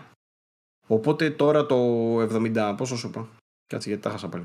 Οπότε τώρα 77. το 77 που σου είπα, ναι, δεν είναι πάλι πολύ. Πάντως, εγώ το ενθαρρυντικό. βλέπω να το γυρνάνε στο Warzone μόνο και να το κάνουν μόνο Battle Royale το παιχνίδι και να μένουν σε αυτό. Ένα free to play, ας πούμε, με skins και με ποπαριέ και να το παρατάει η Blizzard. Έτσι κι αλλιώς Ισχύει. δεν, δεν την- την πάει και ιδιαίτερα με όλα αυτά που γίνονται στο διοικητικό επίπεδο και τη φήμη που έχει φτιάξει και όλα αυτά που γίνονται. Περισσότερο το βλέπω να το γυρίζει σε Game as a Service και να έχει ένα Warzone και να, το, να του βάζει updates και ό,τι λεφτά είναι να ρίξει να τα ρίχνει σε διάσημους για να κάνουν promotion. Ε, Έτσι το βλέπω να Ισχύει. πηγαίνει. Ε, εφόσον, μου παρόλα λες αυτά- ότι, εφόσον μου λες κιόλας ότι πάνε να κάνουν και αυτό με δικό τους δίκτυο και να βγάζουν reviews μόνο σε δικά τους μέσα με δικούς τους creators κτλ. Δεν ξέρω τώρα αν εννοούν αυτό το πράγμα. Δεν μπορεί να μην υπάρχει υπεύθυνος ξέρω, για την περιοχή μας εδώ πέρα και για το. Αφού πουλάει το Call of Duty στην Ελλάδα, τι να κάνουμε; Το, υπάρχει κόσμος που αγοράζει Call of Duty. Αυτό το, και μάλιστα μπόλικα δεν είναι ότι αγοράζει απλά. Δεν γίνεται να μην υπάρχει εκπροσώπηση για τη χώρα μας. Απλά δεν γίνεται. Δηλαδή δεν ξέρω τώρα αν θα το πάρει άλλη εταιρεία ή αν απλά αν θα πάρει άλλη εταιρεία δηλαδή την εκπροσώπηση της Activision ή αν απλά ε, θα ακολουθηθεί πιο άμεση τέτοια και θα έχουμε επαφή ξέρω απευθείας με την Activision. Θα το δούμε αυτό. Πάντως για το Vanguard να πω ότι από χρήστες έχω διαβάσει αρκετά καλά σχόλια. Υπάρχουν πολλοί δηλαδή που έχουν εντυπωσιαστεί, αλλά φαντάζομαι τώρα για να εντυπωσιάζει με Call of Duty πρέπει να κάνει κάτι εξαίσιο και δεν νομίζω ότι αυτό το παιχνίδι έκανε κάτι εξαίσιο. Απλά νομίζω ότι αυτοί οι παίχτε που το έπαιξαν περίμεναν να παίξουν αυτό που έπαιξαν τέλος πάντων και γι' αυτό ικανοποιήθηκαν. Ε, δεν είναι πάντως, δεν φαίνεται να είναι από τα καλά το Call of Duty. Εμείς δεν το έχουμε αγγίξει, δεν έχουμε ιδέα. Μπορεί τις επόμενες μέρες κάτι να έχουμε. Αυτό που θέλω όμως να σου πω και έχει πιο πολύ ενδιαφέρον ε, έχει να κάνει με μια φήμη που βγήκε για το επόμενο Call of Duty. Το οποίο δεν ξέρω αν το έχεις δει. Το, το επόμενο Call of Duty Infinity ή Sledgehammer. Είναι Infinity Ward, αυτό το ξέρουμε στάνταρ. Και λένε ότι δουλεύουν μάλλον στο sequel του Modern Warfare. Το οποίο είναι τουλάχιστον ενθαρρυντικό, αλλά ακόμα πιο ενθαρρυντικά είναι αυτά που διάβασα για τις. Πόσο ε, σκατά να το κάνουν, ρε φίλε. Πόσο σκατά να το. Ήταν πολύ καλό, ας πούμε. Και φαίνεται να ξέρουν τι κάνουν οι τύποι. Εγώ γι' αυτό τους εμπιστεύομαι και γι' αυτό κάθε φορά που λέμε για ένα παιχνίδι, κάθε φορά προσπαθώ να αναφέρω ποια εταιρεία βρίσκεται από πίσω, γιατί θα καταλάβουμε καλύτερα την ποιότητα που να το είδαμε και Το είδαμε και στην πρόσφατη περίπτωση τώρα με το Guardians, Guardians. που ναι, είναι Square Enix και λέμε όχι Square Enix και τελικά επειδή ήταν η Eidos και δεν ήταν η Crystal Dynamics είχαμε καλύτερο παιχνίδι. Μπράβο, ακριβώς. Οπότε μπορείς να καταλάβεις δύο, δύο πράγματα. Και η Infinity Ward έχει δείξει καλά δείγματα, οπότε θα δούμε. Mm. Αυτό που βγήκε τώρα για το, για το καινούριο η φήμη είναι ότι θα είναι το Modern Warfare 2. Βέβαια, Modern Warfare 2 έχουμε και το παλιό. Αυτό μάλλον δεν έχει σχέση με το παλιό το Modern Warfare 2, αλλά είναι μάλλον σαν sequel του Modern Warfare αυτού, το οποίο αποτελεί prequel για τα άλλα. Οπότε δεν ξέρω πώς θα το τσουλήσουν. Ε, στην ουσία λέει βγήκανε κάποια campaign details ε, με weapon dynamics ότι θα έχει παραπάνω gore, έτσι λένε, και AI ε, βελτιωμένη και ότι θα υπάρχει ένα καινούριο moral system. Ε, έχει καινούρια weapon animations. Ε, αυτά λένε, λέει ο τύπος στο, στο Twitter που πόσταρε μια εικόνα. Μου λείπει ένα Spec Ops The Line 2021 η αλήθεια είναι, οπότε... Θα έχεις λέει άτομα τα οποία θα σε, θα σε βρίζουν για να δουν πώς θα αντιδράσεις. Θα έχεις άλλους που θα οικετεύουν για τις ζωές τους, θα ζητάνε τη μάνα τους, ε, θα, θα έχουν παρεστήσεις, θα, βγάζουν, ε, θα κάνουν διάφορους ήχους ρε παιδί μου για να νιώθεις τον πόνο τους, για να νομίζεις ότι πεθαίνουν. Ξέρω εγώ, θα έχει διάφορα τέτοια πραγματάκια. Και λέει αυτό το, το πρόγραμμα θα λειτουργεί κάπως δυναμικά. Δεν θα είναι ε, ντε και καλά, ρε παιδί μου, του σεναρίου. Με Κρίμα που έφυγε η Blizzard και δεν θα δουν review. Έτσι. Κρίμα. το, extra, το extra gore που λένε, αναρωτιέμαι πώς θα το δουλέψουν, γιατί το προηγούμενο το Call of Duty ήταν πολύ ρεαλιστικό και έδωσε μια έτσι. Το Modern Warfare εννοώ. Έδωσε μια πολύ έτσι νότα που χρειαζόμασταν για τη σειρά και έδωσε την απαραίτητη ανανέωση. Μακάρι να επιστρέψουν και να δώσουν περαιτέρω ανανέωση στο, στη σειρά, γιατί δεν φαίνεται να μπορεί κανένας άλλος να κάνει κάτι άλλο εκτός από την ε, Infinity Ward. Δηλαδή, Sledgehammer και Treyarch μάλλον δεν.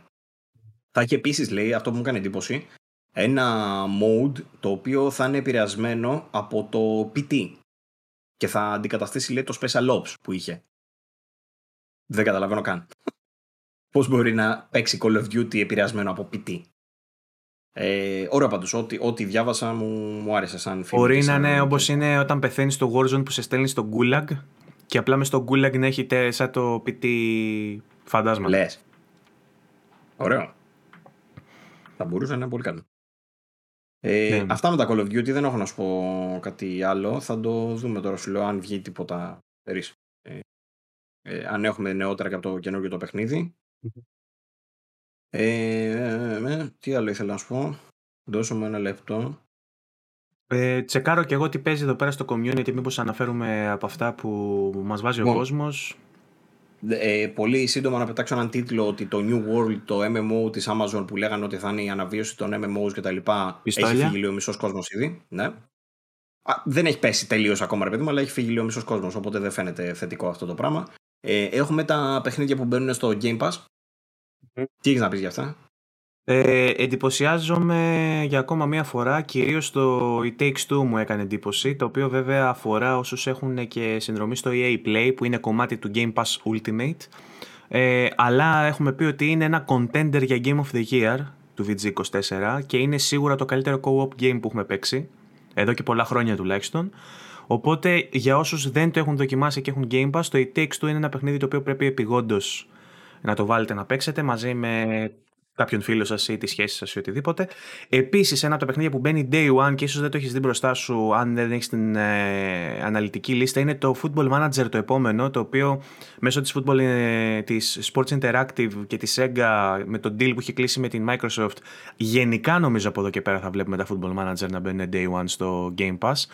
Και η έκδοση του 22 και η Xbox Edition και η κανονική του PC μπαίνει στο Game Pass 8 Νοεμβρίου.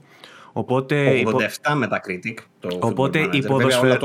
οι, ποδοσφαιρό... οι ποδοσφαιρόφιλοι θα μπορούν από την πρώτη μέρα να παίξουν μέσα, μέσα από τη συνδρομή τους στο Football Manager και αυτό φοβερό. Μετά την ίδια μέρα έχουμε το Horizon 5 που μπαίνει. Ε, νομίζω το κανονικό release είναι την επόμενη στις 9 του μήνα, αλλά εμένα είπα στην εφαρμογή μου βγάζει 8, δεν ξέρω γιατί.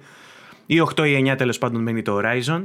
Ε, τι άλλο είχαμε; Ε, Grand Theft Auto 11 του μηνός. Ναι, αυτό είναι μόνο για κονσόλα. Συζητούσαμε και λέγαμε, το θεωρούσαμε δεδομένο ότι θα είναι και για PC. Τελικά είναι μόνο για κονσόλα.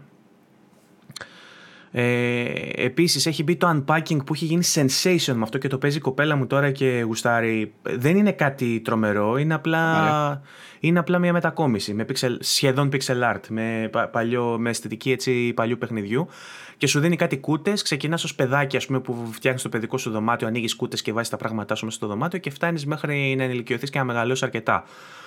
Ε, και είναι πολύ χαλαρωτικό αυτό. Δηλαδή, κάθεσαι και ανοίγεις κούτες και βάζεις πράγματα στη θέση τους. Το ενδιαφέρον, βέβαια, είναι ότι είναι η ζωή ενός άλλου με τα πράγματα ενός άλλου. Γιατί αν ήταν τα δικά μου πράγματα και έπρεπε να τα κάνω μετακόμιση, δεν θα ήταν τόσο ενδιαφέρον και θα ήταν και πολύ πιο κουραστικό.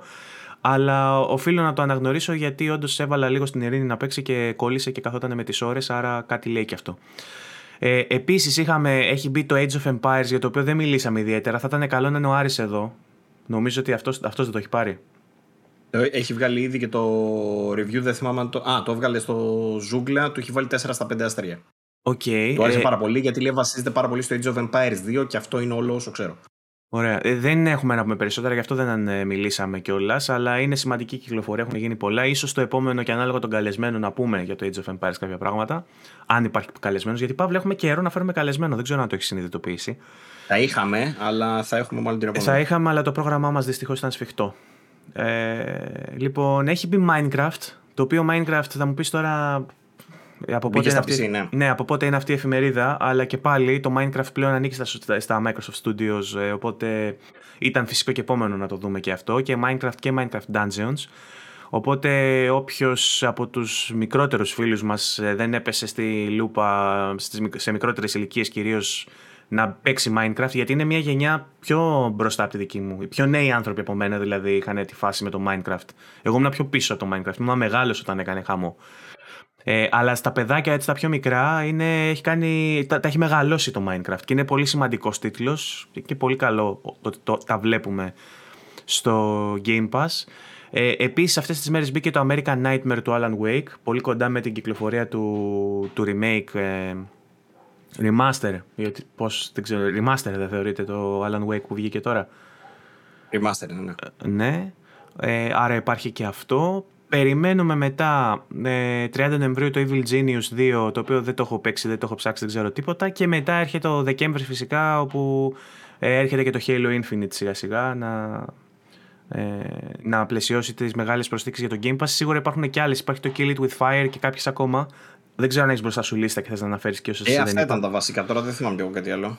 Ωραία. Ε, ε, ε, θα έχουμε κάλυψη για Halo Infinite από ό,τι έμαθα έγκαιρη τώρα που έχουμε συσφίξει και τις σχέσεις μας. Οπότε θα μάθετε από εμάς για το Halo πράγματα ε, εν καιρό, όταν θα πρέπει. γιατί υπάρχουν και embargoes. Ε, mm. Αλλά ανυπομονούμε κι εμείς γι' αυτό. Και αυτά. Ναι, ανυπομονούμε γιατί έχει κάνει τρελό σερή. Η Microsoft τα έγραφα και στο. Και στο... Δεν ξέρω αν πάει για δεκάρι κι αυτό, με όσα έχω δει. Εγώ βέβαια δεν το έχω δοκιμάσει στο Halo καθόλου. Ε, δεν ξέρω αν πάει για δεκάρια. Πάντως ε, από τα τρέιλερ φαίνεται να έχει ψωμί. Έχει πράγματα να εξετάσουμε και να μιλήσουμε. Θα κάνουμε μεγάλη κουβέντα και για Halo δηλαδή. Stay Η Microsoft έχει κάνει τρελή χρονιά. Τρελή χρονιά. Αυτό είναι αδιαφυσβήτητο πλέον. Έχει γράψει και ο Τατσιόπουλος ένα πολύ ωραίο αρθράκι. Και ως υπηρεσία, έτσι. έτσι. Δηλαδή τα παιχνίδια που παίξαμε λόγω του Game Pass, όχι ότι τα, τα, τα εξέδωσε εκείνη. Δηλαδή, εγώ ας πούμε από, από τις καλύτερες εμπειρίες που είχα μέσα στη χρονιά ήταν το Back for Blood που δεν είναι παιχνίδι της Microsoft, αλλά το έπαιξα λόγω του Game Pass. Και είναι από τις σημαντικές στιγμές του, του έτους για μένα. Ναι, και έχουν βγάλει ένα Psychonauts με 87 Metacritic, ένα Flight Simulator στο Xbox με 90, ένα Forza, Forza τώρα, τώρα με δεκάρια. 91 Metacritic. Ε, Είναι ασύλληπτα. Ε, οπότε, αν πάει καλά και το Halo, που το πιστεύω γιατί πλέον η εταιρεία φαίνεται να έχει ένα quality assurance, ρε παιδί μου, έτσι πιο, πιο μελετημένο. Ε, νομίζω θα πάει καλά. Περιμένω 85, 83 με 85 το περιμένω το Halo. Μακάρι. Και αυτό θα είναι τούμπανο. Δεν το συζητάω. Ε, το κακό είναι ότι δεν θα έχει co-op από την αρχή ρε γάμο, το Halo. Οπότε τα reviews που θα βγουν δεν θα είναι με το Θα είναι co-op. λυπή. Οπότε ενδεχομένως να, να, φάει, να φάει κράξιμο δηλαδή. Από Εκεί και ανοίγει μόνο. μεγάλη κουβέντα σε σχέση με τα guidelines του review και αν κρίνεις αυτό που έχεις τη δεδομένη στιγμή, αν πρέπει να υπολογίσει και αυτό Ε. που θα έρθει στο μέλλον. ε, ανοίγει Θα δούμε, μεγάλη θα κουβέντα πάλι. Anyway, πάντως Ε, στο group, πάντως έχει επειδή. κάνει φοβερή χρονιά. Φοβερή Στο χρονιά. group ε, γίνεται χαμός με το Forza, αυτό βλέπω, γιατί θέλω να δούμε αν έχουμε κανένα post έτσι να συζητήσουμε από αυτά που έχουν γίνει. Βλέπω ότι ο κόσμος παίζει Forza, ε, βλέπω φωτογραφίες από Horizon. Ε, ασχολείται ο κόσμος βέβαια με το Elden Ring. Ε, έχουμε και την κυκλοφορία του Shin Megami Tensei, το οποίο είπαμε το έχουμε, θα γράψει ο Τατσιόπουλο γιατί είχαμε τα προβλήματα που είχαμε με τις κονσόλες. Και αυτή μεγάλη κυκλοφορία και καλή βαθμή. Και λένε από τα πολύ 87 καλά και Shin αυτό Megami. Metacritic. Από τα πολύ καλά Shin Megami που έχουν βγει. Δυστυχώς δεν το έχω παίξει ακόμα ούτε αυτό. Θα ήθελα όμως να το παίξω. Ε, α, είχαμε το νέο, το οποίο δεν το πιάσαμε τελείως και το πετάμε τώρα στα ρέστα δυστυχώς, ότι ανακοίνωσε η Crystal Dynamics την κυκλοφορία του επιτέλους του expansion με το Spider-Man για το Avengers. Δεν ξέρω ποιος θα το Α, ναι, παίξει ρε. και ποιος έχει μείνει να ενδιαφέρεται. Ε, αλλά 30 Βγαίνει Νοεμβρίου. άμεσα, βγαίνει 30 30 Νοεμβρίου, ναι. 30 Νοεμβρίου βγαίνει το Spider-Man ε, το expansion ε, μαζί με κάποια καινούργια events που λέγονται Corrupted Vibranium, ε, Red Room Takeover, Bonus XP Weekends, αυτά είναι events που θα γίνουν. Ε, κάποια reward systems λέει όπως το Power Level Cap που θα ανέβει, Gear Upgrading, Resources. Επίσης είχαμε μιλήσει στο προηγούμενο επεισόδιο πως έφτασε στην επιλογή να ξαναβάλει ε, τα XP boosters ενώ είχαν πει ότι δεν θα τα έχουμε τελικά αυτοί εμείς όμως πρόεδρος Δεσαϊκού αυτό απλά τίποτα άλλο τα πήρανε πίσω ε, και δεν Τελικά. θα μπουν τελικά λοιπόν ε, αυτά Να πω χοντρά, επίσης για την χοντρά. ε, Square Enix, διάβασα κάποιες ε, ατάκες του, του Προέδρου, νομίζω, κάποιος υπεύθυνος τέλος πάντων. Ε, είπε ότι η αποτυχία. Βγάλαμε λέει, ένα παιχνίδι τέλος πάντων το Avengers το οποίο ε, μας απογοήτευσε, το είπαν και οι ίδιοι. Ε, και θεωρούμε λέει, ότι βασικός λόγος γι' αυτό ήταν ότι δεν βάλαμε σωστή ομάδα για να το φτιάξει. Με λίγα λόγια τα ρίξανε στην Crystal Dynamics, ότι φταίει η Crystal Dynamics που δεν έχει εμπειρία στα Games as a Service και γι' αυτό δεν φτιάξει ένα καλό Games as a Service. Αντί να σκεφτούν ότι απλά ο κόσμος δεν θέλει Games as a Service.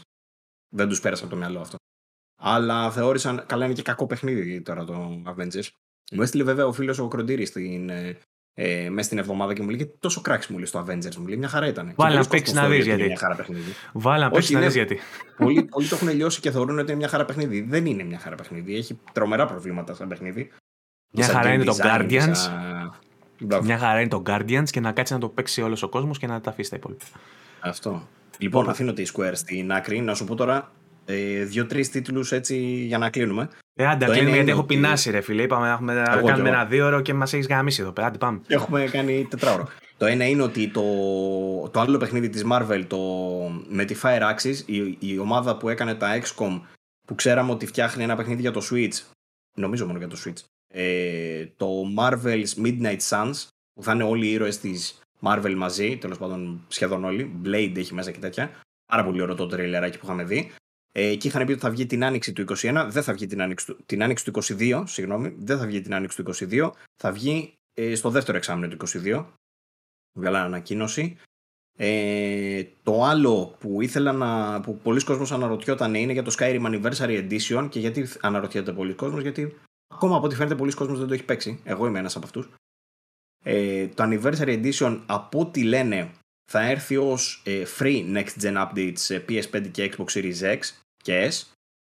Μ, Υποθέτω και στο Game Pass από, από τη στιγμή που το Skyrim είναι ήδη στο Game Pass θα έρθει ως free στο Game Pass. Ε, και θα περιλαμβάνει και τις ε, αποστολές που είχαμε πει στο προηγούμενο ότι θα είναι δωρεάν. Για όσους δεν το έχουν καν, η Standalone Edition θα είναι στα 55 ευρώ, 54,99 ε, για digital και physical. Και οι, όσοι έχουν τη Special Edition λέει, του Skyrim θα μπορούν να κάνουν upgrade στην Anniversary ε, στα 20 ευρώ. Έχω μπερδέψει τις εκδόσεις τώρα. Ποια... Στο Game Pass πρέπει να είναι η Special Edition. Α, και είναι το update. Το, το upgrade από PS4 σε PS5 δωρεάν. Τώρα δεν ξέρω αν θα το πάρουμε δωρεάν στο Game Pass τότε. Θα το δούμε. Ε, αυτά για το Skyrim, για να ενημερωθεί όποιος τέτοιο. 11 του μηνός και αυτό μαζί με τα Grand Theft Auto. Ε, το άλλο είναι ότι η Devolver ε, Digital πλέον έχει γίνει public ε, company, δεν θυμάμαι πώς λέγεται τέλος πάντων. Είναι όρη χρηματιστηρίου. Αυτή, μπήκε στο χρηματιστήριο νομίζω. Αυτή έκανε εισα, ε, εις, εις, εισήχθη στο χρηματιστήριο. Ανυπομονώ να δώσει και τσάκι για, το, για, τη, για αυτό το γεγονός. Που μπήκαμε στο χρηματιστήριο. Ξέρω, κάτι με Σοφοκλέου θέλω να δω και με Down Johnny. Ε, Down Johnny. Πλέον, ε, πλέον έχει μετοχές η εταιρεία και που, πουλάει τις μετοχές της και η Sony αγόρασε ένα μερίδιο της Devolver. Το λένε. Ε, London Exchange Valuation λέει είναι στα 950 εκατομμύρια. Η Sony αγόρασε ένα μέρος αυτού. Ε, έχει βγάλει και ένα καινούργιο παιχνίδι το μεταξύ το Inscription που μας έχει πρίξει ο Τατσιόπουλος με αυτό. Λέει γιατί ότι είναι horror, λέει φοβερό και έχει είναι strategy μαζί με κάτι άλλο, αλλά είναι horror παρόλα αυτά. Δεν ξέρω πώς γίνεται αυτό. Τις πιο λοιπόν. δοκίμασα να παίξω. Το, εκείνο το άλλο με το, με το σκυλάκι που βάφει δοκίμασα να παίξω και δεν μπορώ να πω ότι. Α, το τσίκορι. Το τσίκορι είναι, δεν έπαθα τόσο σοκ ο Τατσιόπουλος. Εντάξει, καλό, ο αλλά δεν έπαθα. Είχε πάθει σοκ στην αρχή, αλλά του βάλε 8 τελικά. Νομίζω συμφωνώ μαζί του. Γιατί βλέπω ότι πολλοί γράφουν για δεκάρια και για παιχνιδάρια και για τέτοια και δεν, δεν με έπεισε. Καλό, απλά μέχρι ένα σημείο, εντάξει. Το έχω στη wishlist να το αγοράσω άμεσα μέχρι το τέλος χρονιάς για να το δω, να μην το πάρω. Δεν θα να πάω από 10 ευρώ. Α, ε, το τσίκορι αυτή τη στιγμή, επειδή ψαχνόμουν τώρα που σου είπα ότι πήρα κάτι κλειδάκια, ε, νομίζω έχει 10. Το στα ε, ε, δεν, όχι για τα συνδική, μιλάμε για νόμιμα. Αυτό είναι γκρίζα ζώνη. Το τσίκορι έχει νομίζω 14 ή 15, 16, κάτι τέτοιο, κάπου εκεί. Και στο Epic, αν ανοίξεις να σου έρχονται. Αυτό είναι μέχρι, μέσα, μέχρι τέλη Νοέμβρη, νομίζω τώρα. Μέχρι μέσα Νοέμβρη. Ε, αν ανοίξεις να σου έρχονται το newsletter, έχεις 10 ευρώ κουπόνι. Οπότε, αν σου μειώσει τα 10 ευρώ, μπορεί να δώσεις 4-5 ευρώ και να το πάρεις για PC. Αλλά τι σου λέω τώρα, αφού δεν έχεις PC να παίξεις εσύ. Ναι, άκυρο. Λοιπόν... Δεν έχουμε PC να κάνουμε εκπομπή. Λοιπόν. Ε, θυμίζω βέβαια ότι τρέχει η προσφορά αυτή του Epic ότι αν μπείτε να γραφτείτε στο newsletter και μετά εννοείται να απεγγραφείτε, παίρνετε 10 ευρώ κουπόνι ε, που μπορείτε να εξαργυρώσετε σε παιχνίδια από 15 ευρώ και πάνω. Έψαχνα σήμερα να το κάνω κι εγώ και τελικά κατέληξα να παίρνω κλειδιά από το CD Keys με 50 λεπτά. Αλλά αυτό είπαμε ότι είναι λίγο είναι στην κρίζα ζώνη του νόμιμου και του παράνομου, οπότε γάμισε το. Ε, λοιπόν, Έχω δύο ακόμα νεάκια να σου πω. Το ένα είναι ηλίθιο και το άλλο έχει λίγο μεγαλύτερο ενδιαφέρον, αλλά είναι λυπητερό. Το ένα έχει να κάνει με το Far Cry 6. Τι κάνανε οι τύποι; Ε, είχαμε αναφέρει τα DLC που περιμένουμε για το παιχνίδι, που θα είναι κάποιες αποστολές ε, βασισμένες. Ξέρω εγώ το ένα, ας πούμε, θα είναι με τον ε, Ντάνι Τρέχο, που είναι ο Μεξικανός που λέγαμε. Α, είδα ότι θα την, βγάλουν μια αποστολή, είδα. Μπράβο. Για κάποιο λόγο τη βάλανε αυτή την αποστολή μέσα. Υπήρχε. Για, γιατί δεν έπρεπε, επειδή ήταν μέρος του DLC, δεν έπρεπε να μπει; Δεν ήταν τώρα κανονισμένο να μπει. Δεν ήταν η ώρα του. Ε, και τώρα βγήκε, ναι. εντάξει, και κάποιοι το κόσμος. Ναι, αλλά μετά αποφάσισαν να την ξαναβγάλουν. Δηλαδή λέει ότι κάναμε λάθος και τη βγάλανε με το επόμενο ε, update. το οποίο ε, update. ναι. ναι, το οποίο update απαιτεί εντωμεταξύ 90 GB κατέβασμα. Ωραία όλα αυτά. Τα αντικείμενα που έχεις πάρει μέσα δεν ξέρω αν μπορείς να τα κρατήσεις. Κάποιοι δηλαδή που την παίξαν την αποστολή δεν ξέρω αν κρατήσαν τελικά τα αντικείμενα ή τους τα ξανά. Αντά σου κάνει corrupt το, save, ξέρω εγώ. Να σου γίνει corrupt επειδή έπαιξες την πίστα με τον τρέχο. Μετά θα τρέχω και δεν θα φτάνω. Έτσι. Καλό, ε. Πάμε παρακάτω. Έτσι. λοιπόν, και το τελευταίο νέο που σου έχω, το οποίο δεν είναι πολύ καλό δυστυχώς, έχει να κάνει με την εταιρεία που μας έχει δώσει τα μάφια. Είναι η Hangar 13. Η Take-Two αποφάσισε, δεν ξέρουμε για ποιο λόγο αυτό το πράγμα, είναι από τα χειρότερα cancellations που έχουμε δει, να ακυρώσει παιχνίδι ε, στο οποίο είχε δώσει 53 εκατομμύρια, 53 εκατομμύρια, να υπο... για παράδειγμα να πούμε ότι ένα Grand Theft Auto μπορεί να κοστίσει 200 εκατομμύρια, ξέρω έτσι. Οπότε μιλάμε για AAA όμως παιχνίδι, 53 εκατομμύρια προφανώς. Ε, έπειτα λέει από 4 χρόνια δουλειάς. Τους ακύρωσε το project, η Take-Two στη μάφια, στην εταιρεία που έχει φτιάξει τα, στην ουσία είναι και η εταιρεία που έφτιαξε το Mafia το 1 το remake, έτσι. Και το 3. Πολύ πιθανό να ήταν κάποιο Mafia 4. Ξέρω. Μπορεί να βλέπουμε κανένα Mafia 4, ναι. Μπορεί Εντάξει, να το ότι του ακύρωσε αυτούς δεν σημαίνει ότι θα βάλει άλλο στούντιο στη θέση τους να συνεχίσουν από εκεί που έχουν μείνει όμως. Τι να σου πω, το project λέει ήταν project name ε, Vault. Ρε Παύλο, 50 ε, εκατομμύρια στραγάλια να τα πετάξουν. Δεν μπορεί να τα πετάξουν έτσι ό,τι έχει γίνει μέχρι τώρα όμως. Α, λέει τι ήταν. Λέει ότι ήταν ένα 3-player cooperative live service. Α, γι' αυτό καλά κάνανε. Τότε καλά κάνανε, ναι. Πάμε παρακάτω. Ε, ρε φίλε, όμως τέσσερα χρόνια λέει είναι πάνω από 200 άτομα λέει, δουλεύανε σε αυτό το project. Και Άμα είναι online, τώρα... πάτω τους. Άμα είναι online. Ναι. ε, decided to can't λέει the game. Τελικά δεν θα το βγάλουν καθόλου. Αυτό λέει το ανακοίνωσαν στο, στα, στα earnings call με τους ε, επενδυτές. Αυτό είχα να σου πω. Ευτυχώς δεν ήταν μάφια, οπότε χάρηκα. Δεν έχω να σου πω κάτι άλλο. Πάλι καλά. Ναι, νομίζω ότι είναι μια καλή στιγμή να κλείσουμε να πάμε να φάμε. Ναι. Αχ, δύο λόγια ήθελα να πω για το Tsushima το Legends. Άστο, άστο, εντάξει, χέστο. Ε, παίξτε το Legends. Να σου Πάντως πω, είναι μια φοβερό ερώτηση, που για, έλεγε ο μια, Τσόμπλος. μια ερώτηση για το Legends. Πρώτον, το έχεις τελειώσει; Ναι, το τελείωσα χθες. Τι γαμιέσαι πρώτον. εννιά- γιατί, έχει- γιατί σου έχω πει έχει να μπεις εννιά να story παίξουμε. missions. Σου έχω πει να Α, μπεις να μπορεί, παίξουμε. ψήνομαι. Αφού το τέλειωσες. Ε, εντάξει, θα ξαναπέξω. Ωραία, Είναι έχω, ωραία, την είναι έκδοση, πολύ ωραία. έχω την έκδοση για το 4. Μπορώ να παίξω με την έκδοση για το 5. Ναι, ναι. Το, καταρχήν το Legends είναι free Είναι πάνω standalone. στο Ghost of Tsushima το τέτοιο. Ναι. Ε, ο- ε, standalone. Ε, μοιάζεις σαν ολόκληρο παιχνίδι. Είναι μέσα στο μενού του Ghost of Tsushima. Δεν το παίζεις δηλαδή με ξεχωριστή εφαρμογή. Ε, αλλά είναι free για όσους έχουν το Ghost of Tsushima. Είτε έχεις το 4 είτε το Director's Cut. Ωραία, είτε το εγώ θα 5, έχω οτιδήποτε. plus μέχρι τις 20 του μηνός μετά μου λέει και δεν θα ανανεώσω. Οπότε μέχρι τότε πρέπει να Ωραία. παίξουμε. Ανάμεσα σε άλλα έχει σκέψου ε, modes τα οποία είναι 2 εναντίον 2 ε, παίχτες. Το έχω παίξει, έχω παίξει το tutorial και τα έχω δει αυτά. Α, τα Μπράβο, λες για τον έχει κόσμο, modes. εντάξει. Ναι. Έχει modes τα οποία είναι ε, ε, 4 εναντίον ε, AI που είναι horde mode και καλά σε διάφορες πίστες και το πιο ενδιαφέρον θεωρώ έχει και story mode που έχει 9 αποστολές με έναν τύπο που διηγείται ρε παιδί μου, και καλά αφηγείται κάποιες ιστορίες ε, και έχει πολύ ωραία gameplay εναλλαγές μέσα γιατί όπως έλεγε και ο Τατσιόπουλος πρέπει να πάρεις ξέρω εγώ, από μια πέτρα συγκεκριμένη ενέργεια για να σκοτώσει συγκεκριμένο εχθρό ή έχει να παλεύεις με φαντάσματα ξέρω εγώ, στα τυφλά έχει διάφορα τέτοια σκατολοίδια, είναι πολύ ατμοσφαιρικό, μ' άρεσε πάρα πολύ και είναι και αρκετά δύσκολο, το έχω να πω. Ε, χάρηκα πάντως γιατί γενικά δεν παίζω multiplayer games και χθες έπαιζα με κάτι άσχετους ξέρω εγώ και ήταν. Λέω δεν θα παίζει κανείς, κατάλαβες, γι' αυτό δεν σου στείλα. Πού να φανταστώ. Δεν το έχω παίξει, αλλά Ε. έχω πει να παίξω και δεν βρίσκω άτομο. Τέλος πάντων.